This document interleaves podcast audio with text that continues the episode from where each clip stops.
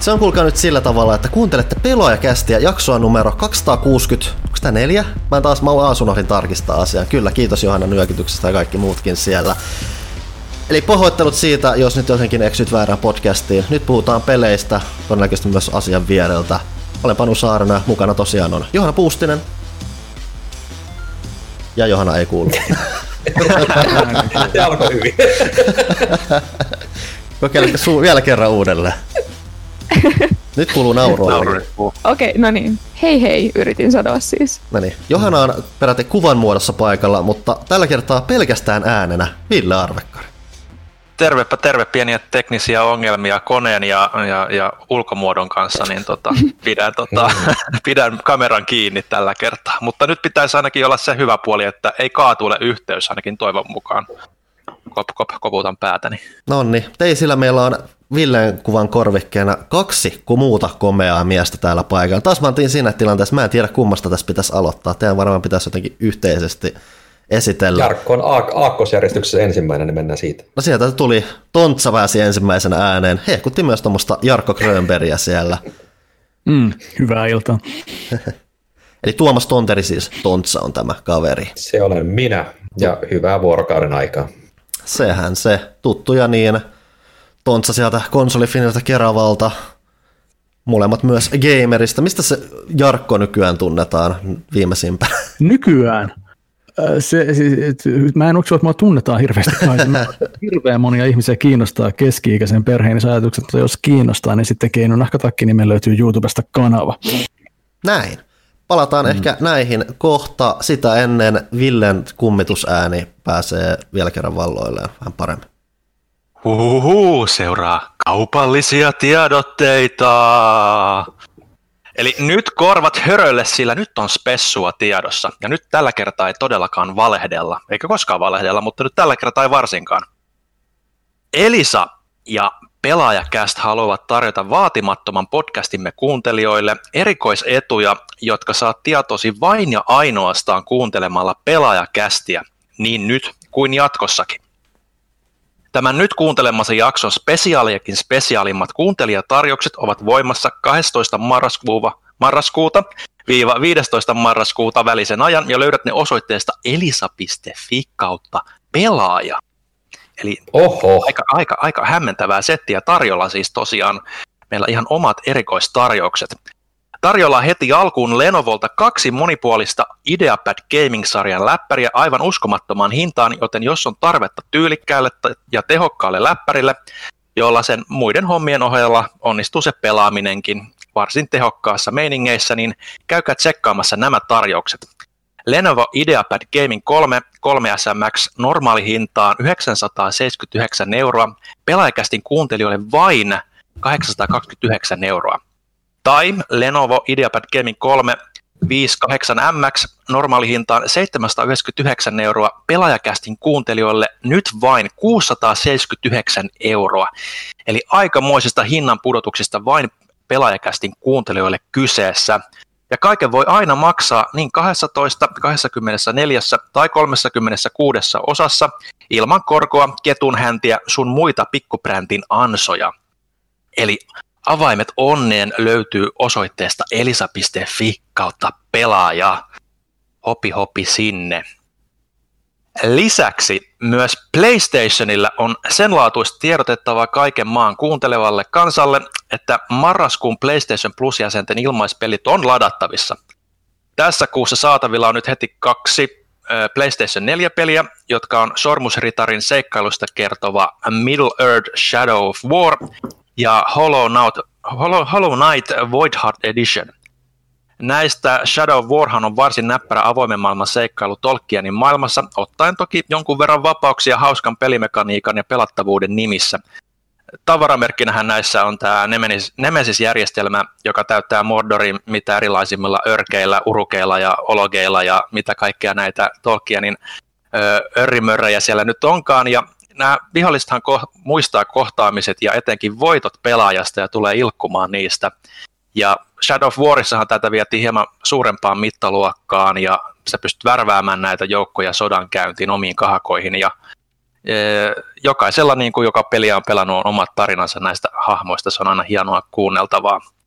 Lisäksi 19.11. julkaistaan sellainen pikkujuttu kuin PlayStation 5, jonka myös PS5 ja PS Plus-jäsenet voivat ladata sympaattisen oloisen Bugsnaxin. Eli ei muuta kuin lataa pelit joko konsolin PS Plus-osiosta tai osoitteesta PlayStation Plus kautta, korjataan tämä meni väärin, tämä on tärkeää saada oikein, osoitteesta PlayStation.com/PS Plus. Alright, siinä oli kaupalliset tiedotteet tältä erää. Tuosta Bugsnaxista sen verran, että kannattaa käydä myös lukemassa konsolifinin arvostelu, joka just julkaistiin, annettiin sille 4 tähteä 5. Eli ihan kelpo peli ilmeisesti tuossa. Tiedotetta. Onko se siis parempi kuin näkö? Varmaan joo. En ole itse kyllä päässyt pelin pari ollenkaan, että en sinällään voi allekirjoittaa sun väitettä täysin omakohtaisesti, mutta ainakin meidän arvostelijat yhdessä. Mä olen ihmetellyt tätä Bugsnaxin internet-meemeilyä, että just niin, että Bugsnaxista puhutaan samaan tapaan kuin justiin näkistä. Mä en tiedä, että niin kun mä en ole itse oikein nähnyt mitään Bugsnaxista, niin mä ajattelin, että niin, onko tämä nyt peli, joka oikeasti ihmisiä kiinnostaa, mutta ilmeisesti on, koska kerran jopa tarjotaan näin PlayStation Plus jäsenillä suoraan. Siinä oli Apple hyvä se traileri, julkistustraileri. Siis, se oli iloinen rollatus. Okay. Se oli groteski, se oli pelottava. Siinä oli todella iloinen rollatus taustalla, joka jää soimaan päähän. Kuulostaa mun arkipäivältä. Meillä olisi vielä muutama kaupallinen tiedote meidän omasta puolesta. Ensinnäkin Kästin ystäviä pitää taas kiitellä. Heitä ei ole montaa tällä viikolla, mutta se ei varmasti ketään haittaa. Eli annetaan tulla. Kästin ystävät tierissä on yksin Mr. Chateau Lafunk, ystävämme. Jee. Tuttu mies. Ja sitten on muutamia sydänystäviä. Sorry. Mikä se nimi oli? Mr. Chateau Lafunk. Kiitos Mr. Chateau Lafunk. Kiitos.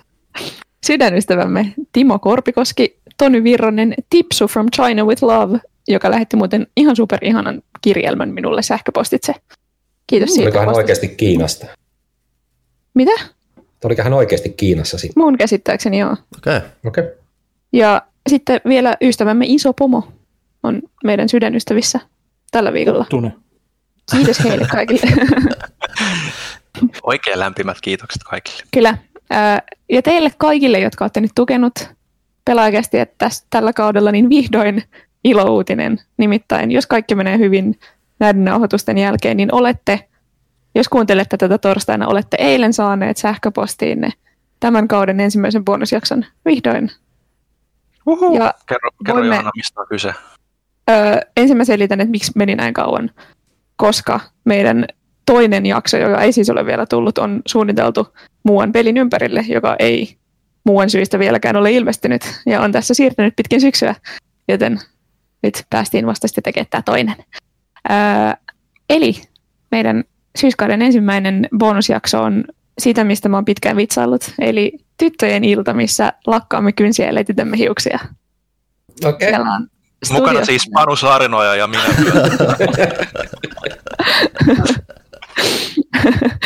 Ja Panu on sen takia kasvattanut tuota tukkaa, että me saatiin tämä toteutettua, senkin takia meni niin kauan. Ei. Studiossa on minä, yllättäen. Sitten siellä on meidän graafikko Minna, joka on myös peliharrastajia, sekä Anime-lehden päätoimittaja Riikka Haapanen, joka ei ole Pelaajakästissä ollutkaan äänessä aiemmin. Meillä oli Petteri Uusitalo, hänen edeltäjänsä oli useamman kerran, mutta nyt Riikka tuli sitten. Ja me jutellaan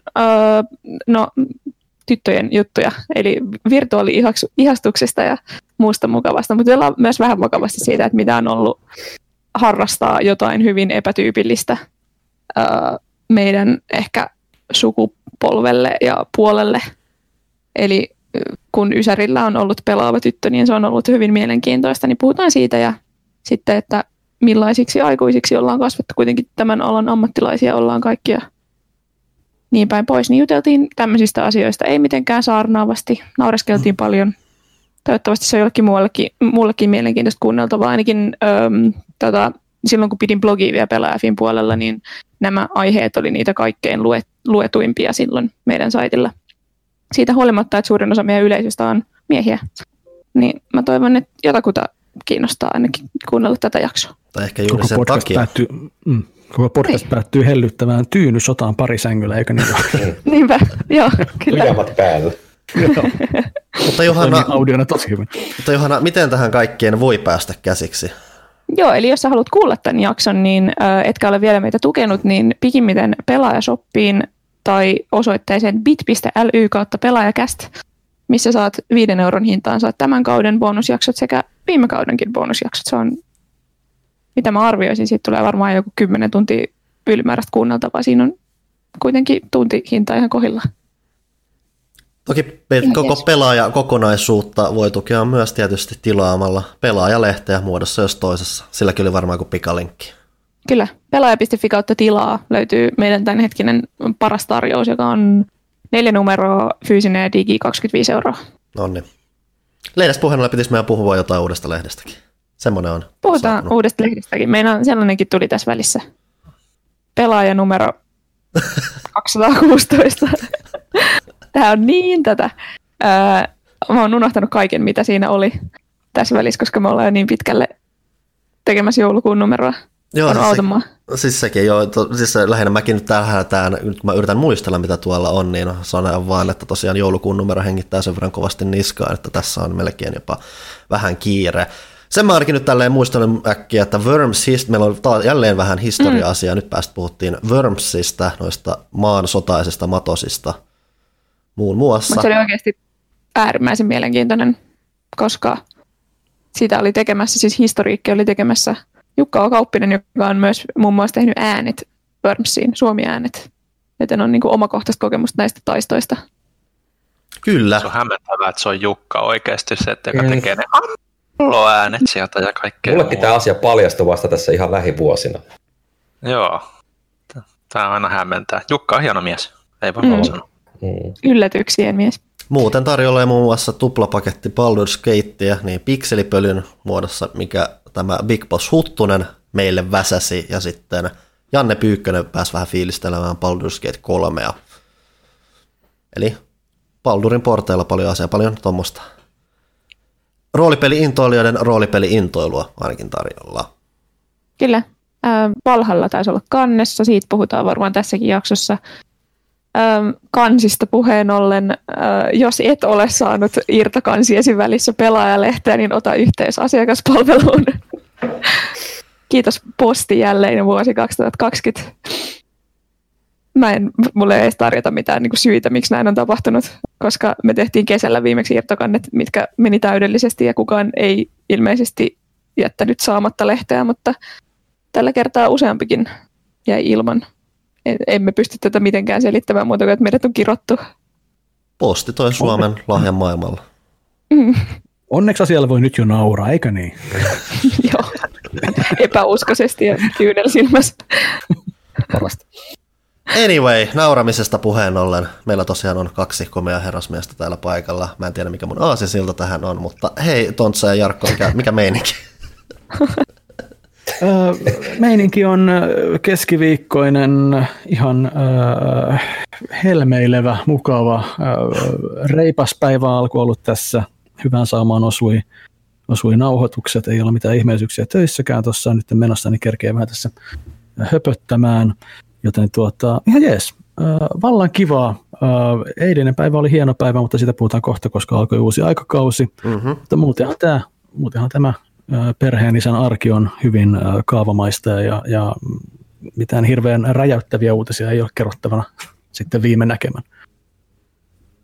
Joo, itselläkin tämä on silleen etätyöpäivä 205, vai mitähän se nyt onkaan. Maaliskuusta asti kököttänyt kämpillä, ei ole tarvinnut hirveämmin toimistolle poistua. Niin tuossa puoli päivää kerkesin tehdä töitä ja sitten hypättiin tähän näin. Tosin kyllä semmoinen tärinät alkoi olla jo tuossa 11 maissa, että mikä sua jännittää, Tontsa, tässä? En minä tiedä.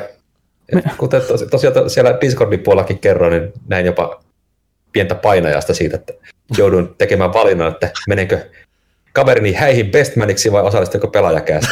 Olin unohtanut tämmöisiä häihin lupautunut. Kesti semmoinen, mitä sä edet harkitsemaan. Oletko koskaan ollut bestmaninä? En ole. Aivan okei. No, et sä sitten tiedä, mitä sä missaisit. Kyllä se silti tuli sitten pelaajakästistä, jos se olisi oikea tilanne. Joo, mutta tässä ollaan. Vähän jännittää edelleen, mutta kyllä tätä tässä lähtee liikkeelle. Se jännitys sitten vaan osoittaa, että sä välität toisin kuin me kaikki muut, jotka me ollaan vaan, että joo, taas mennään. Tähän ikään kuin ollaan päästy, niin mitä sitä välittää, mitä muut ajattelee? Tämä on kiva, siellä on kuitenkin muutama ihminen, jotka kelaa silleen, että ai vitsi gamer, muistan ehkä sen nimisen ohjelman joskus. Mm. Ja tämä on silleen vaan tyytyväisiä, että ai niin, olikin tollaisia ne jätket, sen takia mä oon unohtanut koko ohjelmaa. Mä nyt sen takia sanon vaan ihan alkuun sillä, että niin, mä tykkäsin hirveästi, kun oli se esittelyteksti, että ketkä on tulossa pelaajakästi vieras, mutta mä koen mun velvollisuudessa kuitenkin sanoa, että niin, kun sanotaan, että niin gamer-kaksikko, Jarkko ja Tontsa, niin mä haluan silti aina mainita, no en aina, kun mä unohdan välillä. Mutta että niin, ei oltu ainoastaan minä ja Tontsa, vaan että niin, yhtä lailla gamer oli myös Rainen ja Heinon Markuksen ohjelma, että niin, terveisiä heille tätä kautta myös. Totta tosiaan, mutta kato, kun luodaan tämmöisiä myyviä myyntipuheita, niin sitten vaan rajataan ankarasti. Niin no kyllä mä ymmärrän, että niiden nimellä ei ketään, kukaan tulisi kuuntelemaan. Sitten mä ihan täysin.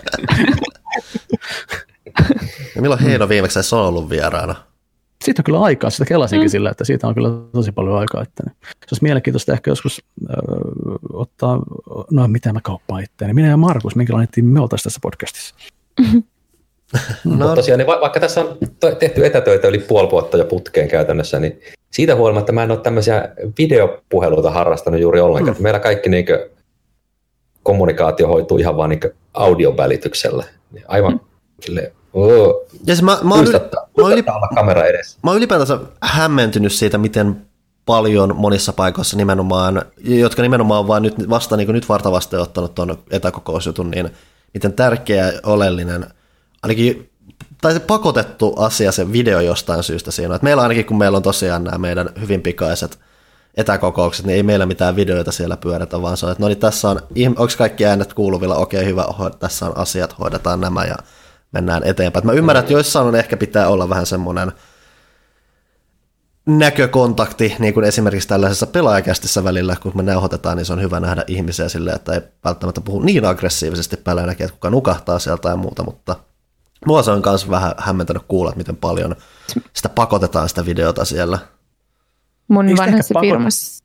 Sano vaan Joona, joo. Niin, vanhassa firmassa oli maanantaipalaverit oli aamuisin aiemmin kuin meillä on tällä hetkellä. Ja siellä oli just, aina oli video, ja sitten kun mä pari kertaa erehdyin menemään ilman meikkiä sinne, ja sitten siellä oli aina silleen, että näytät kyllä tosi väsy, oot sä ok, tarvitset sä saikkuu. Ja sitten mä totesin, että meidän firmassa ei tule olemaan videopalavereita. Joo, ei siis meilläkin, no justiin yleensä kyllä noissa palavereissa niin ei ole tarpeellista, mutta just niin, että sitten yllättäen, kun oli tuollainen palaveri vähän isomman pomon kanssa, niin kyllä siellä sitten räpsyy kamerat päälle ja näyttääkseen, vaan kyllä täällä oikeasti ollaan vähän niin kuin ahkeran näköisinä sillä, mutta että, niin, se oli kyllä sitä ainoa, koska mä sanoin, että niin mä en kyllä halua laittaa vieläkään kameraa päälle, että se riittää, että mä olen äänessä silloin tällöin, niin kyllä se osoittaa jotain, mutta en mä tiedä, ihan hauskaan se on katsoa kyllä jotain ihmisiä omissa kotioloissaan sillä, että niin se tuossa on se fiiliksi, että kaikki ollaan samalla viivalla ja ihmisiä ollaan kaikki vaikka perkele. Tiedättekö, mikä oli mahtavaa? Joo? Anteeksi, Tontsa. Mutta just tähän liittyen. Me oltiin siis, kun me tehtiin sitä bonusjaksoa, me oltiin studiossa. Me olimme kaikki saman mikin äärellä. Mm. Se oli niin luksusta tämän jälkeen, kun ollaan yli puoli vuotta tehty näitä tälle etänä ja puhuttu toistemme päälle. Ja sitten joutuu aina, tulee se puolitoista sekuntia, kun tuijotetaan toisiin täältä ruudun läpi silleen, että kumpi kehtaa sanoa, että meissä eka. Ja jotenkin se, että pysty vaan niin kuin luonnollisesti keskustelemaan ja se, että jos joku puhukin jonkun päälle, niin siinä ei välittömästi tule se, että okei, mä en kuulu mitään, mitä kukaan sanoi. Että se oli kyllä ikävä sitä, että pysty vaan menet pöydän ääreen. Tuossa vähän aikaa sitten näin joku hieno taidekuva siitä, meemi, eli tästä, että miten nämä etäpuhelut on vähän niin kuin jotain spiritismia, että se on koko ajan, että Marjutta, oletko sinä siellä? Näytä jokin merkki, että kuulen. No niin, nyt on tanssivuoro. Niin, oli sitä sanomassa, että normaalisti nämä mun etätyöpäivät on oikeasti sitä, että istun pelkät bokserit jalassa, läppäri sylissä sängyllä. Ja nytkö tiesin, että tässä pitää olla videofiidi, niin mun piti laittaa läppäri oikeasti pöydälle, istua tuolille, sitten piti laittaa tuonne vähän rekvisiittaa, tuonne näkyy niitä PlayStation-tyynyjä. Ja... Onko tämä siis sun makuuhuone, Tontsa? Tämä on se niin sanottu viihdehuone. Vai niin? Mitä? No niin, äläpä esittele enempää sitä sitten. No niin.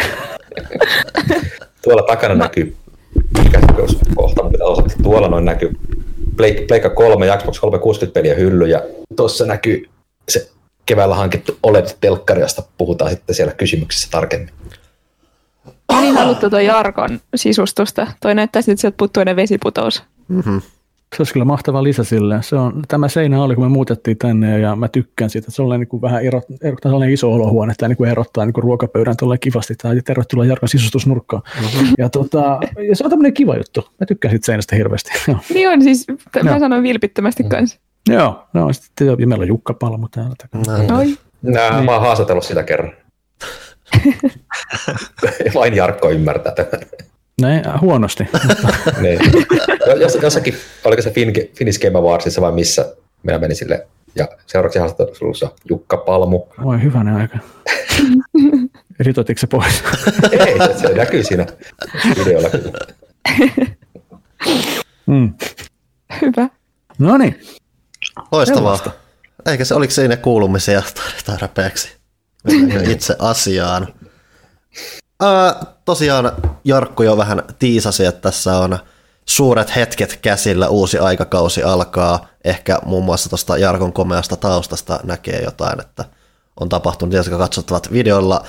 Jotta kuuntelette, mä sanoin, että siellä näkyy tommonen kuin Xbox Series X. Semmoisen on hankkinut. Niin, eli uusi sukupolvi on saapunut.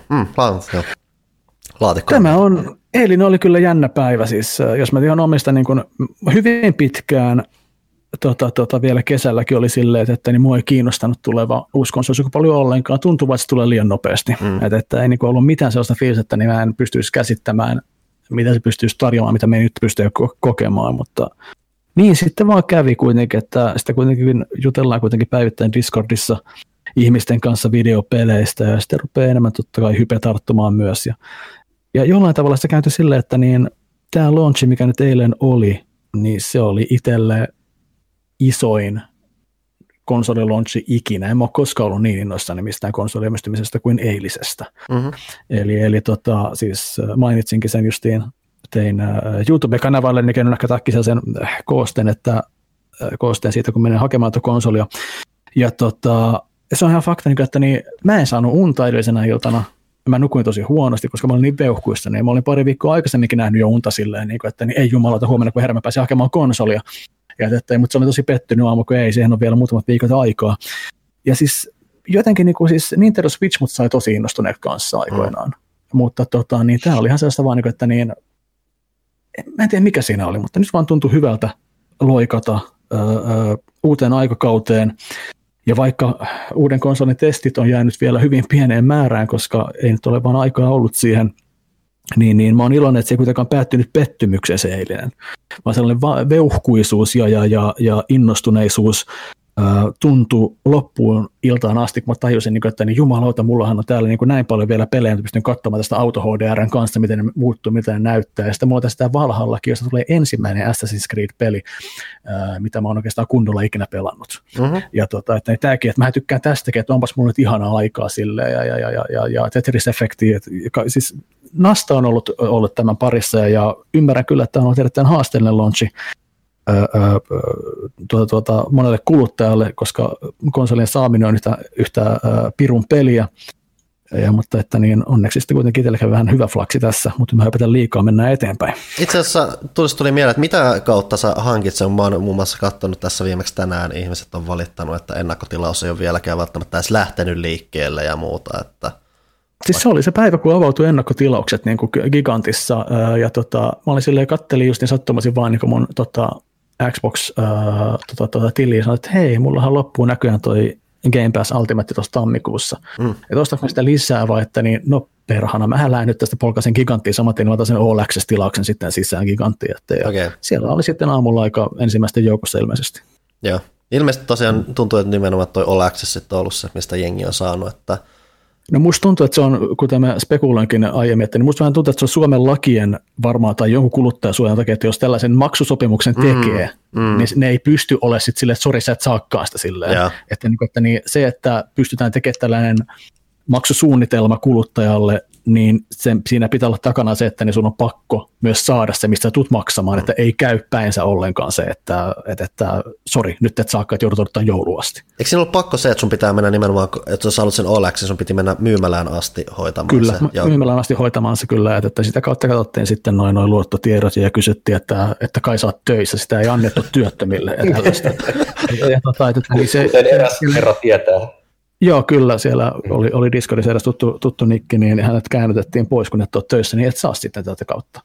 Mutta, ja justiin, joo, siis tämä on jo niin kuin, että musta tuntuu, että eilen kun me sitten jonottiin tuossa foorumin siellä toisella ovella, jossa ei ollut ihmisiä sitä pääsyä, niin musta tuntuu, että mä juttelisin parin tyypin kanssa, ja toinen niistä oli silleen, että joo, että hän on saanut ennakkotilausilmoituksen, mutta musta tuntuu, että se yksi oli sitten, ainakin sen reaktiosta päätellen, oli silleen, että niin, me ruvettiin puhua, että, niin, että ne 99 konsoleja, mitä jaettiin näillä foorumissa, rupesin kertoa niille sitten, että joo, että ne oli kuulemma tuon Microsoftin Jussi luoda mukaan, että niin kaikki numerot on jo jaettu ja ne on mennyt jo.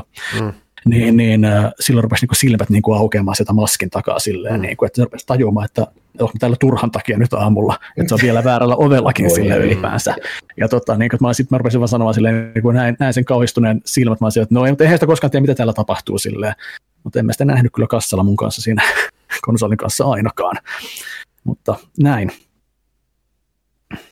Yes. Oliko sulla nimenomaan toi boksi tähtäimessä, vai onko sulla sitten ollut mitään ajatuksia pleikkarista tässä vaan? Että siis päällimmäinen ajatus mulla edellään pleikkarista on se, että se on helvetin ruma. Ja totta kai se on mä tiedän, että se on tulossa mulle niin sitten ensi vuoden puolella varmaankin, mutta mä olen nyt tosiaan niin kuin boksi on ollut mun pääasiallinen konsoli jo jonkin aikaa. Mä en pysty sanoa mitä aikaa se on, mutta siitä on vaan muodostunut niin kuin mun go-to-konsoli. Ja sitten niin kuin se oli just niitä, niin sen mukaan se vaan määrätty, että kumpaa mä käytän enemmän, niin sen mä haluan hommatakin. Ja mulla ei ollut mitään kiire tosiaan, niin kuin, että niin Xboxiin tuli kiire saada se. Se niin kuin nosti sitä uuden konsolin kuumetta, mutta että niin sitten niin Pleikkarin kanssa on vielä vähän semmoinen, että niin totta kai mä tiedän, että mä haluaisin kokea, mutta se ei ole vielä kääntynyt siihen, että on menetetty yöunia. Mä ymmärrän, että Tontsa on tehnyt hienon hypyn tähän uuteen sukupolveen sillä, että sulla on upohuusi ohjaajana. Joo, ohjaajan saapui kyllä heti julkaisupäiväksi. Tämä on ihan kiva. Tosiaan selitin tuossa aiemmin, että tämä tuntuu sen verran mukavammalta minun käsiin, tämä karhea pinnote näissä ahvoissa. Sitten nämä tapit ei ole ihan niin semmoisia springi, mikä on semmoinen sopiva sana. Tuon Xbox Elite-ohjaajan, jota olen aiemmin käyttänyt, niin siinä ne tatit silleen vähän liikaa ponnahtaa takaisin, kun ne päästään ääriasennosta irti. Ja sitten mun on pakko testata, mä haken molemmat ohjelmaa, olen testannut. Joo, tulee semmoinen vahinkopainalluksi varsinkin, kun noita valikoita selailee. Niin. Mutta itse Xbox Series X tulee sitten joskus ensi vuoden puolella. Pleikka Vitoinen, se pitäisi tulla ensi viikon torstaina, ainakin Elisa on lähestynyt tekstiviestillä ja ilmoittanut, että pitäisi julkaisupäiväksi saada. Ollaan vielä Telialta taas vetämässä myös. Sieltä ei ole kyllä kuulunut sen ensimmäisen varmistuksen jälkeen mitään. Silloin ne ilmoitti, että joo, olet ensimmäisten joukossa, mutta tuleeko julkaisupäiväksi vai ei. Niin sitä tiedettiin, että parhaimmassa tapauksessa tulee 2 konsolia, josta toisen mä sitten annan mun työkaverille, joka oli aikanaan minun bestman minun häissä. Nonni. Tai siis en anna, kyllä minä sen myyn. Mutta myyn ihan sillä hinnalla, siitä on joutunut itse maksamaan. En ota yhtään välistä. Tein Tontsan analogitatti värinä testin tästä justiin itsekin. Kyllähän se tuntui, että Elite-mallin ohjaimen se vähän niin kuin värähtää enemmän, kun sen päästään irti. Mm-hmm. Ja se niin kuin, vähän niin kuin pärähtää tai tärähtää, että voi kuvitella, että jos se, sitten, en mä tiedä, jos se on yliherkkä, niin sitten vielä valikot voi aiheuttaa niihin jotain ongelmia. Tämä on tietysti vähän pysähtyy nopeammin tämä uusi ohjaan kyllä. Mm. Et ehkä tämä on järkeä, mutta en ole silti mihinkään ongelmien joutunut Elite-kontrollerin kanssa. No ei, siis se on sellainen pieni ongelma, joka vaivaa lähinnä, kun valikoita selahtaa. Ei se peleissä ei ole niinkään tuntunut, mutta... Oikeastaan siis henkilökohtaiselta preferenssiltä nimenomaan tämä share-nappi, jolla saa nyt otettua Xbox-pelestäkin kätevästi kuvakaappaakseen, niin se oli myös se tekijä, joka sai kallistumaan tehtävään. Sitten käytän tuota, koska sitten elite-ohjelmalla pitää 2 kertaa painaa sitä Xbox-nappia vielä yytä. Niin joissakin peleissä ehtii se tilanne mennä jo ohi, koska jos pelissä ei ole omaa fotomodeja, niin se on vaan liian hidasta painella 3 nappia. Kerropas Tontsa nyt mulle, kun sä oot kuitenkin tunnetusti vähän sellainen kuin paljon mua konsoli rakkaampi ihminen ja seuraa sitä vielä niin kuin enemmän kuin ehkä kukaan muu tässä, no ehkä sanotaan ehkä Ville voittaa, mutta siis miten se, niin kuin, miltä susta tuntui nyt eilen, kun alkoi jos konsolisukupolvi ja sä et ole Day One siinä mukaan, harmittiko sua eilen Tontsa? Harmitti siis, varsinkin kun mä tajusin liian myöhään, että olisin mä voinut tehdä silleen, että me oltaisiin osattu konsolifinin rahoilla, koska vaikka me ollaan palkattomia harrastelijoita, niin Konsolifin ry:llä on jonkin verran rahaa, mutta koska me ollaan voittoa tavoittelematon yhdistys, niin meidän pitää aina vuoden loppuun mennessä käyttää se raha johonkin. Mm. Niin periaatteessa niillä rahoilla oltaisiin voitu hommata mulle konsoli, mutta sekin sitten jäi käyttämättä, niin se tulee sitten joskus ensi vuonna se luotikko mulle.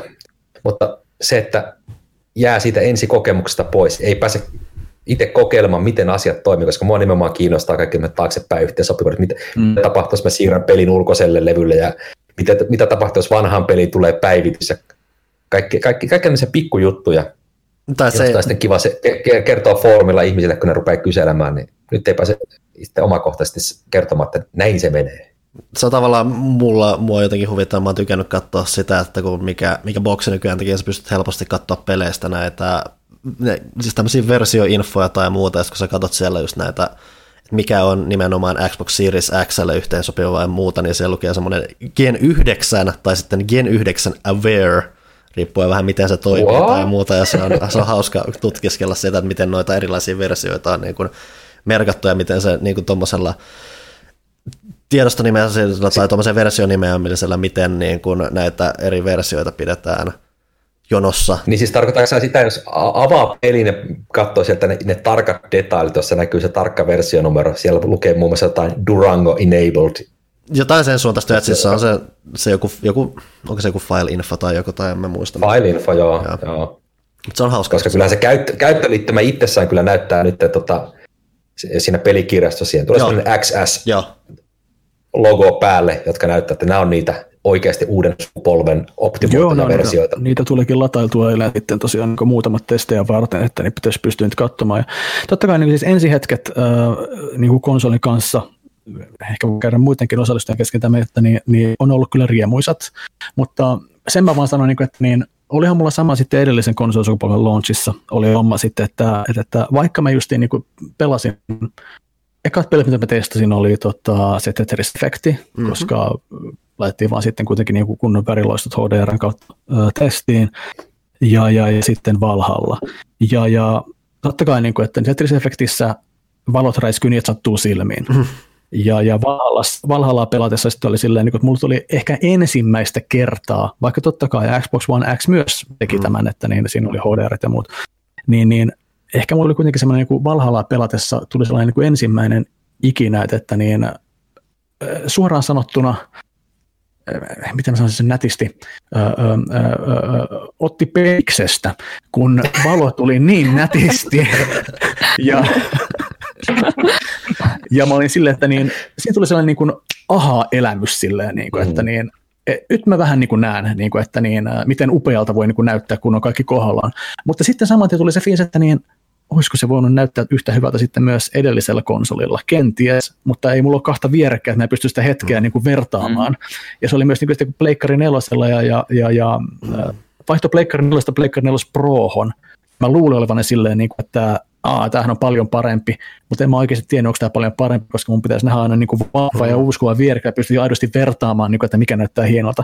Mutta ehkä se kuitenkin on myös se, että mä oon tyytyväinen siihen, että mä sain tällaisia fiiliksiä, joka oikeuttaa, että mä tein hyvän ostoksen omasta mielestäni, koska että se tuntui sillä hetkellä helvetin hyvältä sijoitukselta toi konsoli. Joo, siis kyllähän ODR voi tehdä niin monella tavalla ja sitten ei se telkkareiden keskenkään ole missään nimessä aina samanlainen. Mä just olen huomannut sen, että silloin kun me ostettiin makkari, meidän eka 4K-telkkari, joka oli todella halpa, vaikka siinä on HDR, niin mä kutsun sitä silleen lelu-HDR. Siis se vaan näyttää siltä, että on pistetty vaan kuvan kirkkautta vähän lisää, mutta en mä niinku huomaa niinku oikeasti tuntuvaa eroa. Mutta sitten kun hommasin keväällä ton LG C9 OLEDin, niin siinä se HDR näkyy ja tuntuu, että sekä peleissä että videomatskossakin sitten. Että.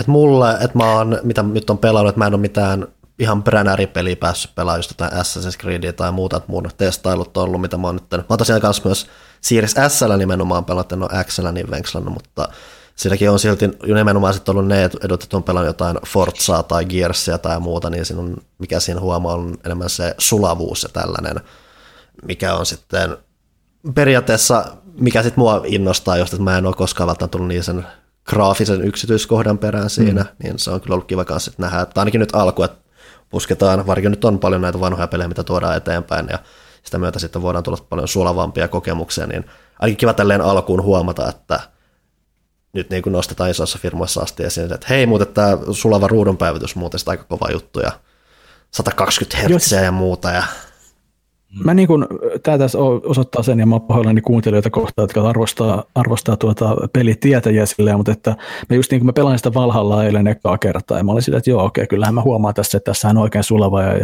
ja monta freimiä sekunnissa, mutta anteeksi, tämä kuulostaa nyt tyhmältä, mua hävettää, mutta oliko se sitten niin, että ne cutsceneit Valhallassa, ne on vaan 30 freimiä? Siitä mä en... Koska mä olin sillä, että niin se... Itse asiassa minäkään en kyllä tiedä. Mä oon kyllä kattanut muutamat vertailuvideot, mutta niissä ei ole jotain välipätkiä. Anteeksi, me puhutaan päällekkäin. Mutta just mä olin vaan silleen, kun alkoi katsiin, niin mä olin silleen, että ei kun äkkiä takaisin pelaamaan, että se näyttää paljon paremmalta kuin nämä katsiinit tässä nyt. Mullahan on ollut toi meidän toimituksen seria testissä täällä. Ja mun täytyy nyt todeta, että mä en siitä niinku käyttökokemuksista tuollaisesta voi ihan hirveästi sanoa, koska mä en pelannut käytännössä ollenkaan Xbox Oneilla. Siis niinku, kun me laitettiin toi Tuulille toimituksessa toi Series X ja kirjauduin sinne sisään. Ja mä tein viime sukupolvessa uuden gamertagin, en muista mistä syystä, mutta kuitenkin että niinku pelkästään siinä oli viime sukupolven gamerscore, joka oli vähän yli 2 tonnia. Ja sit mä olin silleen, että kattokaa, noloa. Ja totesin itsekin siinä, että miten vähän oikeasti käytti Xboxia, niin nyt niin kuin ei vallaan ehkä täytyy oikein niin kuin vertailla, että ei tule sitä, niin kuin, että tämä on erilaista ja tämä on erilaista, mutta se, mikä mulle iski PC-pelaajana on se, että ei, nyt mun täytyy oikeasti päivittää mun kone. Että mä oon elänyt semmoisessa vuoden semmoisessa niin kuin kieltotilassa, että kaikki on ihan ok vieläkin, tämä pyörii ihan hyvin vieläkin, nyt kun laittaa, tiedäkö, mä pistin Watch Dogs Legionin pyörimään, ja siinä on just Ray Tracingit, 4K pyörii suurimman osa ajasta tosi sulavasti.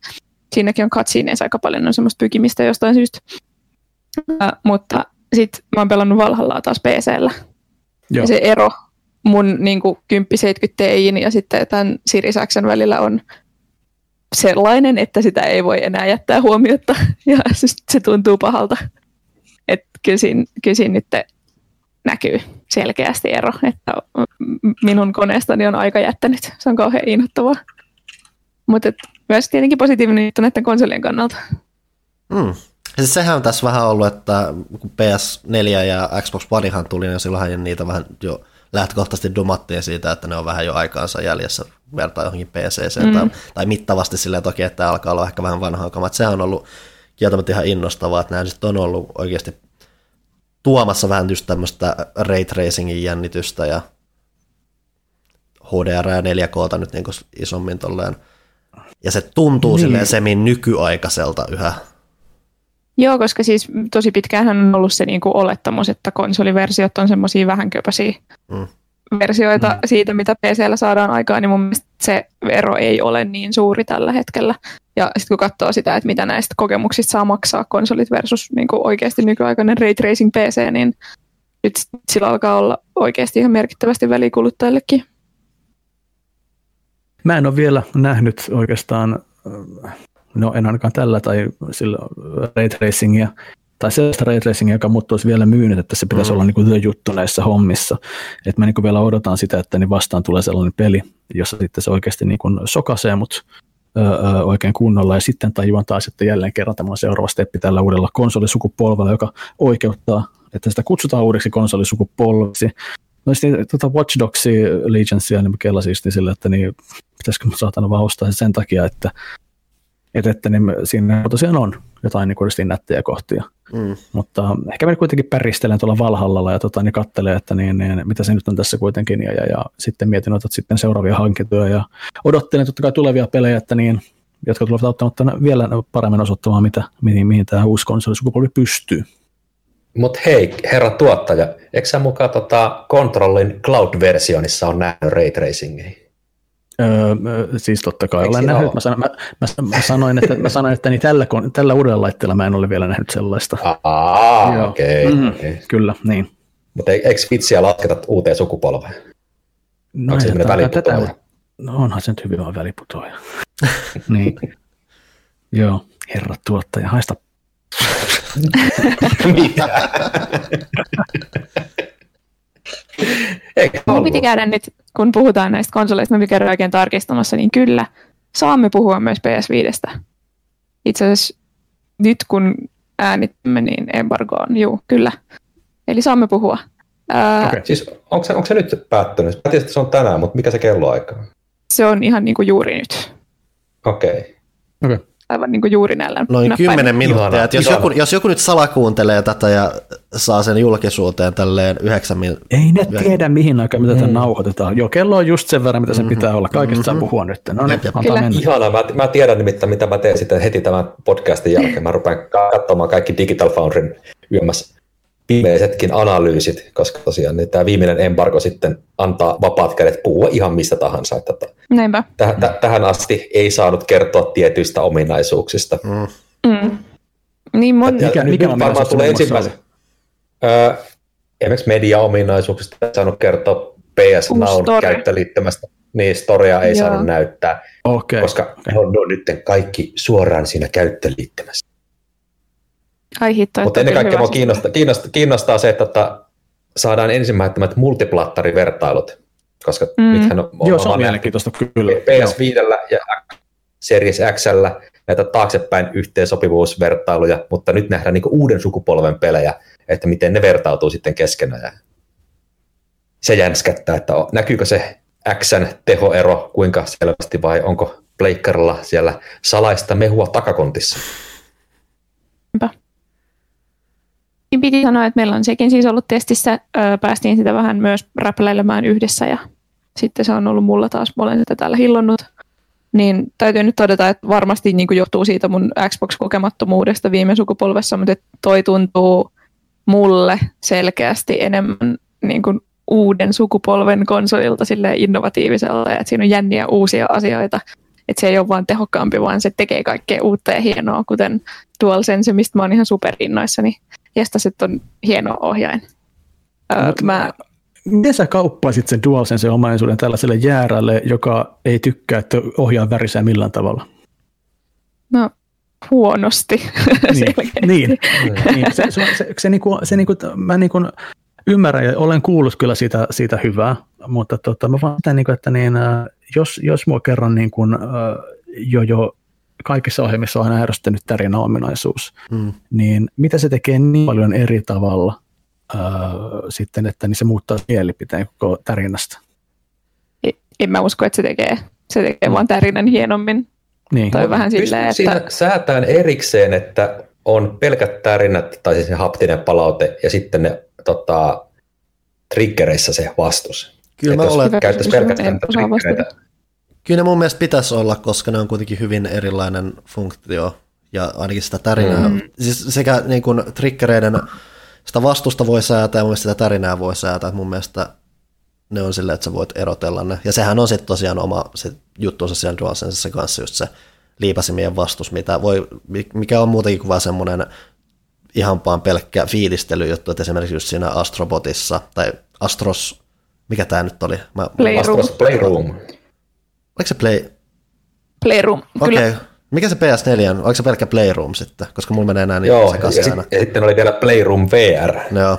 Eli on kolme erilaista Playroomia, jossa kaikissa Astro on jollain tavalla seikkailut. No Astro's Playroomissa esimerkiksi, kun sä käytät sitä zoomausominaisuutta, kun sä löydät näitä artefakteja, mitkä on hauskoja juttuja PS-pleikkarin menneisyydestä, niin siinä kun esimerkiksi tämä mahdollisuus zoomata, niin kun ne laittaa vastusta siihen liipaisimeen, niin sä pystyt zoomaamaan vähän tarkemmin kuin mitä jos se olisi vaan semmoinen lötkö, perustrikkeli tai muuta. Et silloin vähän...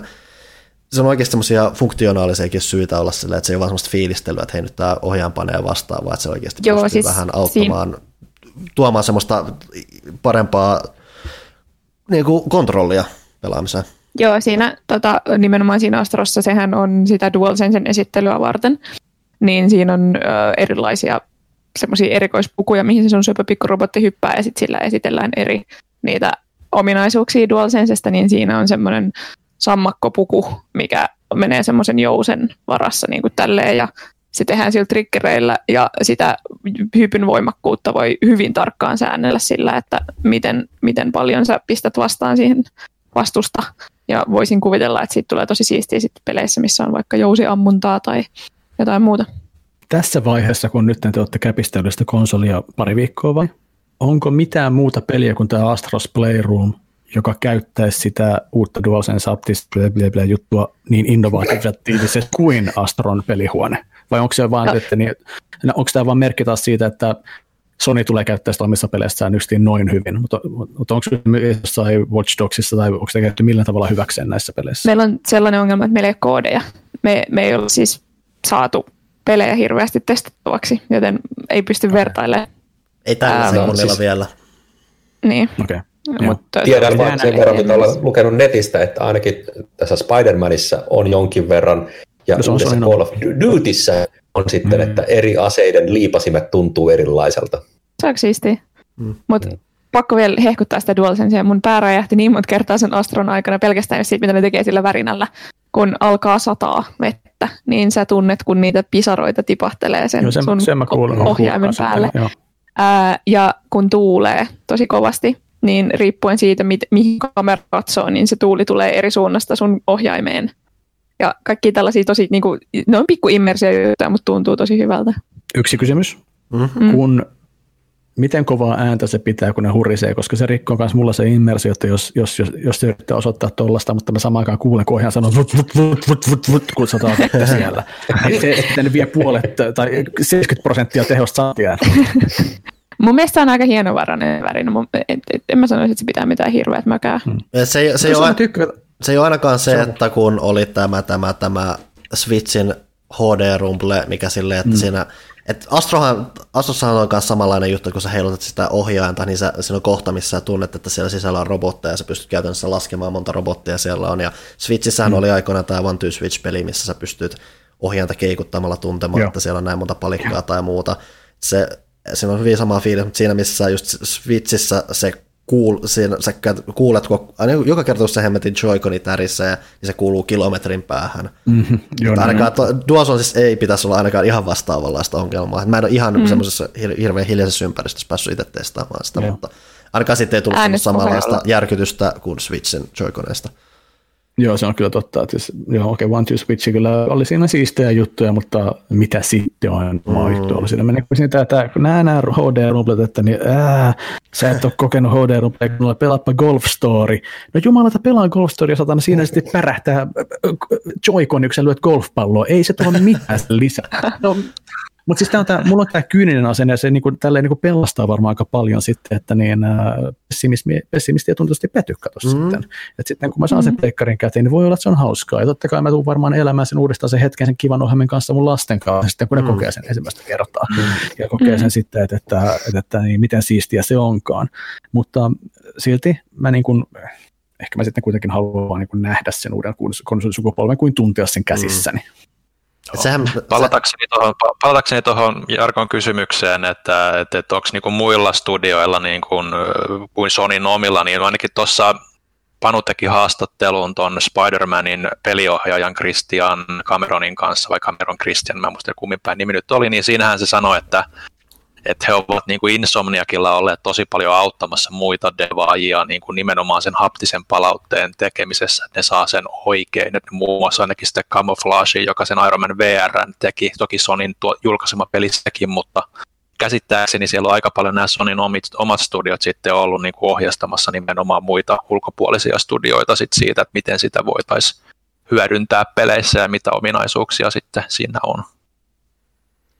Ja siis ihan konkreettisia, niin kun, ennen kuin on varsinaisesti edes päässyt testaamaan, niin mitä on studiot itse sanoo, että ne hyödyntää näitä joku liipasimia, että esimerkiksi tämä, siis isoin esimerkkihän, mitä, tai melkein dramaattisen esimerkki, mitä on annettu, oli tämä Deathloopin, tämä, että sulla voi ase mennä jumiin, ja se koko, siinä vaiheessa se liipasin menee myös kokonaan jumiin, että sä et voi käyttää sitä, ja sitten on vaikka tämä Ratchet & Clankissa, ja sulla on tämä joku haulikko, missä sä voit ampua yksittäisen ammuksen, kun sä laitat sen puoleen väliin, missä vaiheessa tulee vastus, mutta jos sä vedät sen vastuksen läpi, eli pamautat sitä niinku voimalla, jolloin se myös niinku se sun painallus on voimakas, niin sieltä tulee se just semmoinen voimakkaampi tupla-ammus tai tupla-laukaus, mikä totta kai se pitää tuntea itse, että onko se lopulta miten merkittävä siihen pelitilanteeseen tai muuta, mutta kaikkea tuommoista pientä on ainakin yritetty. Sekin toki on jälleen Sonyn oma peli toi Ratchetti. Että se on aina se isoin kysymys siinä, että miten nämä ulkopuoliset, toi Astrohan kanssa on siinä, että sehän on nimenomaan sit tosi intensiivinen siinä, että kun se on vartavasti just tehty sitä DualSense-esittelyä varten, siinähän, mitä jotkut ei välttämättä edes tuu miettineeksi, on se, että kun sä pelaat sitä, niin jokainen esimerkiksi askel, minkä se hahmolla ottaa, niin se ohjaan tärisee siitä, että se huomioi jokaisen askeleen, minkä sä otat siinä. Ja ne materiaalit, millä sä kävelet, tuntuu eriltä. Et siinä on semmoinen metallinen lattia ja sitten sä meet yhtäkkiä muovisen PS-logon päälle, niin se tuntuu ne muutamat askeleet, mitä sä otat sen logon päällä, tuntuu eriltä kuin sitten taas se metalli. Mun on hankala uskoa, että kauhean moni peli tulee mukauttumaan sitä. Mä esimerkiksi nyt kun Jarkko on kuvailut sen tilanne, että mä veikkaan, että jos sä otat Astro's Playroomin käteen ja pelaat 5 minuuttia, se ohjaa lentää ikkunasta sit aika nopeasti siinä vaiheessa. Että. Ei, mutta tuommoiset niinku helpommin toteutettavat immersiojutut, niinku esimerkiksi toi suuntautunut värinä tai suunnattu värinä, ja sitten just mä koen, että tärkeintä on just ne niinku triggerit siinä, että jos mun pitäisi valita, että mä pelaan, en mä tiedä, sano apua, joku multiplatteri. No, mä en tiedä Valhalla, vielä, että käyttääkö niin, Valhalla siinä jousiammunnassa sitä, mutta kyllä mä niinku mieluummin sitten pelaisin sitä DualSensella kuin ilman. Mutta mä olen hautanut tätä puujalkaa liian pitkään. Voi vittu, anteeksi. Niin. Sori, sä itse inspiroit tämän. Jos pelaa Pro Evolution Socceria niillä kaikista autenttisimmilla simulaatioasetuksilla, niin onko se pessimisti? No niin, voitte poistua. Ovi on tuolla suunnassa. Ne oli pelaajakäs tällä. Palataan ehkä sitten, nyt mentiin vähän pleikkarin puolelle, palataan vähän vielä tuohon eiliseen, mitä oli tuo Xboxin niin koko meininki. Niin siis omat fiilikset kuitenkin ollut tuosta konsolista se, että niin, mä olin hirveän mehuissani ja vaihdossani, kun pääsin kotiin. Ja mä olin tosi huojentunut siitä, että miten kuitenkin itse konsoli ei se ollutkaan niin iso kuin mitä oli peloteltu. Että niin se oli vähän silloin, kun mä olin sen boksin, niin mä siinä, totta kai siitä konsoli on siinä kannealla, ja mä olin silleen niin aika, että niin, ai, onko se muka tossa? Että mä ajattelin, että se olisi ollut niin paljon tilaviampi koko pakkauksessa. Joten se oli sellainen bonus, eikä se ollut sitten myöskään vaimolle kauhistus, kun sanoi, että tossa se uskon, se nyt sitten on. Että niin siinä se nyt oli silleen. Lapsien reaktio oli silleen, että niin vau, hieno, ja jatkettiin elämää. Ja mutta sitten itse niin mä oon sitä vähän niin kuin ihastellut tuossa, ja mä tykkään sitä sen ulkomuodosta aika paljonkin. Et se on niin kuin sellainen, se ei näytä pahalta tuossa. Mulla on rivissä tuossa TV-tasolla Pleikkari 4 Pro, Wii U, Xbox Series X ja Nintendo Switch, ja ne näyttää kauhean kivalta tuossa yhdessä.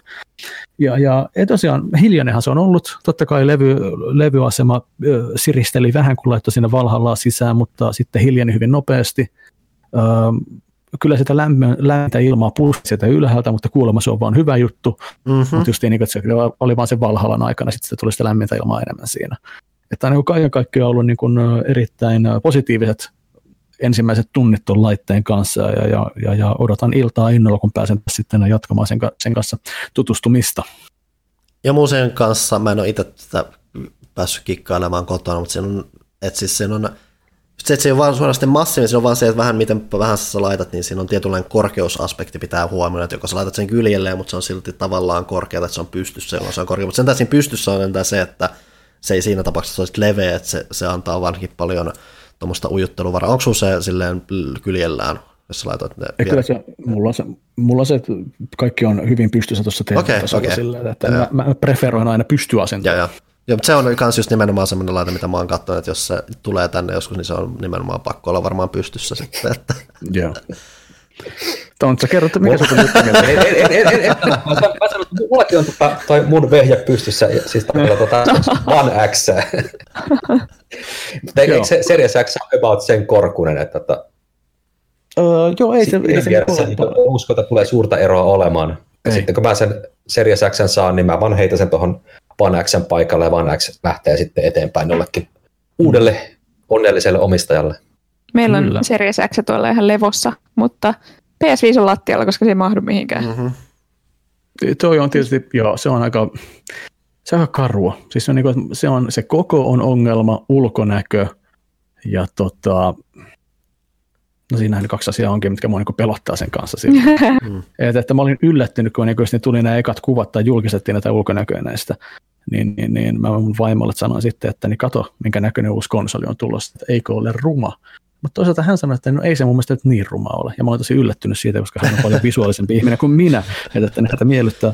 Mutta just niin, että mulla ei ole mitään ratkaisua, että mun TV-taso on semmoinen, että mä en saisi mahtumaan myöskään noihin pariin lokeroon konsolia sinne tai. No silloin, kun mä Xboxin Series X:n sain, niin se meni toisaalta lokeroon, mutta silloin se rupesi puhisemaan, joka oli totta kai aika harvinaista, koska Xbox One X on siis erittäin hiljana ollut silloin aikoinaan. Siitä oppineena kaikilla on ollut sitten pidetty pystyssä niin paljon kuin pystyy pitämään. Konsoleita vittu. No.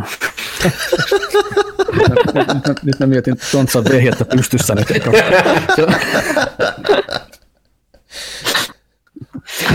Se on eri fiili sitten, se on se OnlyFans. Siitähän oli Pelaajalla muuten OnlyFansia. Onko Pelaajalla oma OnlyFansia? Se voisi olla kiva. Me ei olla vielä niin epätoivoisia, mutta meidän täytyy kyllä miettiä, mitä Pelaajakästi tukipakettiin kuuluu ensi kaudella. Kaikki tekee sitä. Kaikki tekee OnlyFansia. Mm-hmm. Se on ihan täysin normaalia. Mutta siis, kyllä totta kai nälkähän tässä kasvaa syödessä, kun laittaa katsoa. Ja just ennen kuin rupesin kelaamaan, että mitä kaikkia pelejä mä haluan itse niin Xbox Series X:llä testata, miltä ne näyttää niin kuin sitten just niin tämän Auto HDR:n kanssa silleen. Mutta siis, joo, siis tämä on vielä intopinkkeinä, tässä ollaan vielä. Ja pitäisi varmaan vain niin istua se keskittyä ja katsoa niin vain yhtä peliä kunnolla. Että niin näkisi ja pystyisi sen kokemaan hyvin, mutta että, niin musta tietysti toi Assassin's Creed Valhalla tulee olemaan se peli, joka mulla ensimmäinen on, joka pelaa koko läpi uudella konsolisukupolvella. Mullahan se, että kun mä vietin aika ison päivän eilisestä ton S:n parissa, niin mähän pelasin pääosan sitä ajasta Geometry Wars 2, koska siinä varsinkin se väri, siinä just se Auto HDR on just semmoinen tosi looginen lisä varsinkin siinä, että se on muutenkin jo ennustaan tosi skarppi peli, tosi paljon värejä hilluattava ja nyt ne niinku, tässä kontekstissa se on, niinku, se on tosi, siis se on peli, joka tavallaan vakuuttaa vuosi toisensa jälkeen muodossa jos toisessa. Ja se oli siinä Digital Foundryn jossain, kun ne testaili näitä Auto HDR-pelejä, niin sitä alettiin siinä lopussa mainitakin, että geometriasodat on justiin erittäin omiaan näyttämään, niin kuin, että mihin tämä Auto HDR parhaillaan pystyy silleen, mutta niin, mä niin kuin toivon löytäväni sieltä niin kuin joukosta jonkun omasta backlogista jonkun sellaisen peli, joka saa mut olemaan silleen, niin kuin, että niin hahaa, löysinpäs peli, joka niin kuin, jota muut ei tajua, miten hyvältä se näyttää Auto HDR kanssa ja pääsin sitten hehkuttamaan sitä internetissä, mutta siis, se on pitkä tie tässä ja no onhan tässä monta vuotta edessä tuon konsolin kanssa. Näyttääkö se konsoli mitenkään, että mitkä pelit tukee sitä Auto HDR? Vai onko se vaan, että sitten pistät pelin päälle ja huomaat, että oho, nyt se hyppäsi HDR päälle, vaikka tässä tukea olekaan? Ei se näytä mun mielestä sitä, mä vaan niin katsoin, niin että käynnistin jonkun vanhan pelin, niin sinne se HDR-logo vaan telkkariin sitten ilmestyi päälle. Että niin, sillä se sitten sillä mä sitten tiesin, että niin okei, kyllä se käyttää sitä nyt tässä, mutta että niin, ei se kyllä niin kuin ilmoittele, ainakaan vielä. Mm. Se tuli myös noista ohjaimista, puhuttiin yhdessä vaiheessa, millä mä räpläsin tässä, että se hämmentävä ongelma, että mäkin olen jonkun verran käyttänyt ekaa boksin Elite-ohjainta, niin mitä mä oon huomannut, että mä oon sitä Elite-ohjaimista, koska siinähän siis nämä irtoavat tatit, ne on magneettilla kiinni. Mä oon huomannut, että mä oon kehittänyt äärimmäisen huonon tavan siitä, että mä alan nyppimään näitä tatteja. Kun mä aloin pelaamaan tätä uutta, niin mä huomasin, että mä yritin alkaa irrottelemaan näitä sille ihan ajatuksella. Sitten että hetken, että nyt joku ei natsaa ihan oikeasti. Ai niin, eihän tästä nää irtoa, mutta en sitä ole vielä ajatuksessani onnistunut rikkomaan tuota uutta boksin ohjainta. Mä oon niin varmaan eiltä kontrollin kanssa, että mä en ikinä ota niitä tatteja eri turhan takia, että niin en ole kirjoittanut vielä varmaan, silloin kun sain, niin otin kerran irti vaan testatakseni. Mutta niin. Mä olisin muuten vainoharhaisen, mutta nämä on tämmöisiä magneettipohjaisia, niin mä en ole niin peloissani asiasta. Että se löystyy. Meillä on pari kertaa etitty niitä irtotatteja, kun lapset on irrottanut ne. Et siinä mielessä vähän pelottaa, että annan sen tuonne alakertaan, mutta onneksi lapset kasvaa ja käsityskyky ja ymmärrys ja kunnioitus laitteita kohtaan kasvaa koko ajan. Ja me sovittiin jo, että se on 4. ohjaaja. Kato, joskus tulee 4 muksua pelaamaan yhtä aikaa Minecraftia vaikka, niin se on ollut se ongelma, että kun ei ole ollut 4 ohjainta, niin sanon, että se Elite on sitten se 4, joka kaivetaan esille vain siinä tapauksessa, kun on 4 pelaajaa. Muuten se saa olla siellä hyllyssä. Sullahan oli ihan törkeä pitkä se sun Elite-ohjaan niin kuin siellä kaapissa ei siis käyttämättä. Niin olikin. Joo, että se olit ostanut sen, mutta et ikinä käyttänyt ja etkä suostunut myymään sitä mullekaan tai mitään tällaista. Mutta se johtui siitä, että mulla oli silloin ainut Xbox One oli alakerrassa olohuoneessa ja se oli semmoinen enemmän lasten pelikone ja vaimon DVD kautta Blu-ray-soiti. Mutta sitten kun mä hommasin ton One X:n tänne viihdehuoneeseen, niin sitten mä otin sen tänne omaksi pääasialliseksi boksiohjaimeksi. Se hyvä ratkaisu. Dramaattisinta, mitä mulla on niiden tattien kanssa tapahtunut, jossain tiiviissä Rocket League-hetkessä on saattanut tatti lentää jonnekin pöydän alle tai muuta, ja on ilman tattia pitänyt viimeistellä joku matsi siinä ja miettiä, että kyllä mä ehtisinköhän mä jossain välissä kaivautua hyppää tuonne alle ja nappaassa, mutta oi, määrättekö te niitä ihmisiä, jotka heittelee ohjaamia oikeasti? Ei, mä en ole koskaan. Se hämmentää mua. Jostain. Ville on hiljaa, joten mä voin sitä Ville haittaa. Joo, ei kyllä tule itse yleensä heitelty ohjaimia edes kiukon puskissakaan. Että kyllä se pysyy tiiviisti, se ohjaa lapasessa. Että ehkä se on enemmän niin kuin expression useimmille ihmisille, mutta toiset kyllähän niitä näkee niitä videoita, kun jengi heittää ohjaimia kohti telkkaria ja telkkari menee rikki. Mutta en kyllä tunne kovin monta ihmistä, jotka olisi niin kuin oikeasti tehnyt sitä. Ei siis oikeasti, että niin 8-biittisen Nintendo ohjaan mä purin. Se on, niin kuin, se on ihan sallittua siinä iässä, että on niin kuin tärkeää, kun maitohaapaa niin purraan sitten jotain kovaa. Että, niin sen mä muistan, että mulla oli niin ohjelmassa hampaa jäljessä. Ja siis mulla on myös mun veljen Xbox, alkuperäinen Xbox, mä olin perinnyt sen ja siinä, kun sain sen, niin oli siinä ohjaimen niin kuin yläreunassa oli alahampaiden jäljet. Mitä se on jäystänyt sitä, kun se on ollut vihana. Se on kyllä hassua, että se auttaa kyllä se pureminen kyllä noihin vihaisuuteen, mutta ei ole kyllä onneksi pitänyt niin kuin enää pitkiä aikoihin niin kuin mitenkään huutaa tyynyyn tai mitään muutakaan. Joten hyvässä kodissa, hyvien kotiin pääsee Xbox Series X, täällä ei tarvitse pelätä kyllä kuolonoillista. Niin. Yksi asia, mitä mä muuten noissa ohjaimista todella huolissani, mainitsitkin mun mielestä Jarkko sen teksturoinnin siinä. Kun siinä on sekä PS5 että Xboxin takaosa on täynnä tuommoista ihan pientä ropelöä, niin miten kuonainen se on kuukauden päästä? Siis no se tietysti riippuu siitä sun omista tavoista, miten sä elät. Siis vain puhtaana pelat pelejä, muuten sulla käy huonosti. Suihkun jälkeen on pelihetki, muuten se on sulla silsanen ohjaan siinä hyvin nopeasti. Välillä voi tippaa käsiin semmoisen sitruunaveteen, niin kuin sarrapujuhlissa ja jatkaa sitten. Ohjaan kiittää sellaisesta hellyydestä, kyllä ohjaan tykkää. Mä just tuosta niin. Mä en ole ihan varma vielä tästä uuden ohjelman ristiohjelmasta kuitenkaan vielä, koska se niin on tuommoinen, niin että se kehikko kuitenkin. Se on tosi naksuva. Erittäin naksuva. Aika paljon klank. Joo, että se on sitten niin Tetris Effectia niin pelatessa silleen, niin se naksuminen kyllä niin kuin vähän omaa keskittymistä haittasi. Ja myös se, että mun sormi ainakaan lyhyen testin aikana ole tottunut vielä siihen, että se ei tuntunut ihan niin tarkalta.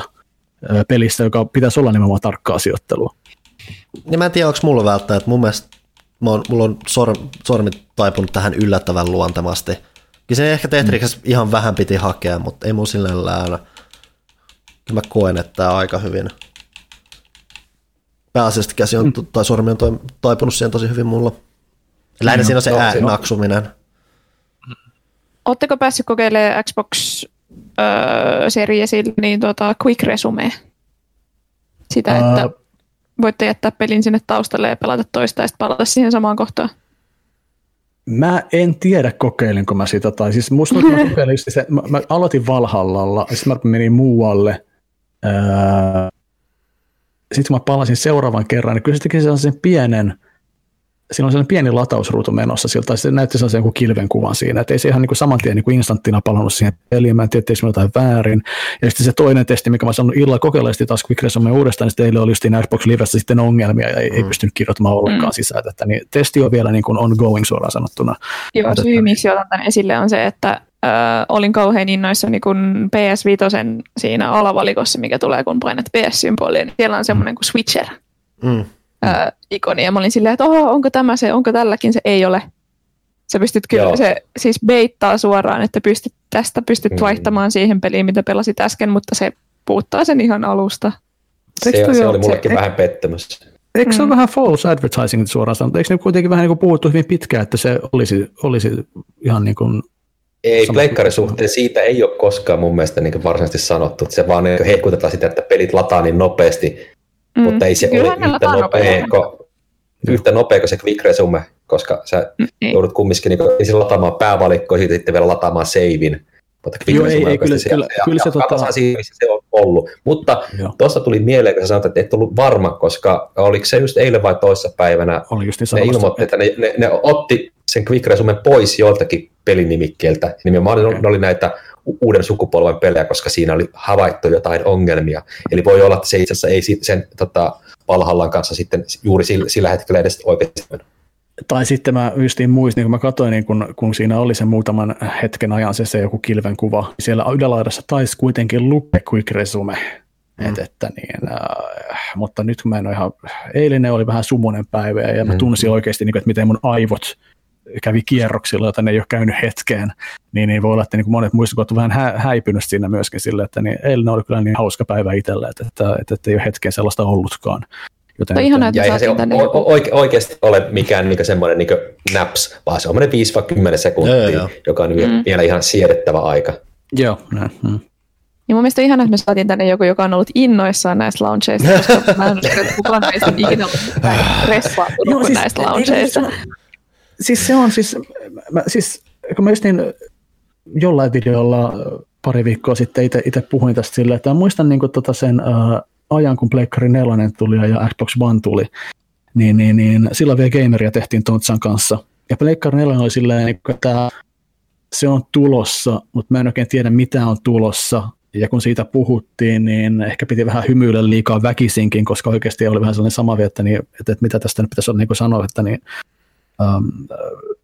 Ne oli vaan sillä, että totta kai mä olin hirveän innostanut, kun sen sai kotiin, siinä vaiheessa tuntui kivalta, mutta just että tämmöinen uusi,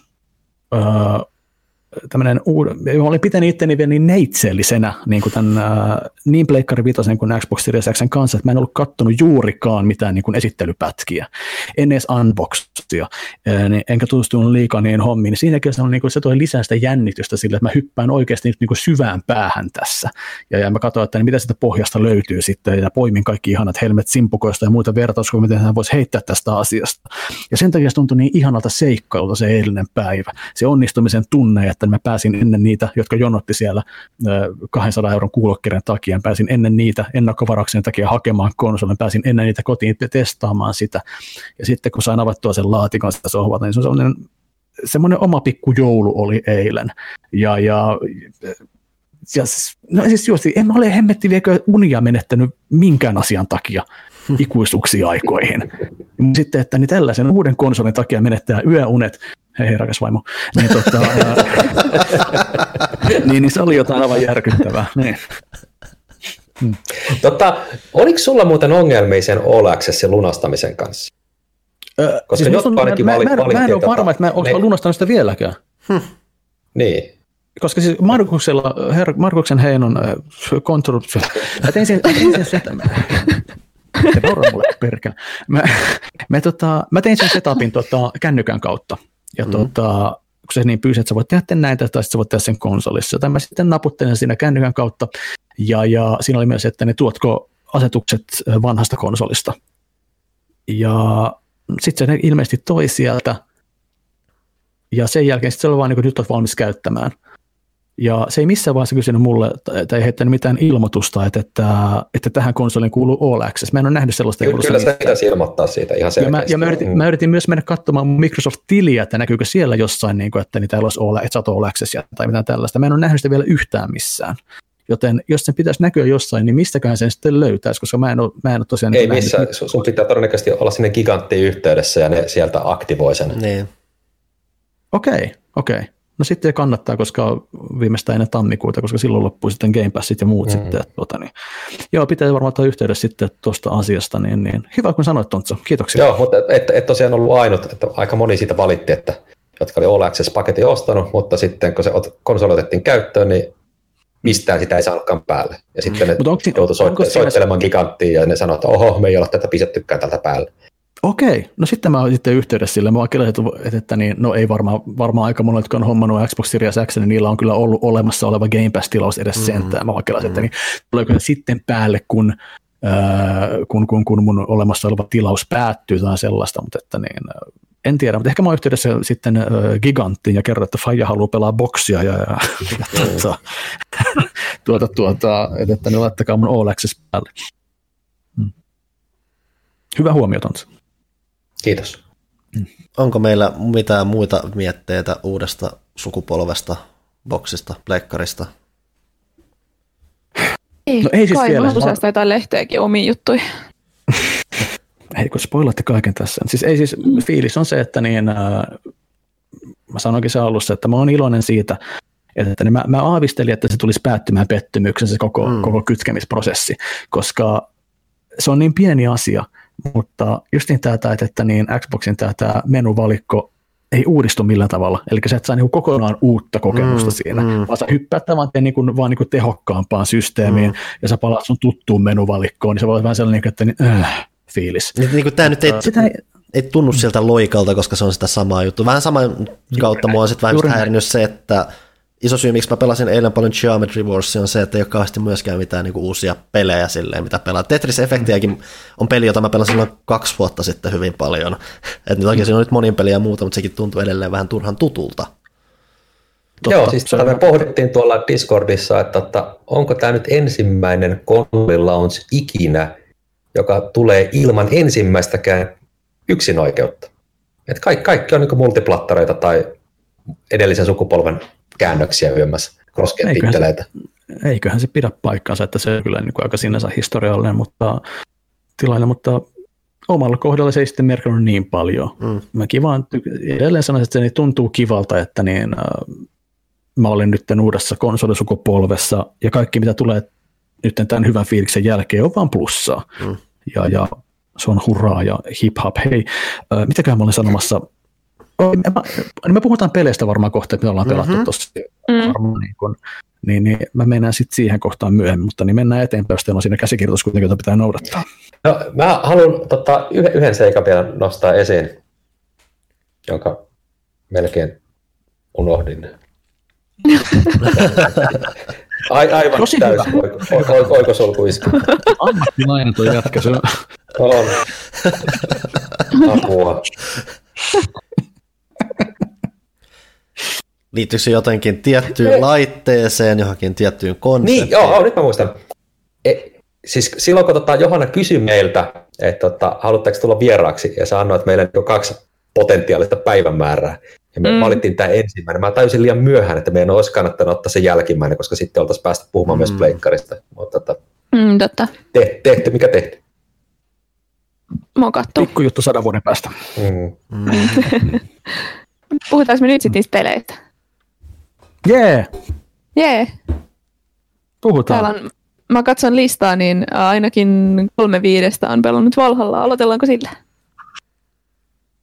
Villekin pääsee väliin puhumaan. Mä oon huolissaan katsellut tässä. Pelannut hirveästi. Sitä nyt on vielä ehtinyt, kun se eilen vasta tunnin sitä niin kuin varmaan veivasin, että ei nyt mitenkään ihmeellisyyksiä siitä vielä oikein osaa sanoa, mutta...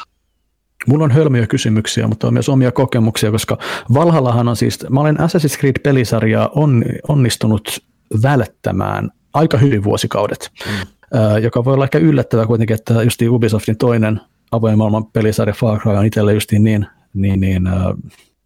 mieluisa pelisarja, niin hassu, että en ole sitten tähän koskaan päässyt hyppäämään. Mä oon ostanut kyllä sen Ezio Collectioninkin Pleikkarin 4:lle, ja totta kai Gamer aikuinakin ilmestyi Assassin's Creed-pelejä, mutta koska mä en ollut tutustunut pelisarjaan, niin mä olin vähän sillä, että niin, no ehkä mä vaan kyselin jotain tästä, koska mua ei hilveästi nappaa nämä pelit.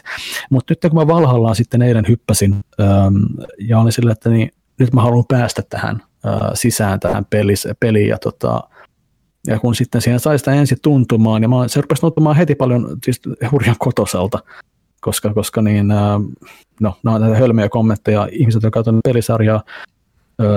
Mä justiin vähän aikaa sitten pidin hirveän Far Cry-maratonin itselleni. Mä pelasin Far Cry 3, Far Cry Primalin, Far Cry Blood Dragonin, Far Cry 5. Ja sitten rupesin pelaamaan vielä Far Cry 5 DLC-täkin tuossa. Ja justiin niin kun se vertautui niin hyvin niihin peleihin silleen, että niin, tämä haukka, mikä tässä sulla on mukana, toi mieleen totta kai Far Cry Primalin lintutähystykset, mitä siinä on. Ja luonnollisesti mä olin vaan hirveän iloinen, että niin, mutta täällähän tällaisia kyliä, jotka pitää vallottaa. Tämähän on täyttä Far Cry, mähän tuun nauttimaan tästä, ja niin on tykännytkin näistä ensi hetkestä, mitä sen pelin parissa on ollut. Ja sinänsä mä vaan, että niin, se mikä on aina niin kun, niissä kokemuksissa, mitä mun on ollut Assassin's Creedin kanssa, on ollut se, että niin, tulee aina ne nykyhetki, osiot on rikkonut tunnelmaa.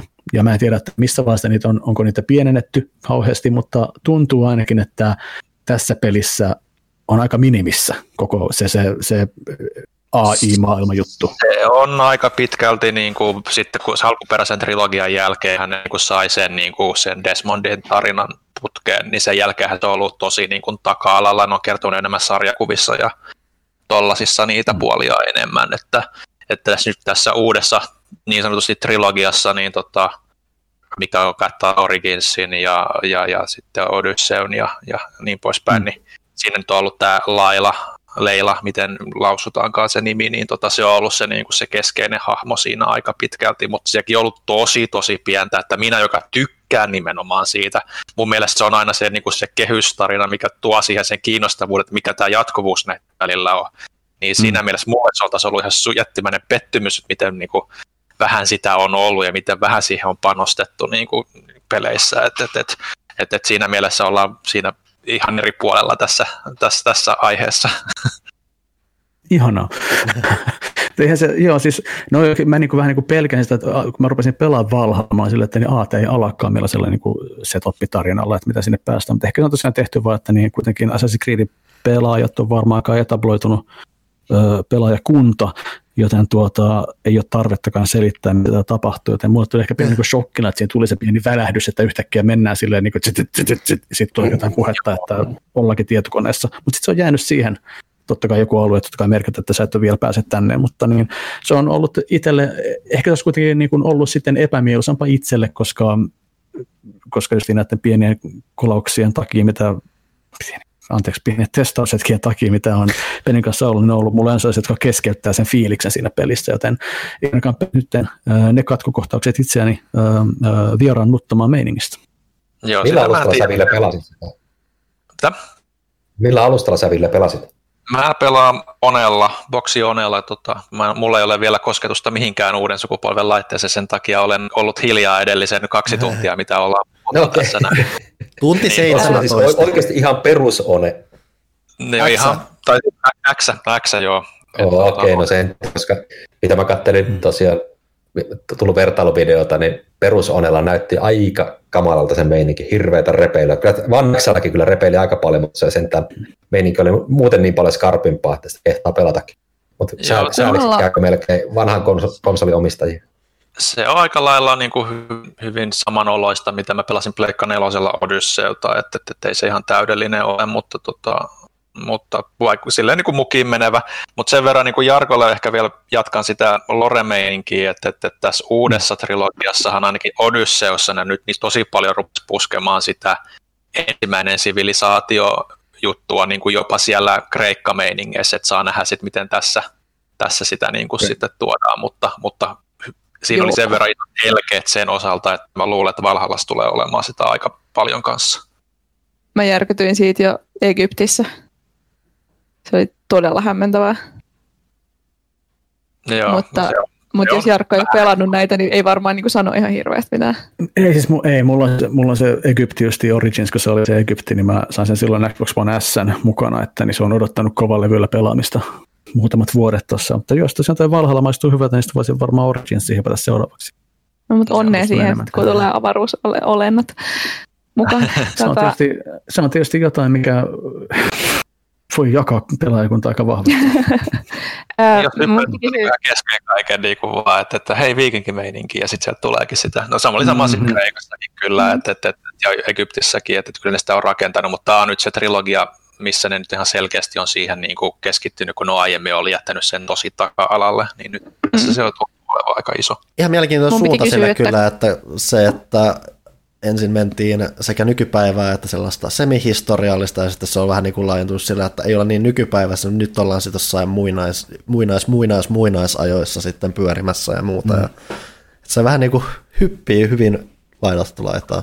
Se assassiinimeininki. Mitä mä tavallaan arvostan. Se olisi hauska, jos ne, mä oon kanssa ihminen, joka tykkää siitä nykypäivän menosta. Mä olisin vähän toivonut, että sen Desmondin kanssa varkin olisi tuotu enemmän sinne nykypäivään sit sitä, mutta tavallaan myös arvostan. Mä en siis ole pelannut Assassin's Creed ja Assassin's Creed 3. Mä oon miettinyt aina silloin tällä hyppäänyt takaisin, mutta nyt kun mä katsoin Valhallassa vähän, että se näyttää just vähän sen verran karulta, että mä tiedän jaksas, mutta mä arvostan ainakin sitä, että se menee nyt noin hyvinkin laajaa spektriä kulkee. Tämä on nykypäivää, on historiallisia juttuja ja sitten jotain muinaista aikaa ennen ihmisiä ja muuta. Ja mun mielestä se on semmoista hauskan sekopäistä menoa just vaikka silleen, että se yrittää ottaa sen silti silleen tietyllä vakavuudella, että se ei lähde liian lennokkaaksi, niin se on hauskaa seurata. Pelillisesti mua nauratti se, kun on pelannut nyt ensitunnit Legionista ja Valhallasta, tai no. Legionista pelasin ensimmäisen sen niin alkumissionin ennen sitä titteliä, mutta kuitenkin niin kuin sen Legionin ensimmäiset hetket on hyvin suoravirtaista stealthia silleen, että hiivit tämän tyypin selän taakse ja vedä sitä nyrkillä niskaan. Ja sitten taas Valhallassa niin kuin sä menet sun 20 kaverin kanssa vetää kirveellä naamaa viikinkei. Sitten se on vaan jotenkin niin kääntynyt päälailleen se asetelma. Toi oli kyllä. Mä niin kun justiin yritin kanssa aloittaa pelata Valhalla silleen, että tiesin kyllä, että niin Assassin's Creedissä, mitä on testannut, niin pitää hipsutella paljon, että mä siellä sitten menin vaan varjoissa ja puskissa, ja sitten kun hiivin saatana jonkun viikingin taakse silleen, ja sanoisin, että niin missä tulee nyt tämä nappi, että mä saan tällaisen stealth takedownin tehtyä. Ei sellaista ole, saatana, kirvestä vaan naamaa, saatana, niin sitten hyvä tulee. Että niin, sitten mä ajattelin, että ehkä sitten myöhemmin esitellään uutena kivana taitona tästä pelissä, että pystyy myös hiljaisesti tappamaan, mutta ei sitten jousipyssy on ollut mulle kanssa niin erittäin rakas tässä alkuhetkellä. Mä tykkään aina jousipyssyillä ihan hirveästi missä Far Cryissakin. Niin, kyllä mä uskon, että tosta hyvä tulee. Ja mä odotan sitä hetkeä, että milloin se, niin kun nythän mä sillä vielä niin kun, totta kai tutustun pelisarjaan ja maailmaan, mitä se pitää tehdä, mutta niin mä odotan sitä, että tästä tulee se podcast-peli. Eli sä vaan pelaat sitä pari tuntia illassa podcastit korvassa ja sitten vaan niin kun suodat niitä kyljen tyhjentämisiä tällaisia ja sellaisia pelihetkiä mä rakastan hirveästi. Ubi tuntuu itsekin tietävän, että tämä on podcast-peli, koska eikö siinä pelikotelossa tullut jonkun Viikinki-podcastin mainos? Tuli. Joo, että kuuntelin jotain Viikinki-tarinoita tästä Spotify-osoitteesta, kyllä. Pelaatteko te nais- vai mies-eivorilla? Mä annoin koneen valita ja tuli nainen. Mä yleensä en valitse naishahmoa pelihahmoksi, koska mä en ole nainen ihan näin niin kuin siitä syystä, mutta että niin ei mulla mitään hätää ollut nyt pelata tämän voimakkaan naisahmon kanssa siinä, että niin pelataan tällä kertaa tällä ja sillä mitään merkitystä näköjään ole siinä pelissä edes. Joo, mun piti tarkistaa, jos on nainen. Mun piti tarkistaa, että kumpi on kaanon ja mä en muistanut, niin mä menin miettimään, että saataisiin starttaa alusta. Ei ole kaanonia. Niin. Tässä on se... niin, no siis nyt... edelleen, ei ollut kaanonia Odysseussakaan. Odysseus nimenomaan oli kaanonia jo ennen kuin peli tuli ulos, että sanotaan, että Cassandra on kaanonia. Joo, ja nyt... kirjassa. Nyt, okei, no kuitenkin. Tässä on minor spoileri ensimmäisen partin ajalta. Eli siinä saat valita, oletko mies vai nainen vai annatko animuksen päättää, koska heillä on 2 eri DNA-strändiä, mitkä menevät jotenkin ristiin, ja sitten animus voi sieltä sopivan tilanteeseen, sopivan sukupuolen sinulle aina arpoa siinä, kun pelaat. Ja Ubisoftin taustat tuntien, että tämä ei voi mennä hyvin. Tämä ei vaan, niin kuin, mä en voi uskoa, että tämä menee kauhean niin kuin, putkeen. Siis vaihtaako se niin kuin tehtävästä riippuen hahmoa sitten, tai sukupuolta? Okay, joo, tilanteeseen sopiva. En tiedä, mitä se tarkoittaa. En lähtenyt kokeilemaan, valitsin mies ei voi.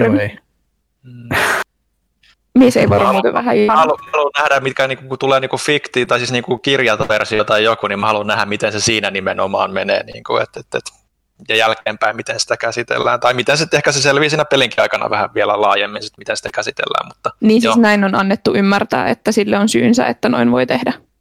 Joo. Joo. Mies ei varo ollut tosi jees, paitsi mua häiritsee, kun sillä on semmoinen tosi ei-skandinaavinen aksentti, kun sitten taas tosi monilla niillä sivuhahmoilla on hyvin niin kuin selkeästi skandi-aksentit.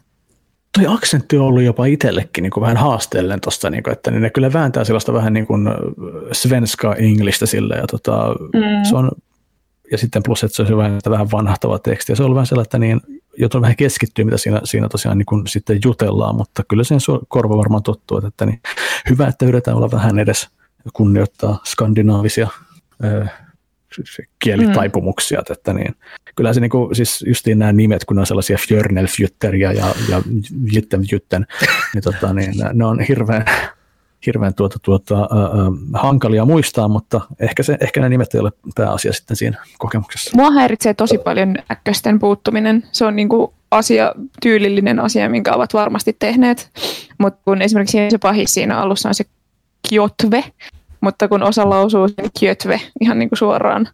Ja sitten taas siellä on niitä, jotka lausuvat sen olla ja vaikuttaisi siltä, että siellä pitäisi se ö olla, mutta ne on vaan jätetty kaikista nimistä ja paikan nimistä pois. Ja se on omituista.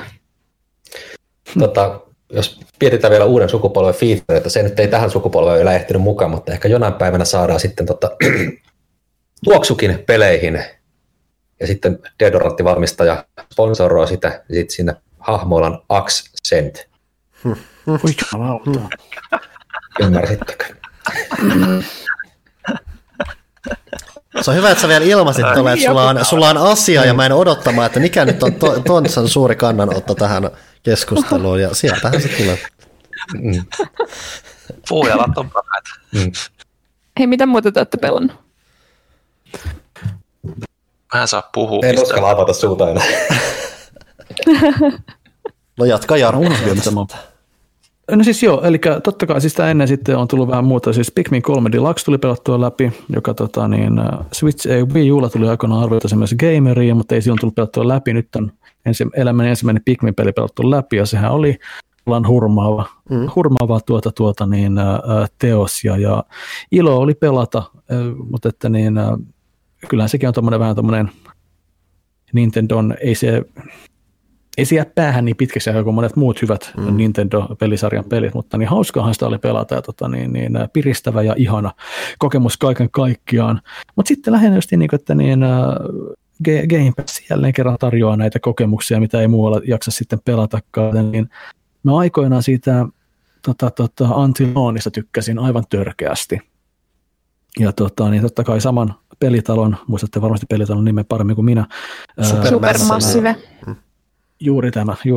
Niin heidän tämä trilogia, tämä Dark Anthology vai mikä liian, niin, vihdoin sitten Game Passin kautta pääsin sen Man of Medanin testamaan läpi.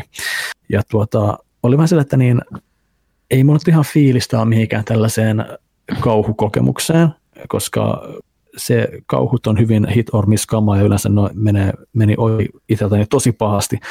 Mutta ajattelin, että niin kokeillaan nyt, että niin miten huono peli se voi olla, kun Until Dawnistakin tykkäsin niin paljon. Ja se, mitä mä tykkäsin Until Dawnista aikoinaan, oli, että niin, mä aloin pelaa sitä, mä olin sille, että niin, ei jumala, tämä on niin kliseistä kauhua, mutta jossain vaiheessa mulla on niin napsasti päässä, että niin, tämä on niin tarkoituksella kliseistä kauhua, että, niin, että se rupesi tykkäämään, että siinä käytiin kaikki sellaiset niin kuin perinteiset tropet läpi, mitä kauhujutuissa pitää tapahtua, ja se on hauskaa. Ja se oli kerran pelattu, ja se oli sitten unohdettu, mutta hyvät muistot jäi. Ja Man of Medan on siinä mielessä sitten, niin kuin, totta kai se on videopeli, joka on vähän niin kuin samaa, mutta siitä puuttuu kaikki se hurmaava meininki, mikä mut hurmas Until Dawnissa. Siinä on hahmoja, joista sä et voi pitää. Siinä on tarina, joka ei ole kauhean kiva. Ja sitten myöskin tämä, vaikka siinä on näitä juttuja, mitä sun pitää tehdä siinä pelissä, jotka vaikuttaa jollain tavalla, niin Until Dawnissa oli niin selkeä se butterfly-effekt, mikä siinä tapahtui, että jos sä teet näin, niin tuo on merkittävä ja sillä on jotain merkitystä. Niin tästä oli just näitä, että miten sä puhut tai miten sä vastaat nämä sun luonteenpiirre jutut, ne ei ollut niin selkeitä juttuja, että sä et oikeastaan tiennyt, miten sä vaikutat siihen peliin millään tavalla. Ja se oli sitten, että niin, no, mä en tykkää tuosta tyypistä, mä puhun sille äkäisesti. No se tekee jotain mun luonteelle, kun mä vastaan sille äkäisesti nytten. Ja sen takia just niin, että niin, ei ollut sellaista, niin kuin oli vain yksi kohta siinä pelissä, josta mä tajusin, niin kuin, että niin, jos mä olisin tehnyt toisen, niin sitten olisi jäänyt elo. Ja se oli sellainen quick time eventti, että mä en vaan ehtinyt painaa nappia ajoista. Mutta että niin, ei tullut yhtään mitään sellaista fiilistä, että niin pakko pelaa uudestaan tämä 5-6 tunnin häräily kummituslaivalla, koska mä haluan tehdä asiat toisin. Mä en oikeastaan tiedä, mitä mä olisin voinut tehdä toisia, että olisi tullut eri tulos koko pelissä. Mutta että niin, se oli videopeli. On hyvä kuulla, että sulla on nämä kaikki samat ajatukset kuin mulla, koska mä annoin sillä aikoinaan 3/10, koska se oli siis surkea. Se oli, mä en tiedä, onko se parantunut niin kuin teknisesti tässä vuoden aikana, mutta silloin kun se tuli ulos, se oli teknologisesti siis aivan kammottava esitys. Siis tekstuurit eivät latautuneet, asioita meni jatkuvasti rikki, se peli kaatuili koko ajan. Siis 5 tunnin läpipelun aikana mulla kaatui se vissiin 3 tai 4 kertaa. Ja sen lisäksi se oli, siis se käsikirjoitus on aivan sysi hirvittävä. Siinähän on siis mahdollisuus pelata kaverin kanssa niin, että te näette 2 eri asiaa koko ajan. Te niin kuin pelaatte eri hahmoja ja näette eri tapahtumat. Tai sitten, jos sä pelaat yksin, sä voit pelata sun ensimmäisen läpipelun, ja sitten kun sä pelaat toista kertaa, sä voit pelata sen curator's cutin, missä sä näet ne asiat, mitkä sä missasit. Ja valitettavasti se ei ole osattu rakentaa silleen niin kuin yksin pelaajaa ajatellen, että mulla ainakin kuoli joku tyyppi vaan siellä niin kuin NS curator's cutin puolella. Mä en tiedä yhtään, mitä siellä oli tapahtunut, niin kun mä näin sen ruumiin siellä jossain lattialla. Mä oon vaan, että jaa, ok. Enpä tiedä, mitä tolle tapahtui. Ja se oli ihan siis todella mystistä, että selkeästi niin kuin oli ideoita, mutta niitä ei osattu implementoida mitenkään, just toi luonteenpiirre juttu. Ei se vaan oli, sillä ei ollut mitään merkitystä mun mielestä siinä pelissä. Ja niin kuin sanoit, niin musta tuntui, että mitkään mun valinnat eivät vaikuttaneet siihen, miten se meni, paitsi jos mä just möhläsin jonkun minipelin. Ja siinä on lopussa semmoinen kohtaus, missä niiden pitää semmoista porttia tai ovea tai jotain pitää niin kuin ylhäällä, ja siihen vaan tarvitaan joku hahmo. Joten ne teleporttasi mun hahmon sinne, koska siihen vaan tarvittiin joku henkilö. Okay. Ja sekin tuntui niin kuin yperältä ja silleen, että et niin millään ei mitään väliä, miksi mä teen mitään näitä asioita. Sen lisäksi se varsinaisen Medan aluksen se salaisuus paljastui yhdestä dokumentista, mikä olisi voinut missata. Se vaan löytyi sieltä jostain pöydältä. Joo, niin, siellä oli kyllä joku paperilappu, kyllä oli näin, joo kyllä. Joo, siis, missä oli siis, kaikilla osa-alueilla ihan hirveä, mutta nyt tuli 2. osa. Tässä antologiassa on siis 8 peliä. 8? Jotka tulee, joo. Ja Man of Medan oli ensimmäinen ja nyt tuli Little Hope, joka on 2. Ja kaikilla osa-alueilla oli parannettu 5-kertaisesti. Se oli oikeasti tosi kiva pelata. Siinä oli, se oli teknisesti ihan pätevä. Käsikirjoitus oli tosi hyvä ja ei tosi kovasti semmoinen olo, että haluan pelaa sen uudestaan sen jälkeen, kun olin sen mysteerin paljastanut. Luonteenpiirresysteemi oikeasti käytettiin siinä merkittävästi. Kaikkea viestintää on parannettu tosi paljon, että kun tulee niitä prompteja, että tälle voi tehdä jotain, siinä lukee, että mitä sä oot oikeasti tekemässä, mikä on tosi tärkeää, kun peli perustuu valintoihin. Ja tuli semmoinen olo, että minä oikeasti vaikutin tähän. Mä pystyin koko ajan näkemään, että miten mun valinnat esimerkiksi just sen suhteen, että millaisia hahmoja mä tein niistä itse, niin vaikutti siihen, miten kaikki meni. Ja se oli hyvä auhuu, se oli hyvä mysteeri. Suosittelen. Ja siis mulle se oli tosi iso helpotus, koska näitä on tosiaan tulossa 6 vielä lisää. Jos ne olisi kaikki tuommoista roskaa, mitä Man of Medan oli, niin mä en kestäisi. Joo. No se on Game Passissa, sitten vuoden päästä voi varmaan pelata senkin. Niin, sitä, mä vaan se tuli vaan mielikusti, että niin, kun ei oikein tiedä, että mikä niin kuin tapahtuu, kun pelistä listetta, niin mulla on niin ihan niin vikapelin hetki. Mä Medanissa oli sellainen, että niin, koska siellä oli sitä kaasua siellä laivalla, joka sai sut näkemään hassuja juttuja.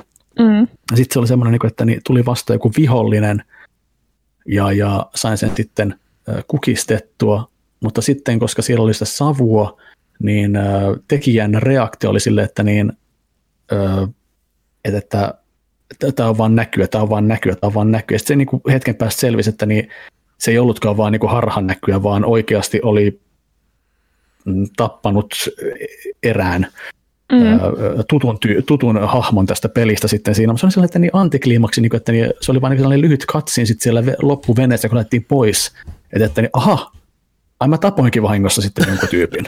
Mutta se ei ollut millään tavalla selvää siinä hetkellä, kun se tapahtui, että niin se, sen koki vaan, että se on vaan harhanäky, no joo, siis, ja se vaan sekoitti sitä tunnelmaa ja pakkaako pelissä lisää. Mutta kiva kuulla, että se tämän uudessa episodissa on opettu virheestä, niin sitä joskus voi testata. Mm. Hei, mun tarvii palaa vielä tuohon Pikminiin. Pelasitteko Bingo Battlea? En mä oikein testannut mitään näitä lisähärpäkköitä, mitä Deluxe-versiota tarjosi, että mä kyllä vaan sen peruspelin. No siinä on tosi kiva siis semmoinen moninpeliosio tai moninpelitila, missä on bingokortti täynnä hedelmiä ja muita asioita vihollisia, mitä pitää sitten etsiä ja kerätä sieltä kartalta kaverin kanssa kilpaa ja koitatte täyttää bingokorttia sillä lailla. Ja nyt tulee tarina Kaitilan taloudesta, nimittäin Janne hyvin törkeällä tavalla varasti multa voiton. Mulla oli enää yksi juttu, minkä mä tarvitsin, että mä saisin bingon. Mä olin kantamassa sitä sinne mun sipuliin. Ja sit se lähetti kaikki omat pikmininsä mun kimppuun, jotta ne mun pikminit tiputtaisi sen. Ja sit se jäi siihen 2 sentin päähän sitä mun sipulia. Ja sit hän kävi vaan sit voittamassa pelin kotiin. Mä olin niin vihainen. Puheita. Se oli niin lähellä, että niinku, noin ei voi edes enää tehdä. Mä olin niin vihainen, mä lähdin vaan ulkoiluttaa koiraa. Kun mä tulin takaisin, niin täällä oli kukkia ja suklaata. Hyvä, koska sinä en niin ikinä pystyisi tekemään tolleen videopelissä. Mä lapsena en ikinä, jos mä huomasin, että mä oon voittamassa mun broidin jossain videopelissä, mulla tuli paha mieli jo siitä, että mä pelaan paremmin kuin se, jota mä rupesin feikkaa, että mä pelaan huonosti, että se voittaisi. Mä en ikinä pystyisi tekemään tolleen toiselle. Hyvä, että hyvitti kuitenkin. Niinpä. Ai siis sen takia sä hävisit Gamerissa meidän 2 taistelut. Ei, se ei pidä pakkansa yhtään. Se oli ihan vaan omaa huonoutta. Jarkko vaan toivoo, että sä ottaisit siellä kukkia ja suklaata. Mm. Se olisi ihanaa. Mitäs Johanna, kun siinä Little Hopein lopussa on tiiseri tästä seuraavasta pelistä, niin herättääkö se mitään fiiliksiä näin sen tiiserin pohjalta? No sehän oli tosi semmoinen niin kuin 80-luvun jalkaväki aavikolla rynkyt kädessä, jotain menee metsässä, nyt pelottaa, kuuluu ääniä, niin se ei ole sen genre, mikä herättää musta mitään tunteita, mutta siis jälleen tosi erilainen. Noissahan on se pointti, että se ottaa niitä kauhutrouppeja. Ensimmäinen oli kummituslaiva, toinen oli semmoinen Silent Hill-tyyppinen pikkukylä, missä tapahtuu outoja juttuja. Ja sitten tämä nyt tulee olemaan semmoinen Predator-henkinen varmaan sitten, niin ihan siistiä nähdä niiden tulkinta siitä. En mä tiedä. Kyllä mä nyt tämän jälkeen sitten taas odotan sitä seuraavaa, että kun Man of Medanin jälkeen mä halusin vaan unohtaa, että koko studio on olemassa. Niin kyllä se on ihan siisti. Oliko Jarkolla muita pelejä? Kyllä mä oon pelannut tosi paljon, mutta että niin, sitten rupeaa menemään. Siis mä oon sellaisen Walking Deadin parin palasin pitkän ajan jälkeen myöskin, niin kuin, että mä Game Passin kautta jälleen kerran, kiitos Game Pass.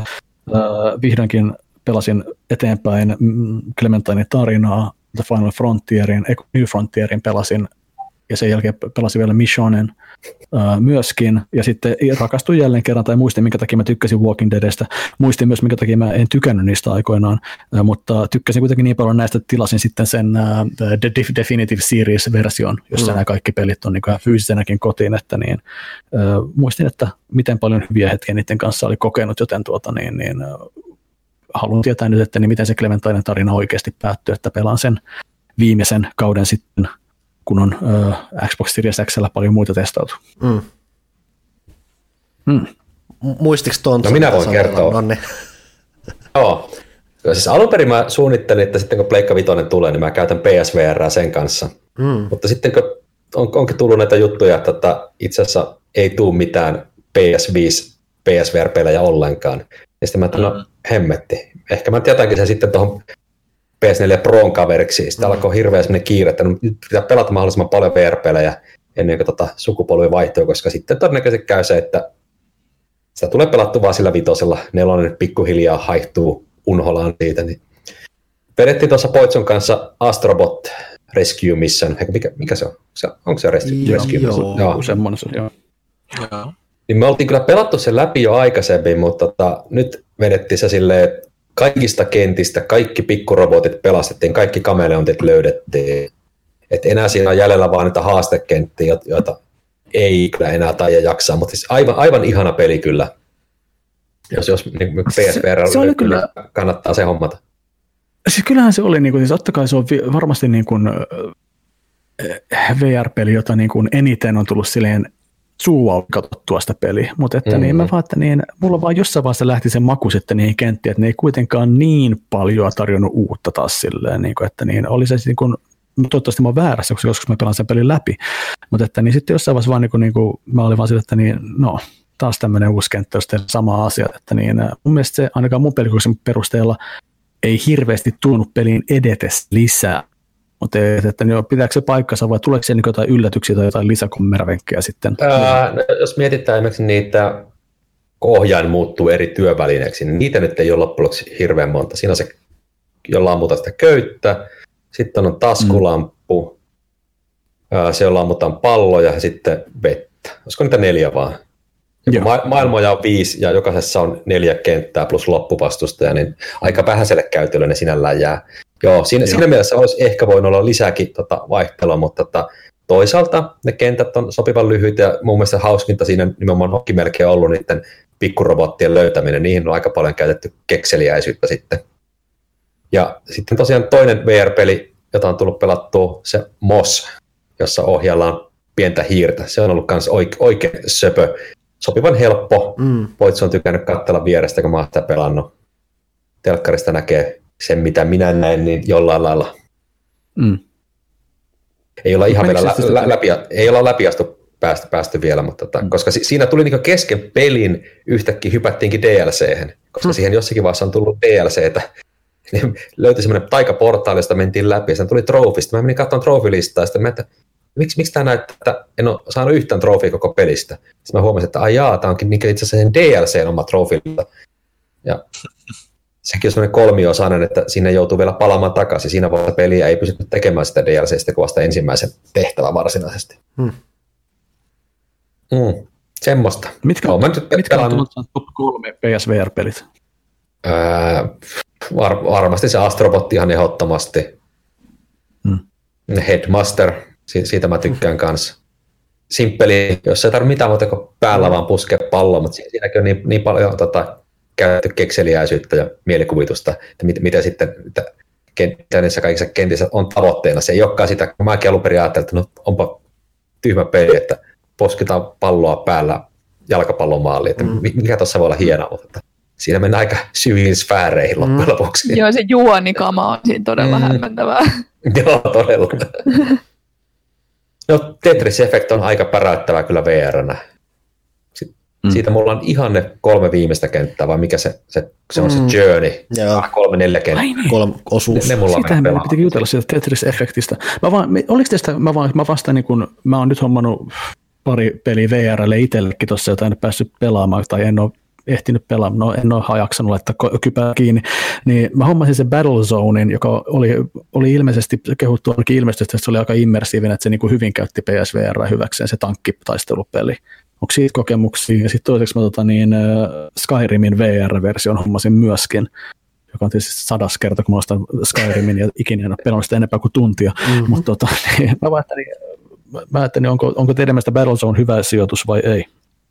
No siis mä oon pelannut sitä ehkä vajaan tunnin verran, koska se on niitä pelejä, joissa mulla alkaa niinku oikeasti vattan pohjasta ottamaan se, varsinkin se sivuttaa se liikaa, vankilla sladittaa, niin tuolla alkaa sisuskalut kääntyy ympäri, ja se ei tee pidemmän päälle hyvää sitten. Sehän mikä siinä Battlezonessa sentään on se, että sä olet jossain jutussa, että sä et itse ole se hahmo, mikä liikkuu, ja se on, että mäkin en ole tuntia enempää sitä pelannut, mutta siinä ainakin se just, että sä oot osa jotain laitetta, jota sä sitten ohjaat, niin se sopii ainakin siihen VR-menoihin. Onhan se pelinä aika simppeliä silleen. No aivan varmasti, et kyllä mä varmaan luulisin, että siitä olisi vähän niin kuin jotain NS-immersiivisempiä kokemuksiakin tullut, tosiaan tiedä,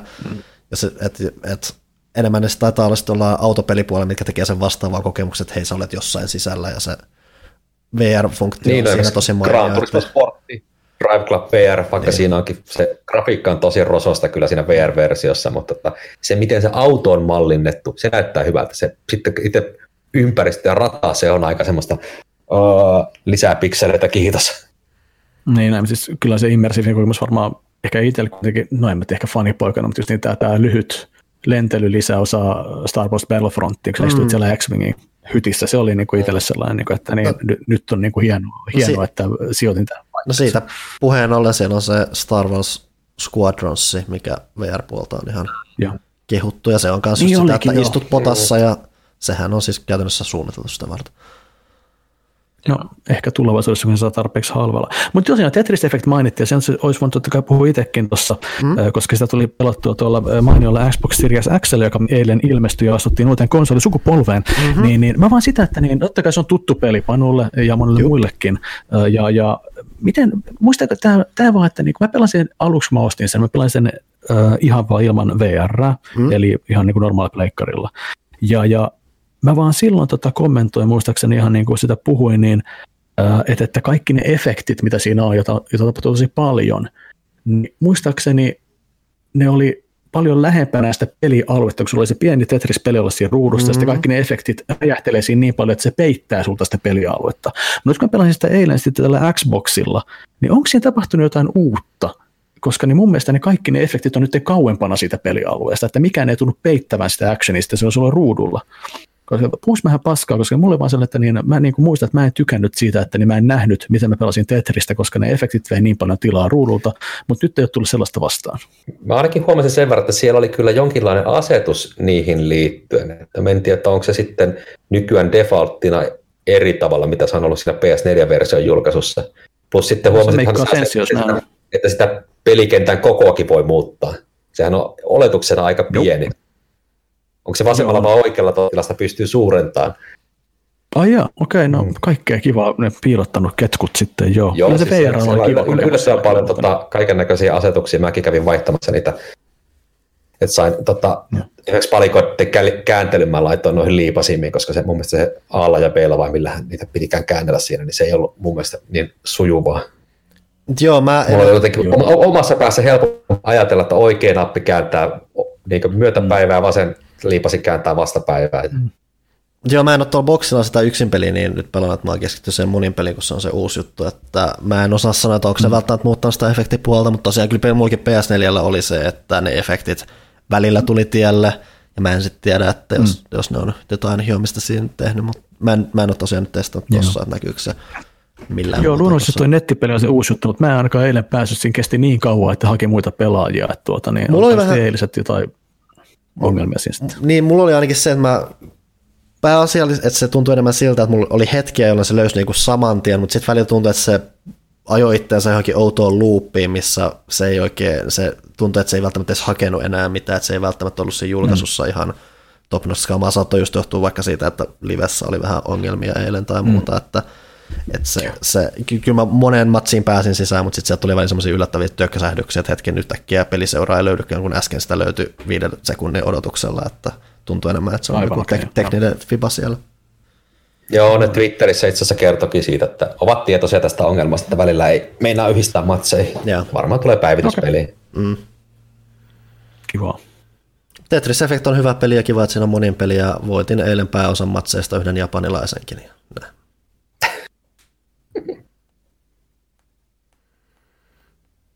Oliko Tontsalla muuta pelattavaa? Seuraava. Ei, voidaan mennä vaikka Villeen seuraavaksi. Mulla ei ole juuri pelattavaa, mistä voin puhua edelleenkään, niin niissä on vielä embargot päällä, niin siirrytään vaan seuraavaan osioon mun puolesta. Johanna kiipeilee jo seinille siellä. Niin. Oliko Johannalla jotain pelattua? Mitä sä et? Ei, Valhalla en mä oikein muuta ehtinyt. Mä siis Hadeksen mä latasin, mutta en mä ehtinyt koskea siihen vielä, kun se on semmoinen, mihin mä haluaisin oikeasti käyttää aikaa. Sitten kun mä rupean siihen käyttämään aikaa, mutta mistä sitä aikaa tekee? Mm. Hadesissa on kyllä se, että kun se on vähän semmoinen pelikertapohjainen, niin sanottu run-based juttu, niin se on kyllä hyvä just se, että sä voit pelata sitä just silleen vaikka puoli tuntia kerralla ja sitten mennä vähän pois ja tulla sitten takaisin. Mähän on hiljalleen jatkanut tässä sen pelaamista, on nyt sitten viime maininnan päässyt sen 3 tai 4 kertaa ns. Läpi, mikä toki kun miettii, että miten se pelin tarina menee ja muuta, niin ei se ole varmaan läpäisy, vaan se, että sä saat voiton siitä on käytännössä osasta tarinaa, ja se tarinahan jatkuu sitten tavallaan siitä, että jos sua kiinnostaa. Ja miksi se kiinnostaisikin, että miten se homma etenee, että se kuitenkin on edelleen niin hyvin kirjoitettu, ne hahmot on niin hyviä, että sitä oikeasti tykkää jatkaa pelaiset. Samalla se toiminta on niin hyvä, että sitä on kiva edelleen jatkaa metsästä. Et se myös rohkaisee tosi hyvin, että sen lisäksi, että se tuntuu hyvältä kokeiluna kaikkia näitä eri kykykombinaatioita, muuten se peli rohkaisee siihen, että hei, että saat tämmöisiä palkintoja, kun löydät kaikki nämä boostit tai käytät erilaisia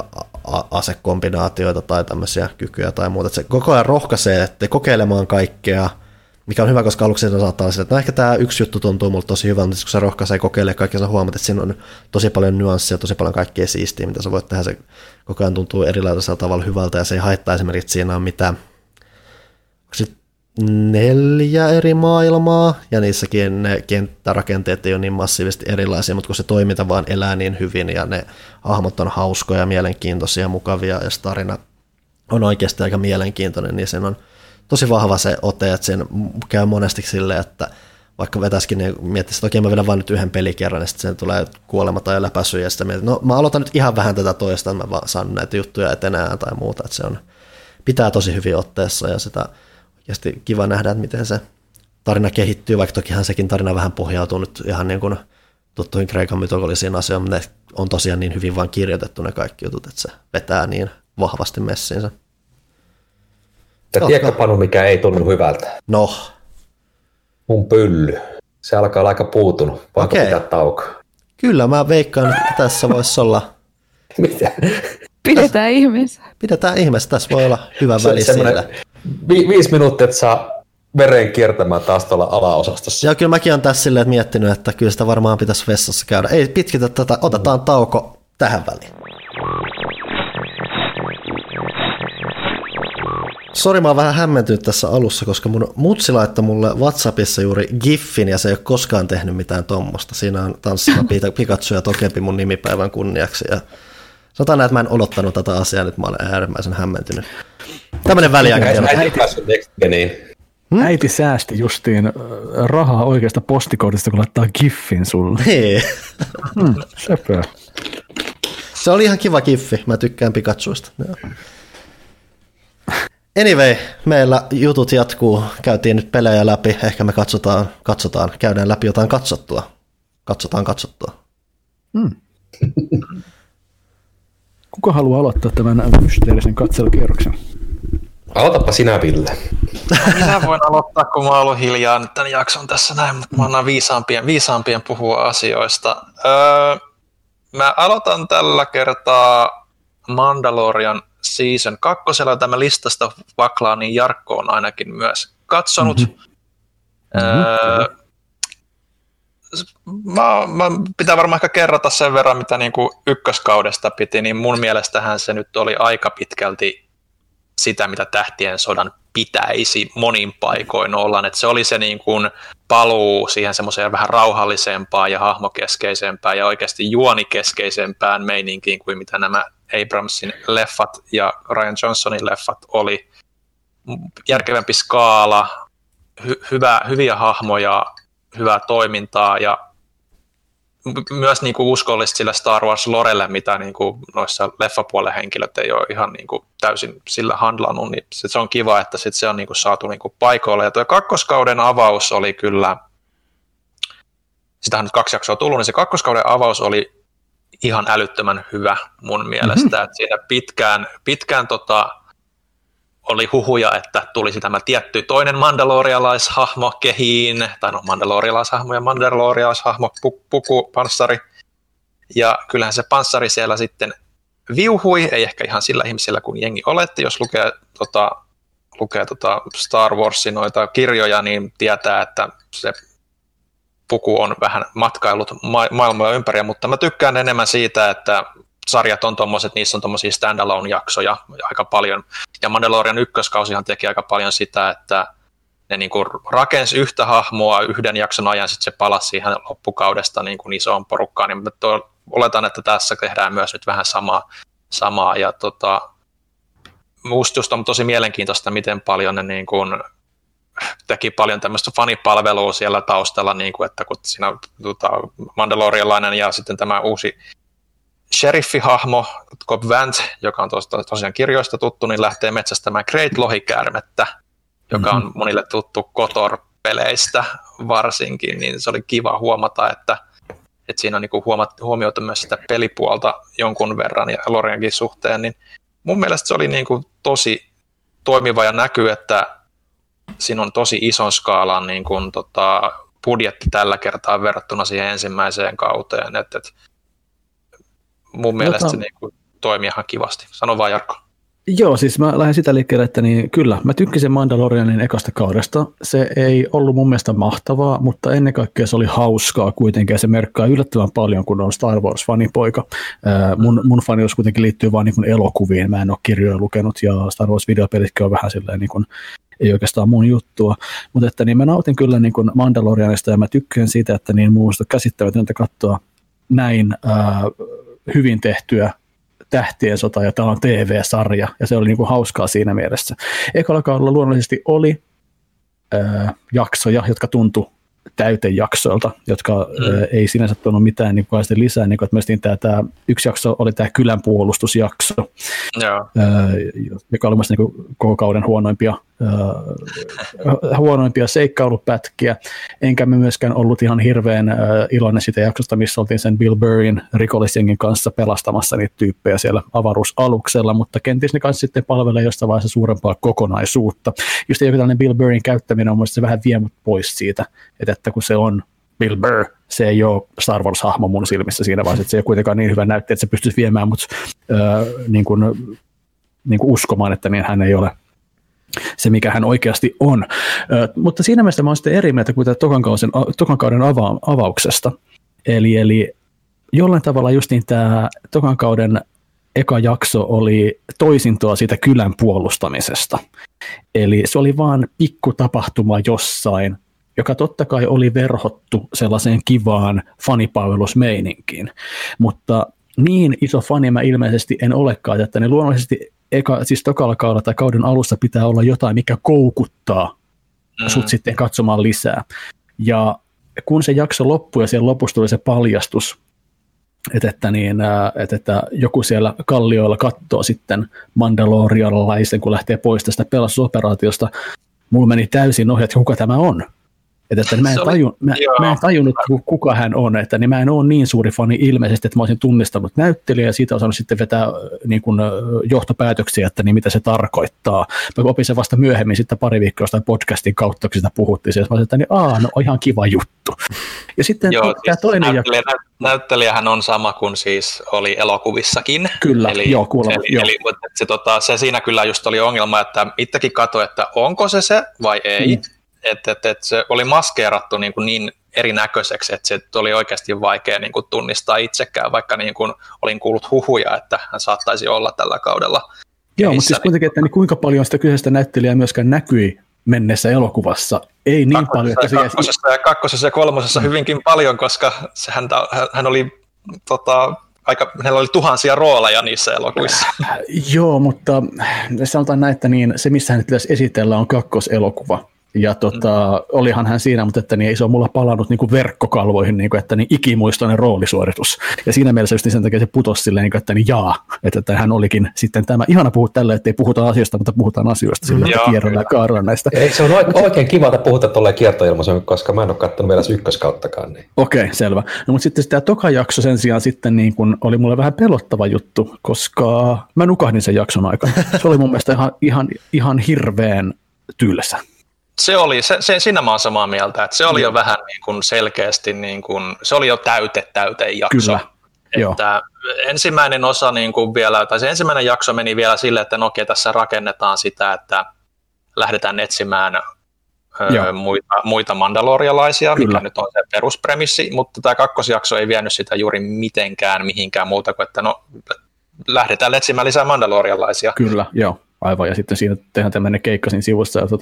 Ja sitten se oli tosiaan, että se oli, että niin, no totta kai, kyllä mä jälleen kerran perjantaina innolla käynnistän illalla sitten vaimon kanssa kolmas jakso, mutta että toivottavasti se vähän paremmin kaappaa mukaansa, että niin, että tällaisia se oli, mutta siis mikään ei muuttunut sillä, että niin, anteeksi, just niin pitikin alkaa juomaan limu, kun tuota röyhypöyhyt saman tietysti ylös, mutta no siis ihan kivaa katsottavaa se edelleen on, mutta katsotaan nyt, mä toivon, että ne osaa käyttää sitä toisen kauden ensimmäisen jakson paljastusta sitten hyvin niin kuin, että ne rakentaa sen tunnelman niin hyvin, että se jälleen sitten niin kuin palauttaa sen isoimman tunteen palon, koska mä en toivo, että tulee justiin tällainen, että niin, tämä planeetta tällä kertaa, tällainen pelastusoperaatio tällä kertaa meininki, että sitten se tuntuu vaan sieltä niin kuin liian pitkitetyltä. Joo, no siis mä oon siinä mielessä kanssa niin kuin huolissani, että kaudessa käsittääkseni on 8 jaksoa niin kuin edellisessäkin, että luulisi, että se nyt olisi ihan, että siinä vaiheessa ei tarvittaisi enää niin sanotusti täytejaksoja ollenkaan, mutta toisin kävi. Ei, että mä edelleenkään haittaisi ne täytejaksot, musta on niin kuin mielenkiintoista nähdä niin kuin Star Wars-universumi ylipäätään niin kuin eri puolista, ja mä oon nyt tottunut tietysti Clone Warsin ja Rebelsin pyötä, vaikka nyt onkin animaatioita, niin sekin on semmoinen hyvin 90-luvun tyylinen, että siellä saattaa olla ne omat kokonaisuutensa tai yksittäiset jaksonsa, niin mä oon ihan fine with it, mutta tosiaan se nyt tarvitsisi kolmannessa jaksossa pitäisi ottaa sitten, kun tulee tämän viikon perjantaina, niin ottaa vähän sitä kokonaiskuvaa paremmin haltuun, että se nyt sitä vähän alkaa tarvitsemaan kyllä. Otin vihdoin muuten kanssa nyt työn alle sen, että niin se Disney Plusassa on se Clone Wars, että niin, mä niin kuin aina katson pari jaksoa silloin tällöin, ja ihan niin kuin tämän ekakauden perusteella sehän on kyllä fanipojalle täysin toimivaa viihdettä sillä, että niin, ja ilmeisesti Clone Wars viedään kyllä niin kuin hyvinkin syvällisiin juttuihin tulevaisuudessa, niin mulla on aika paljon toivoja Clone Wars-animaation puolesta kanssa. Joo, no siis siitähän nyt on se 7-kausi, mikä on se uusi nyt Disney Plusalla, niin nythän se meni siihen Final Arcin, se ensimmäinen jakso 4, se tuli nyt Suomessakin vihdoin. Ja mun on pakko sanoa, että mä siis tykkään prequeleista, mä olen aina tykännyt niistä, ja mulla ei ole niitä isoja ongelmia toki, mutta ei niin isoja ongelmia kuin monilla ihmisillä on. Niin se ensimmäinen avausjakso, niin mulla oli semmoinen tosi niin kuin nerdgasm fanboy ilonhuuto siinä kesken niin kuin jakson, siis yleisfiilis vaan oli niin hyvä siinä. Ihanaa. Kyllä.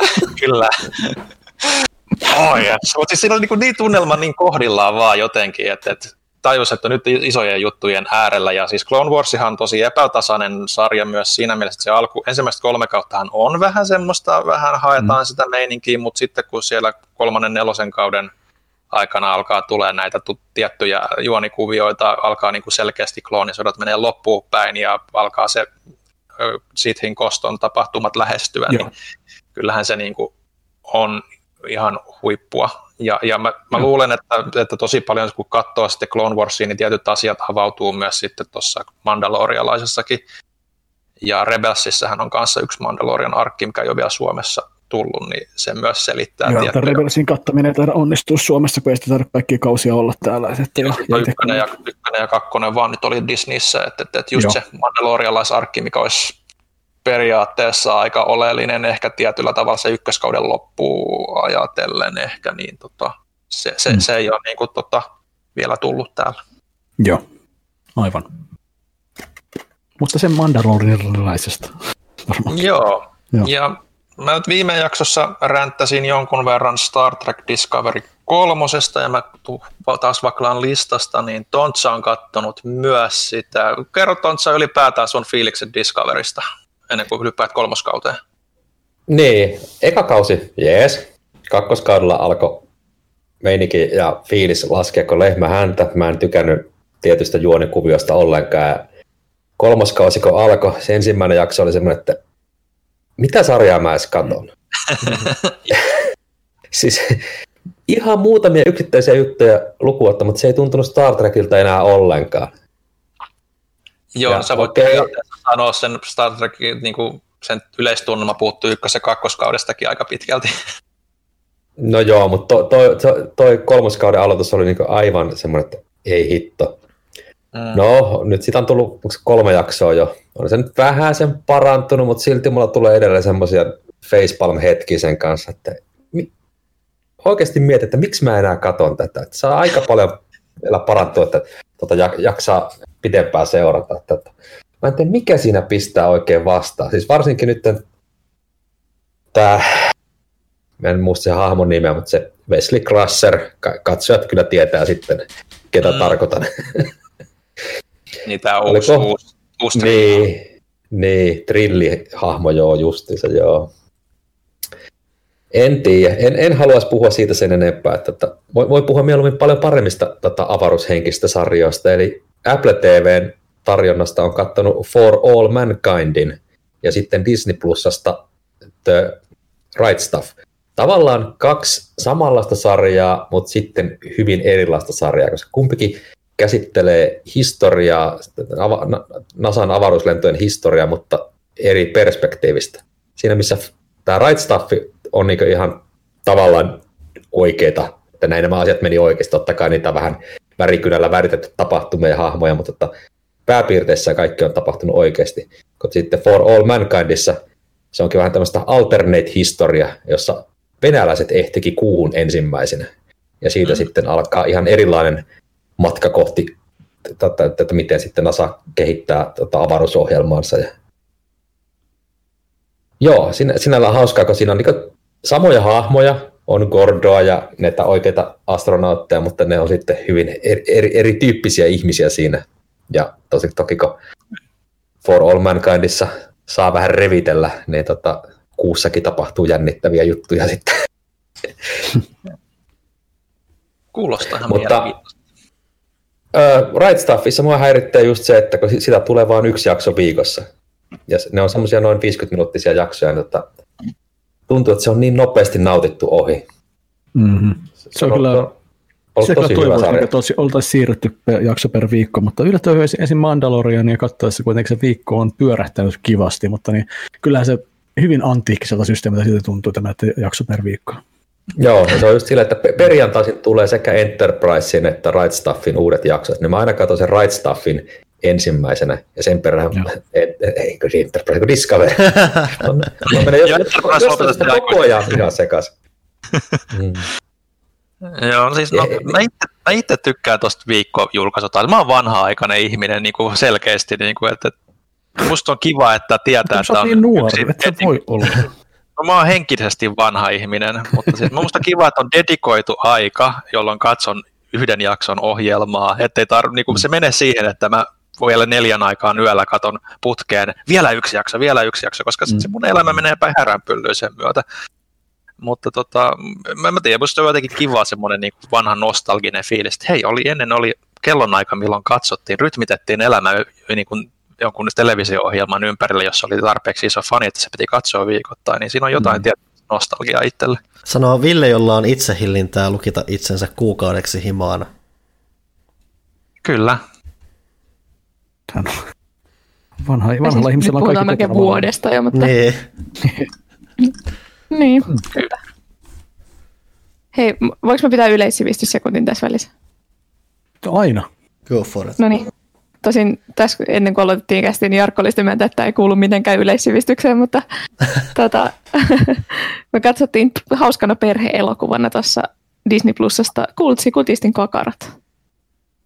Ja mä oon varmaan nähnyt sen lapsena. Mä luulen, mulla ei ollut mitään muistikuvia, Viltso ei ollut ikinä nähnyt sitä tietenkään. Joten katsottiin se ja kaikki pitivät siitä kauheasti. Mun mielestä se oli niinku... Siihen nähden, miten vanha elokuva se on, niin se oli hirveän hyvän näköinen.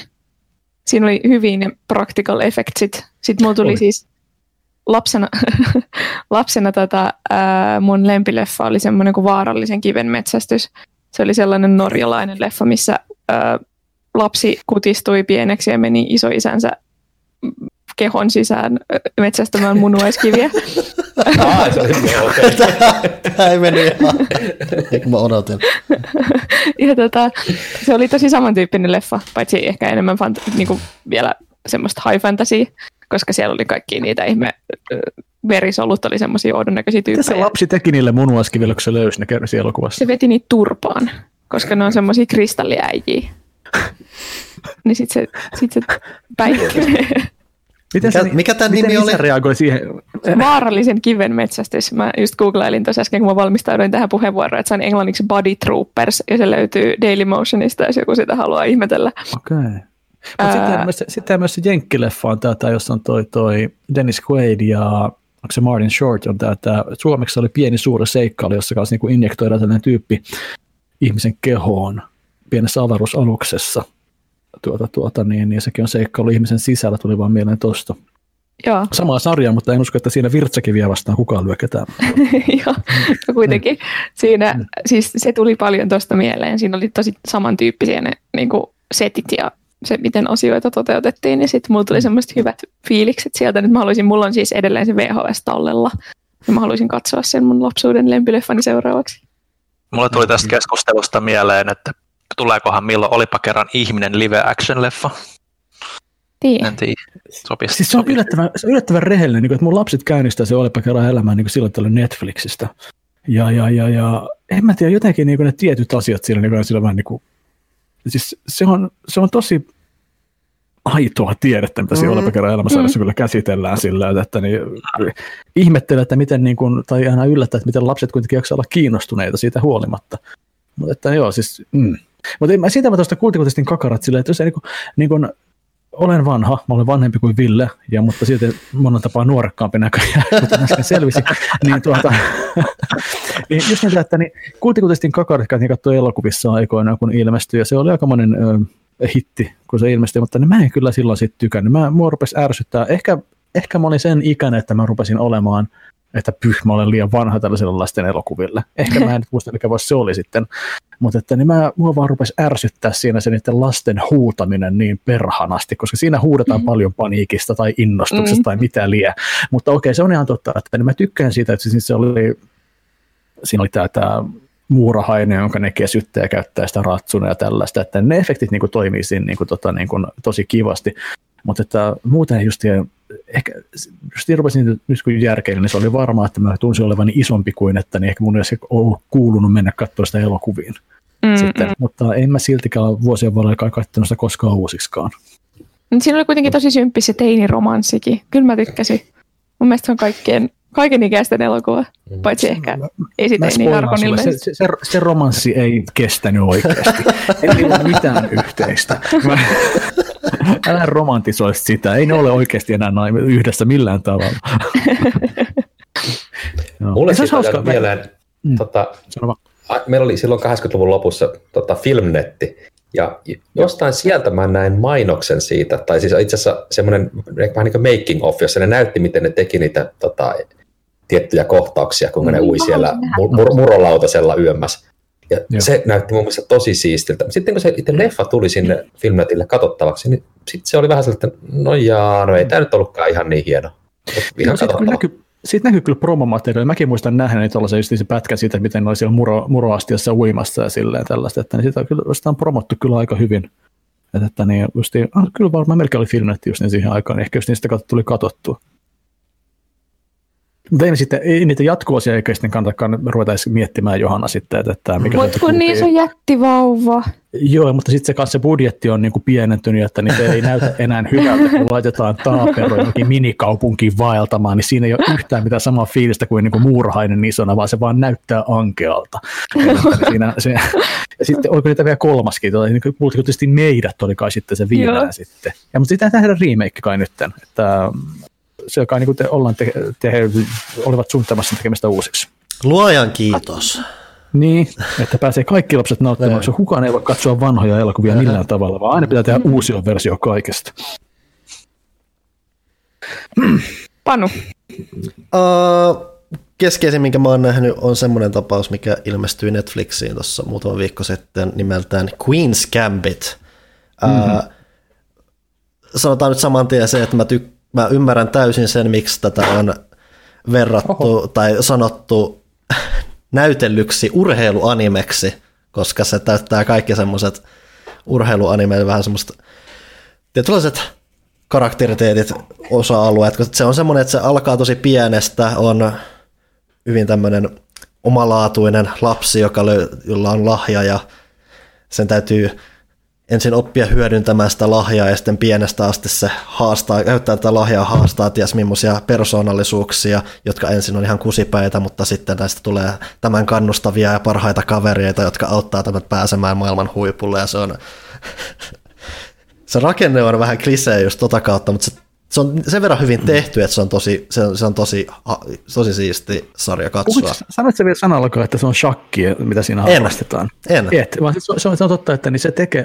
Mä en ole katsonut, mä olen katsonut sitä vaimon kanssa 3 jaksoa silleen. Niin kun, ja se on tosiaan niin kun, hyvää katsottavaa ja se saa näyttämään shakin mielenkiintoiselta, ei niin mielenkiintoiselta, että itse rupesin sitä ikinä harrastamaan, koska siinä samalla myös näyttää se, miten vaikea se laji on ja miten paljon se vaatii, että sitä opiskelee, miten hyvin sitä pystyy pelaamaan, mutta että tämä kyseinen päähahmo, joka sitten kuitenkin niin kuin käyttää aineita väärin ja pelaa helvetin hyvin shakkeja, niin onhan se kiva asetelma sarjalle silleen, että niin, onhan toki tosiaan niin kuin just, että niin kliseitähän se on silleen, että niin vaikeuksia kautta löytää oman itsensä ja ystävällinen kellaritalonmies opettaa shakkia pelaamaan ja hänestä tuleekin. Siinä on tällaisia, no näitä nyt näkee, mutta niin tarina on kerrottu niin hyvin ja niin kiva visuaalisesti myöskin, että, niin, että mielenkiintoista katsoa, mihin se tulee menemään.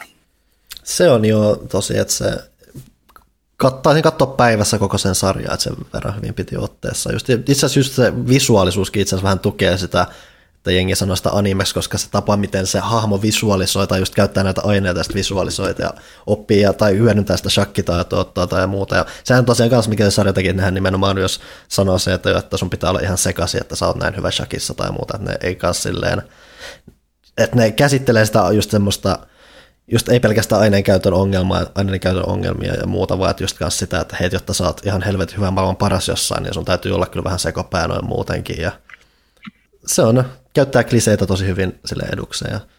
Se päähenkilö muutenkin se on vähän semmoinen mielenkiintoisen näköinen heppu, että se, sitäkin kautta se joko mulle vaan tulee... Kutsut sä usein naisia heppuiksi? Ja sillä nyt on niin, että... Se tuli ensimmäisenä siis mieleen. Oikea termihän on heputar. Heputar. Sen verran mielenkiintoisen näköinen heputar. Se tukee myös semmoista tietynlaista anime-fiilistä siinä, että se on semmoinen... tosi tunnistettavat kasvot, kasvanpiirteet ja muuta, että ne hahmot niinku ylipäätänsä vähän pätevät. Siellä on, mä en tiedä, onko sä päässyt tähän amerikkalaisen shakkimestari, jolla on koko ajan nahkatakki päällä ja cowboy-hattu päässä. Joo, siellä on tosi tommosia visuaalisesti eteen siis erottuvia persoonallisuuksia ja muuta, että se on... Kyllä vain. Ja se kuitenkin ottaa itseasiassa just silleen sopivan vakavasti silleen, että se silleen hyvällä tavalla.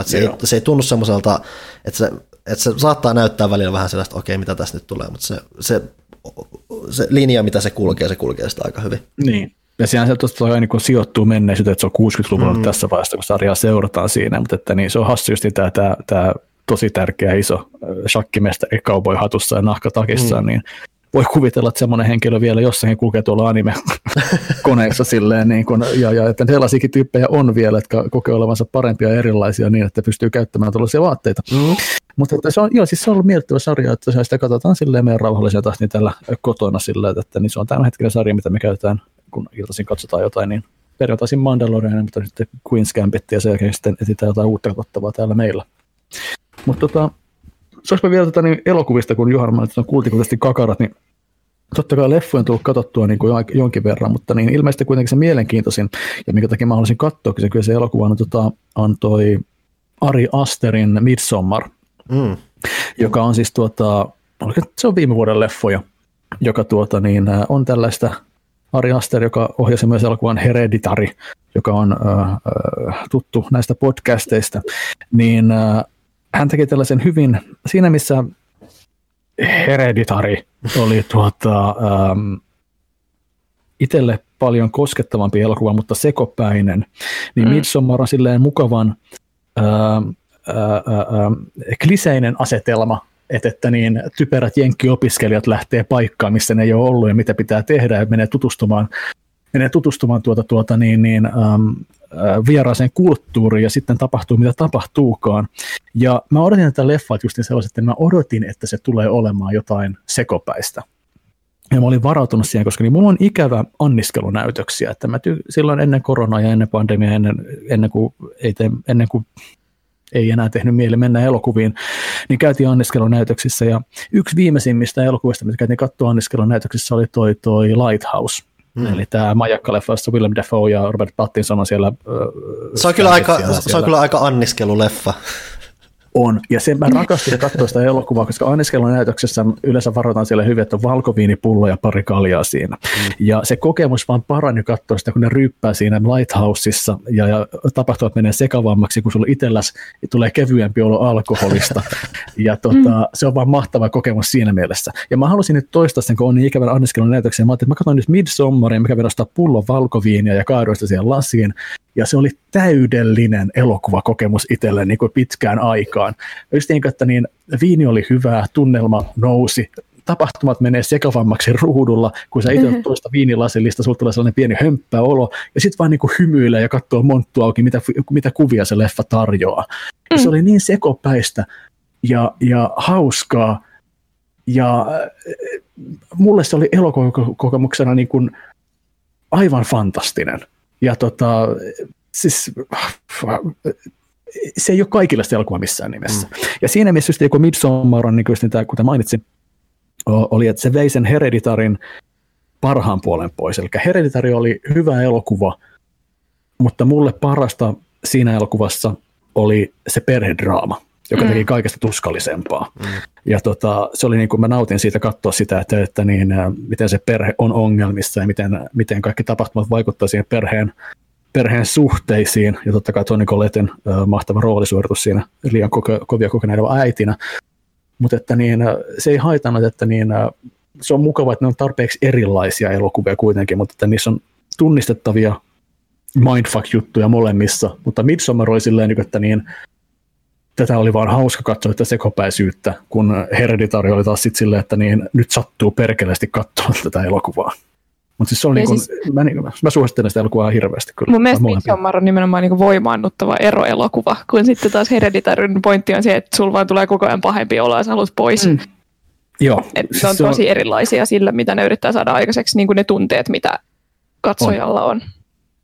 Joo, se on kyllä, siis se oli hirveä se asetelma kyllä Midsommari justiin, niin kuin, että selvää on, niin kuin, ei niitä spoilaa silleen, mutta että kun se parisuhde ei ollut hyvällä pohjalla ja kumpikaan ei vaan, tai no etenkään poikaystävä ei uskalla puhua suoraan asioista, niin ajaudutaan sitten tällaiseen tilanteeseen sitten vielä lisää. Mutta sitten käy asioita ja kuka saa palkkansa ja kuka ei, mutta siis se oli vaan fantastinen, niin kuin, fantastinen, mä tykkään sitä elokuvasta ihan perkeleesti. Joo, siinä oli hyvää viihdettä. No. Oliko meidän poiminnat siinä? Siinä ne taisi olla. Saatiin näin, ensimmäinen osa, toinen osa, kolmas, miten näin, en mä ylimietin asiaa. Nyt ollaan puhuttu asioista. Käsikirjoista liian tarkkaan, kun lukee, että nyt tulisi tauko, kun pidettiin taukoja. Niin, siis se on kauheata, kun poiketaan tämmöisistä. Anyway, me ollaan puhuttu nyt omasta päästämme. Seuraavaksi meiltä kysytään kysymyksiä, mutta ennen sitä me käydään sillä varsinaisella tauolla. Se äskeinen tauko ei ollut oikea tauko. Joo, ai jaa, sori. Niin, tauko.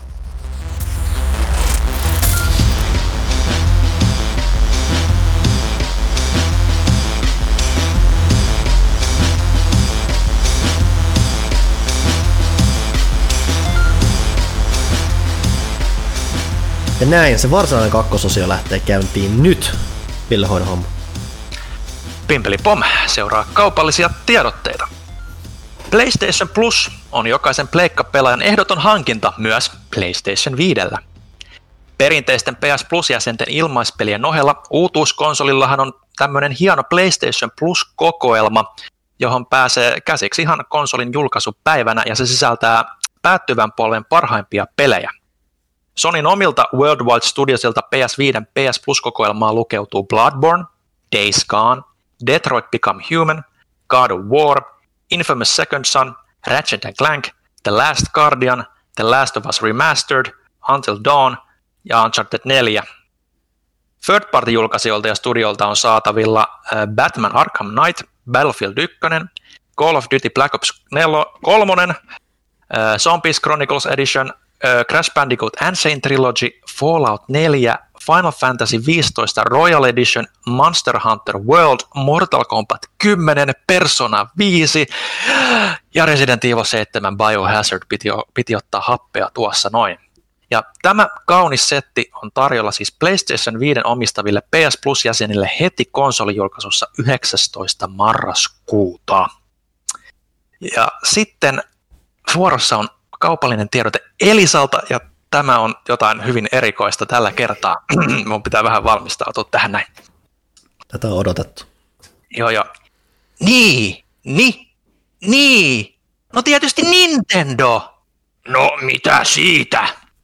No jos sulla ei ole vielä Nintendo Switchiä, niin oiskohan nyt viimeistään aika hankkia? Ai miksi? Se on konsoli, jolla Nintendon omien pelien lisäksi aivan massiivinen kattaus pelejä, ja mikä parasta, kotisohvan lisäksi sä voit pelata sitä ihan missä vaan. Ja se on helppo ottaa aina messiin. No hitsi. Eli kyllä vain. Elisan kaupasta Switch-konsoleita nyt saa, ja hintakaan ei päätä huimaa.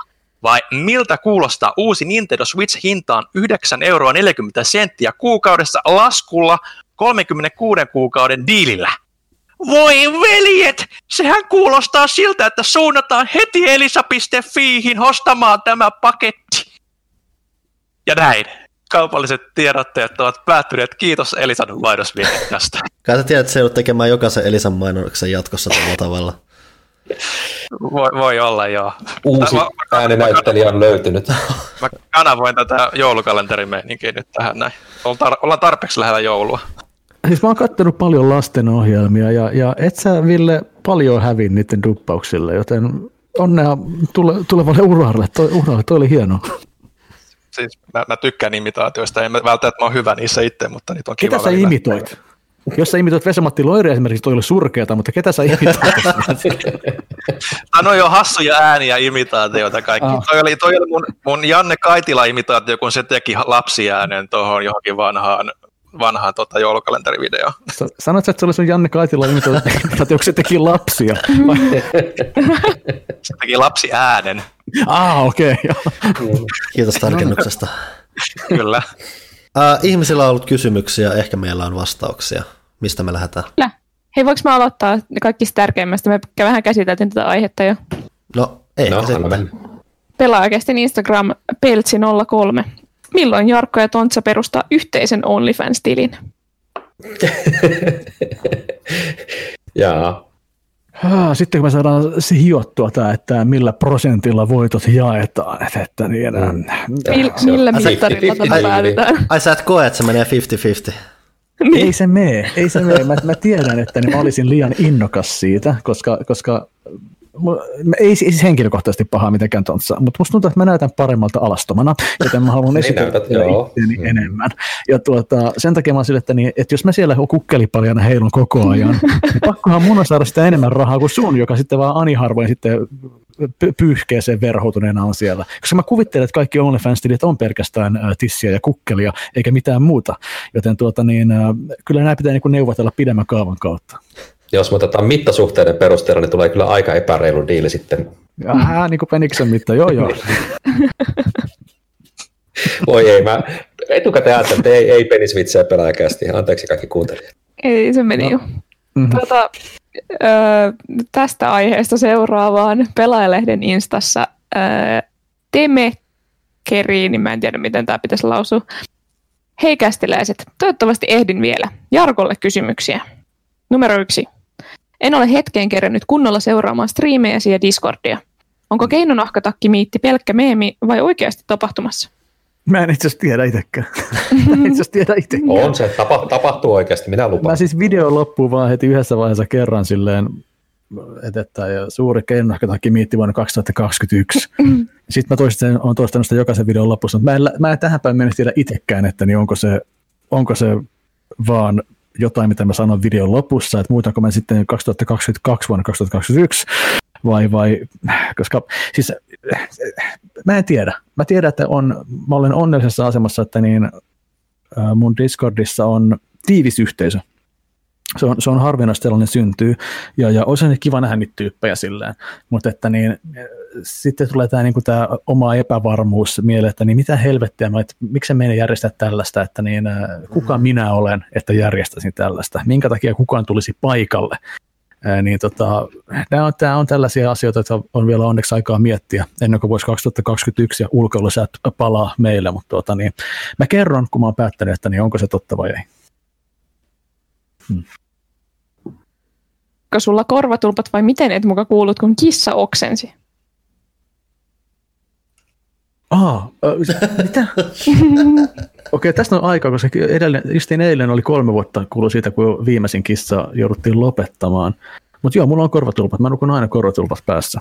Ja okay.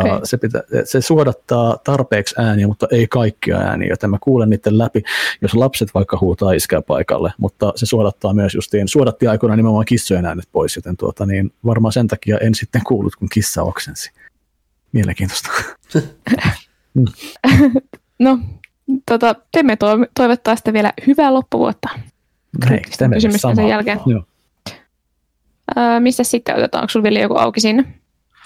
Mulla on Facebook, siis tämä Pelaaja.fi auki, joten voidaan täältä ottaa. Ne menee tosi helposti sekaisin, mä ymmärrän, että...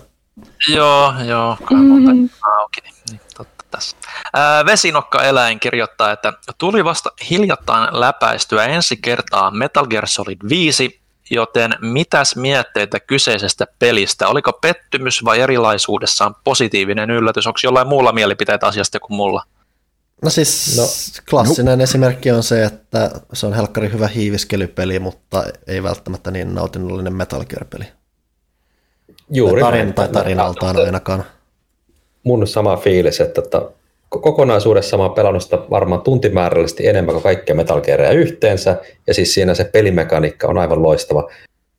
Juonesta voi olla monta mieltä, ja se, että miten se ylipäätään se tehtävän rakenne kulkee siinä, se jakaa myös mielipiteitä. Mulla se meni hyvin, mutta joillakin se tuntuu, että se juoni tyssää, jos ei ole tehnyt tarpeeksi tiettyjä sivutehtäviä esimerkiksi. Mutta mulla se meni sinällään ihan luontevasti, että ei tullut semmoisia grindaushetkiä sinne väliin. Joo. No siis sen verran ehkä isoimpana Metal Gear-fanina nyt on jonkun verran pohjustettava sitä, että kyseessähän on aika pitkälti peli, jota Kojima ei halunnut tehdä.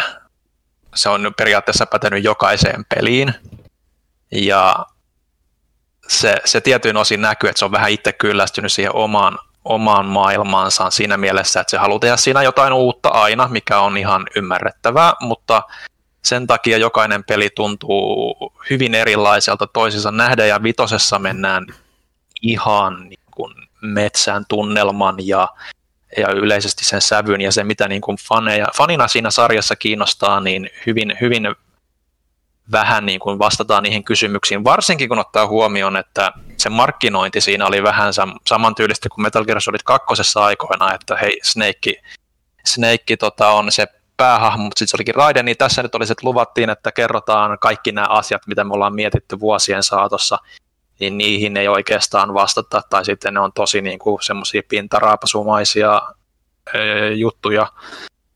Yleisesti se koko se sävy siinä, että se on tosi vähän niin kuin kauhuelementtejäkin jonkun verran, niin mä en tykkää siitä yhtään, ja se turha synkistely ja niin kuin shokeerausarvo, mitä ne halusi tehdä siellä niin kuin tietyillä tarinallisilla elementeillä, niin se ei oikeastaan niin kuin mun mielestä tuonut siihen peliin mitään positiivista. Yksi kohtaus tietysti oli ihan hieno siellä loppupuoliskolla, missä mikä varmasti nosti palan kurkkuun jokaisella joiltain osin, mutta pelillisesti joo, myötäilen, että ehdottomasti hauskin Metal Gear-peli pelata perusmekaniikaltaan. Mä olisin ehkä kaivannut siihen enemmän niin kuin pomotaisteluiden ympärille jotain fiksumpaa vaihtelua ja niin poispäin. Että se oli aika pitkälti sitä samaa meininkiä kuin se peruspelikin, että siinä ei ollut semmoista.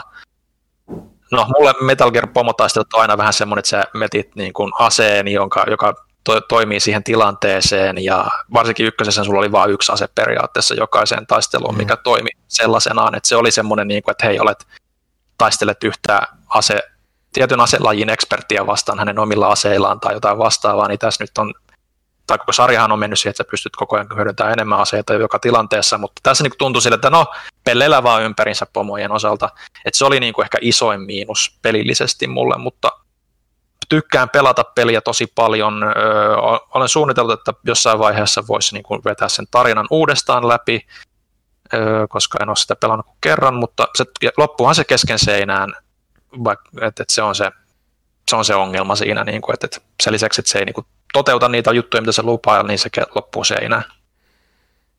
Tähän vastaukseen säästit kaikki paukkus sitten, koko kästin ajan. Joo, nyt ei ole energiaa mihinkään enää sitten, valitettavasti. No, asensin MGS Vitosen uusiksi tuossa, kun oli se Definitive Edition Vitosella, jossa tulee myös toi Ground Zeroes mukana. Siis mulla oli kyllä ostettuna ne erikseen, mutta pleikkarilla jostain syystä Ground Zeroesiin ei koskaan tullut Pro-päivitystä. Ja sen takia, että pääsee pelaamaan senkin vähän paremmalla resolla, niin piti hommata se. Ja sitten mä ajattelin, että ehkä toi itse Phantom Painikin pitäisi vetää uudestaan läpi, mutta sitten ehkä saavutusten takia pitäisi tehdä se sitten boksilla. Ehkä. Joo, mainio peli, mutta on selkeästi omat ongelmansa. Seuraava kysymys on Unlucky Monster. Jos rahasta ei ole kiinni, niin minkä japanilaistudion haluaisitte liittyvän Microsoftin talliin? Itse toivoisin Capcomia siinä toivossa, että Okamiden näkisi päivänvalon muuallakin kuin PSP:llä. Ja kenties joku kaunis päivä myös Okami 2. Voisin myös kuvitella, että Monster Hunter World 2, tai mikä liian nimi olisikaan, sopisi monelle pelaajalle Game Passissa. Eikö Okamiden tullut myös DSL? Se tuli nimenomaan DSL, ei PSP:llä. Joo, okei. Okay. No niin.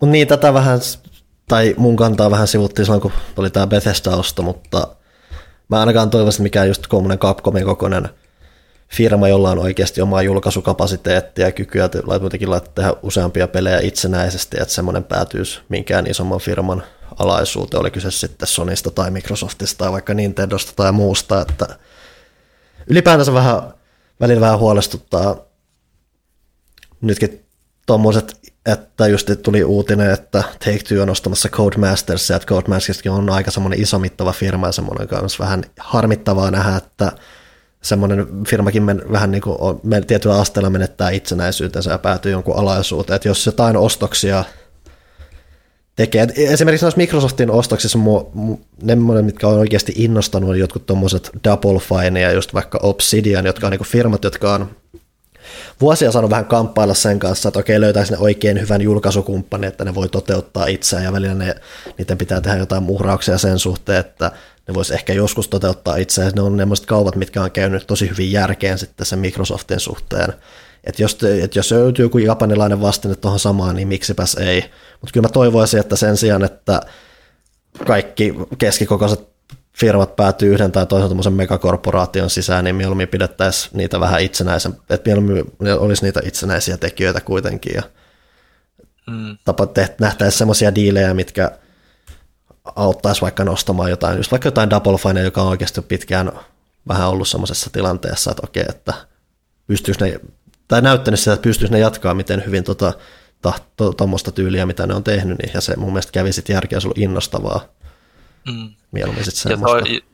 Ja tuossa, kun mitä muistaakseni viimeksi just sen Bethesdan yhteydessä sanottiin, niin, tai puhuttiin, niin silloinkin sanoin, että mun mielestä on kiva, että Microsoft niin kuin selkeästi panostaa niin kuin nyt uuteen polveen ja peleihin, mutta mun mielestä olisi ehkä silti niin kuin kivempaa, että ne tekisi niitä omia studioita sen sijaan, että ne napsii niin kuin vanhoja omaan talliinsa ja sitä kautta niin kuin sitten myös ehkä oikeudet pelisarjoihin, että se millä on jo entuudestaan iso fanipohja, että se on tavallaan niin kuin se tietyllä tavalla sääli, mä ymmärrän sen ja niin poispäin, että kyllä mua harmittaa aina tietyllä tavalla, tulisi ostaa kuka tahansa sen, niin kuin sen studion sitten, että tietysti joillain studioilla on selkeämmät niin kuin sidokset aina, että Bethesda nyt tietyllä tavalla oli luonteva ehkä Microsoftille tietyllä tavalla ja ihan samalla tavalla kuin jotkut Insomniakin vastaavat oli pleikkarille, mutta niin kuin, jos nyt joku japanilaistudio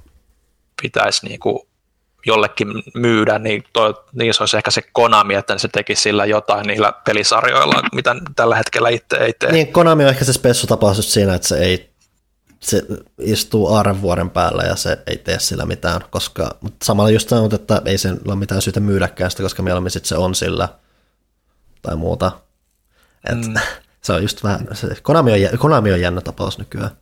Se on just vähän se, just se spessu, että olisi kiva, että sieltä saisi vähän niitä kaslevanioita muussakin kuin kokoelmissa ja muuta. Että se, ne olisi kyllä kiva jotenkin saada melkeinpä vapautettua ns. Sieltä. Jos mä vaikka komppaan Panua tässä, mä meinasin vastata tosi ärsyttävän vastauksen, että hommaisi vaan minkä tahansa studion, että mahdollisimman iso paskamyrsky tapahtuisi ja ihmiset asiat lukea pitkään kommentteja ihmistä, miten vihaisia ne on, mutta te vastasitte niin hyvin näistä asioista, niin mä en viitti olla ilkeä vastaan mitään ilkeä tätä sitten Konamin kanssa. Ei mullakaan mitään järkevää vastausta, sanotaan Nintendo. Triggered.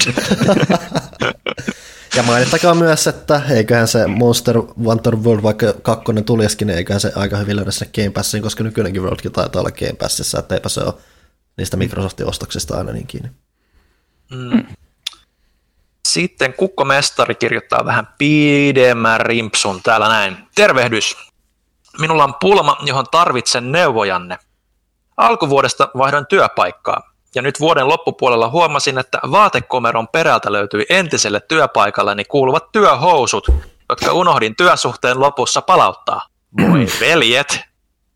Housut ovat oikein mukavia käyttää, niissä on runsaasti taskuja, lika irtoaa helposti ja niin edelleen. Mukavat ovat siis kotipihallakin rymyäämiseen. Kukaan ei ole älynyt niitä kysellä edelliseltä työpaikalta, joten voisinko hyvällä omatunnolla omia nämä pöksyt itselleni pysyvästi, vai olisiko oikea päätös mennä palauttamaan housut? Miten kuvailisitte tilanteen, jos omalle työpaikalle tulisi joku hyypiö melkein vuoden tauon jälkeen palauttamaan housuja? No kaikkihan me vastaan varmaan samalla tavalla tähän, mutta sanotaan, että ehdottomasti palautat housut, sinä olet ilkeä varas, joka on vienyt toisen yrityksen omaisuutta, etenkin näinä aikoina. Se yritys varmaan etsii niitä housuja siellä parhaillaan, koska ei ole varaa ostaa uusia housuja. Heidän listauksessa lukee, että meillä on näin monta housua, mutta yhdet puuttuu. Ja sä olet ilkeä ihminen, olet vienyt ne pois ja epärehellinen. Siis ajattele, siellä istuu nyt joku siellä sun entisellä työpaikalla ilman housuja. Joo, siellä tyhjiä lupauksia. Varmasti ensi viikoksi sattuu housut, mutta nyt, jos vielä käytät tätä kulmahiontakonetta ilman housuja, niin olisi hyvä sille. Ja mitä isompi tämä firmaa, niin sitä enemmän ne kaipaa ehdottomasti niitä housuja. Kyllä, nimenomaan. Tämä on aivan hirveätä lukea, että ihmiset on noin epärehellisiä. Pidä ne housut, kyllä ne olisi kysynyt niitä takaisin, jos ne haluaa. Mä mietin sitä, että mitä ne tekee niillä käytetyillä housuilla. Kuule, japanilaiset maksaa paljon rahaa. Mä annan tämmöisen poliittisesti ehkä korrektin vastauksen. Ota heihin yhteyttä vaikka sähköpostitse ja kysä se, että mitäs tehdään. Niin ehkä omatunto helpottuu ja saat säilyttää ne housut. Toivottavasti kukaan ei kuunnellut kästiä ennen kuin se viesti meni perille sieltä työpaikalta. Sitten Kukkamestari siirtyy muihin kysymyksiin. Onko Jarkko tai Tontsa pelannut Catherinein uusintajulkaisua Catherine Full Body? Mikäli kyllä, niin mielipiteet tästä? En oo. Siis Catherine, mä nimesin Catherinein mun, mikä sukupolvi se nyt oli, millä se ilmestyi yhdeksi lempipeliksi siltä konsolisukupolvelta, kun Gamers tehtiin listauksia. Ja mulla on siitä pelistä helkkarin hyvät muistot.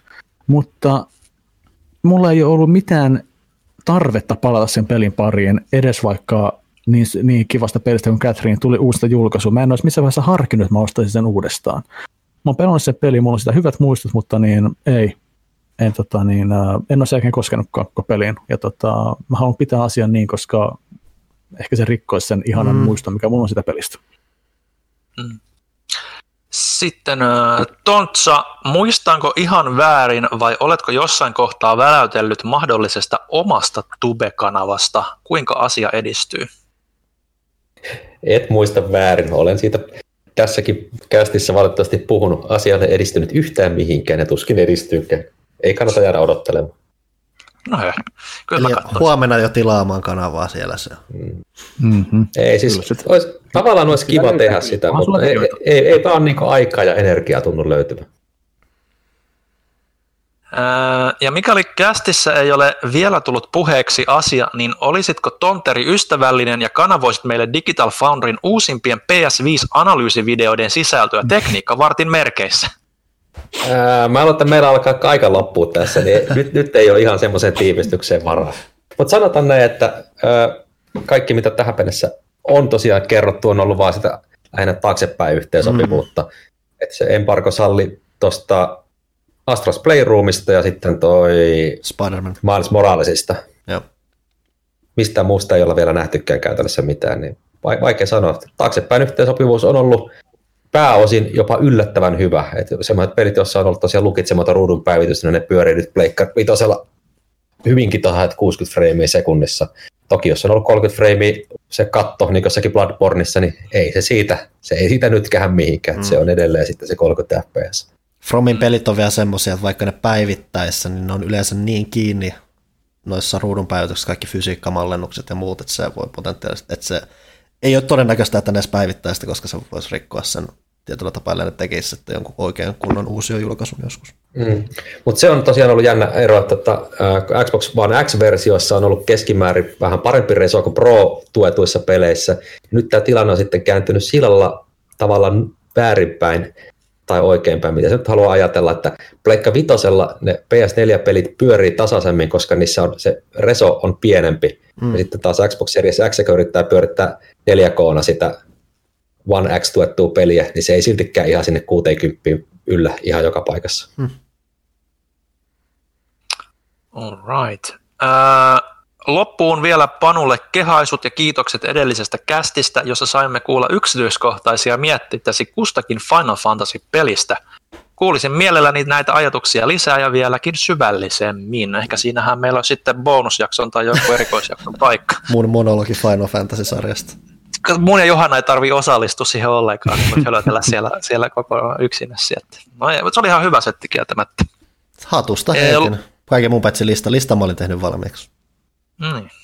Kukkomestari kiittää vielä loppuun vastauksista etukäteen. Tarkoituksella olin tuota hirveän tärkeää housukysymystä säästänyt kästiin, jossa Jarkko olisi taas vieraana, koska hän selvästi arvostaa höpsöjä, hassuja, tyhjänpäiväisiä kyssäreitä. Puolvat pyörit housui siellä. Odottanut, että Jarkko tulee vieraaksi. Mä voisin tehdä tälle jotain, mutta... Nyt tämä meni hyvin. Noniin. Kyllä. Kiva. Sitten Juntton, pari kyssäriä olisi. Mitkä on fiilikset, kun ei olekaan nyt viikonloppuna Gamexpossa? Pari nopeiten mieleen tulevaa parasta Gamexpo kautta DigiExpo muistoa. Mä justiin hetken aikaa sitten mietin sitä sille, että niin nämä jotenkin vaan niin kun helähti aivoissa sille, että niin aina näihin aikoihinhan se olisi taas. Ja tuli sellainen fiilis, vähän pieni ikävä tuli sille, että niin että sitä kautta jotenkin pääsi tapaamaan vähän niin kuin jotain katsoja sellaista. Ja tuli pieni ikävä, mutta sitten just niin satoin katsomaan tuossa justiin niin eilen taas vuoden 2013 DigiExpo-pätkää Muun TV:ltä, jossa me oltiin, ja silloin oli just niin tämä vuosi, että esiteltiin Pleikkarin elosta, ja esiteltiin Xbox One, oli Killer Instinctia, ja Assassin's Creed Black Flagia, ja Dead Rising 3 siellä testattavissa, ja mä katsoin sen, ja siinäkin mä valitin, miten kurjaa mulla kuitenkin oli se joka tapahtumassa, että sellainen hassu ristiriitainen muisto, että niin vaikka mä tavallaan haluaisin, niin sitten mä kuitenkin haluaisin, että se tapahtuma olisi niin hyvä, että siellä olisi kiva olla. Että se on sellainen, niin kuin ainahan se, siis, mutta sitten miettii sitä viimeistä vuotta, mikä se oli tämä Pelixpo, tai mikä perkele olikaan. Games että Expo. Miten kamala, miten hirveäksi se oli mennytkään, niin sitten niin kuin sen puolesta on ihan onnellinen, että ehkä oli parempi, että siirrettiin sitä vähän lepotauolle. Mutta jossain vaiheessa ne varmasti tulee takaisin ja sitten sinne mennään, mutta että niin, jollain tavalla kaipaa, jollain tavalla ei kaipaa. Mäkin tässä havahduin vasta siihen, että totta tosiaan, nyt on se aika vuodesta, kun se olisi, mutta en ole kaivannut just samasta syystä. Viime vuosi oli sen sortin mahalasku, että sen sorttista tapahtuma ei tarvitse enää toistamiseen nähdä. Joo, siis se viime vuosi vaan oli jotain, niin se kyllä vierotti aika hyvin irti tuosta kaikesta sille, että... Mulla on tullut Facebookissa muistoi. Niin kuin vuosien varrelta sieltä ja kun siinä on se omakin kehitys tai että 2012 oli eka, kun mä olin siellä ekat messut, minne minä siis pääsin ja olin siellä. Mä olin silloin 17. Herranen aika. Ja mä olin siellä fanittamassa näitä ja mulla on kuvia, mitä mä oon postannut Facebookiin silleen pelaajan tyypeistä.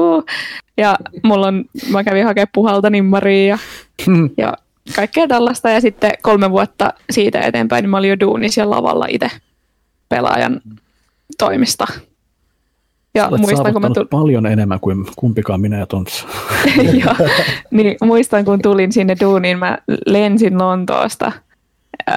Ihan sitä varten mä pääsin sinne töihin ja ajattelin, että myyn. Ja sitten mun lyötiin melkein heti mikki päälle silleen, että no niin, nyt pitää mennä jo Guitar Hero -salit katsoa sitä nyt sinne vaan. Ja sitten mä olin Pyykkösen lavalla ihan niin kuin kauhusti jäykkänä.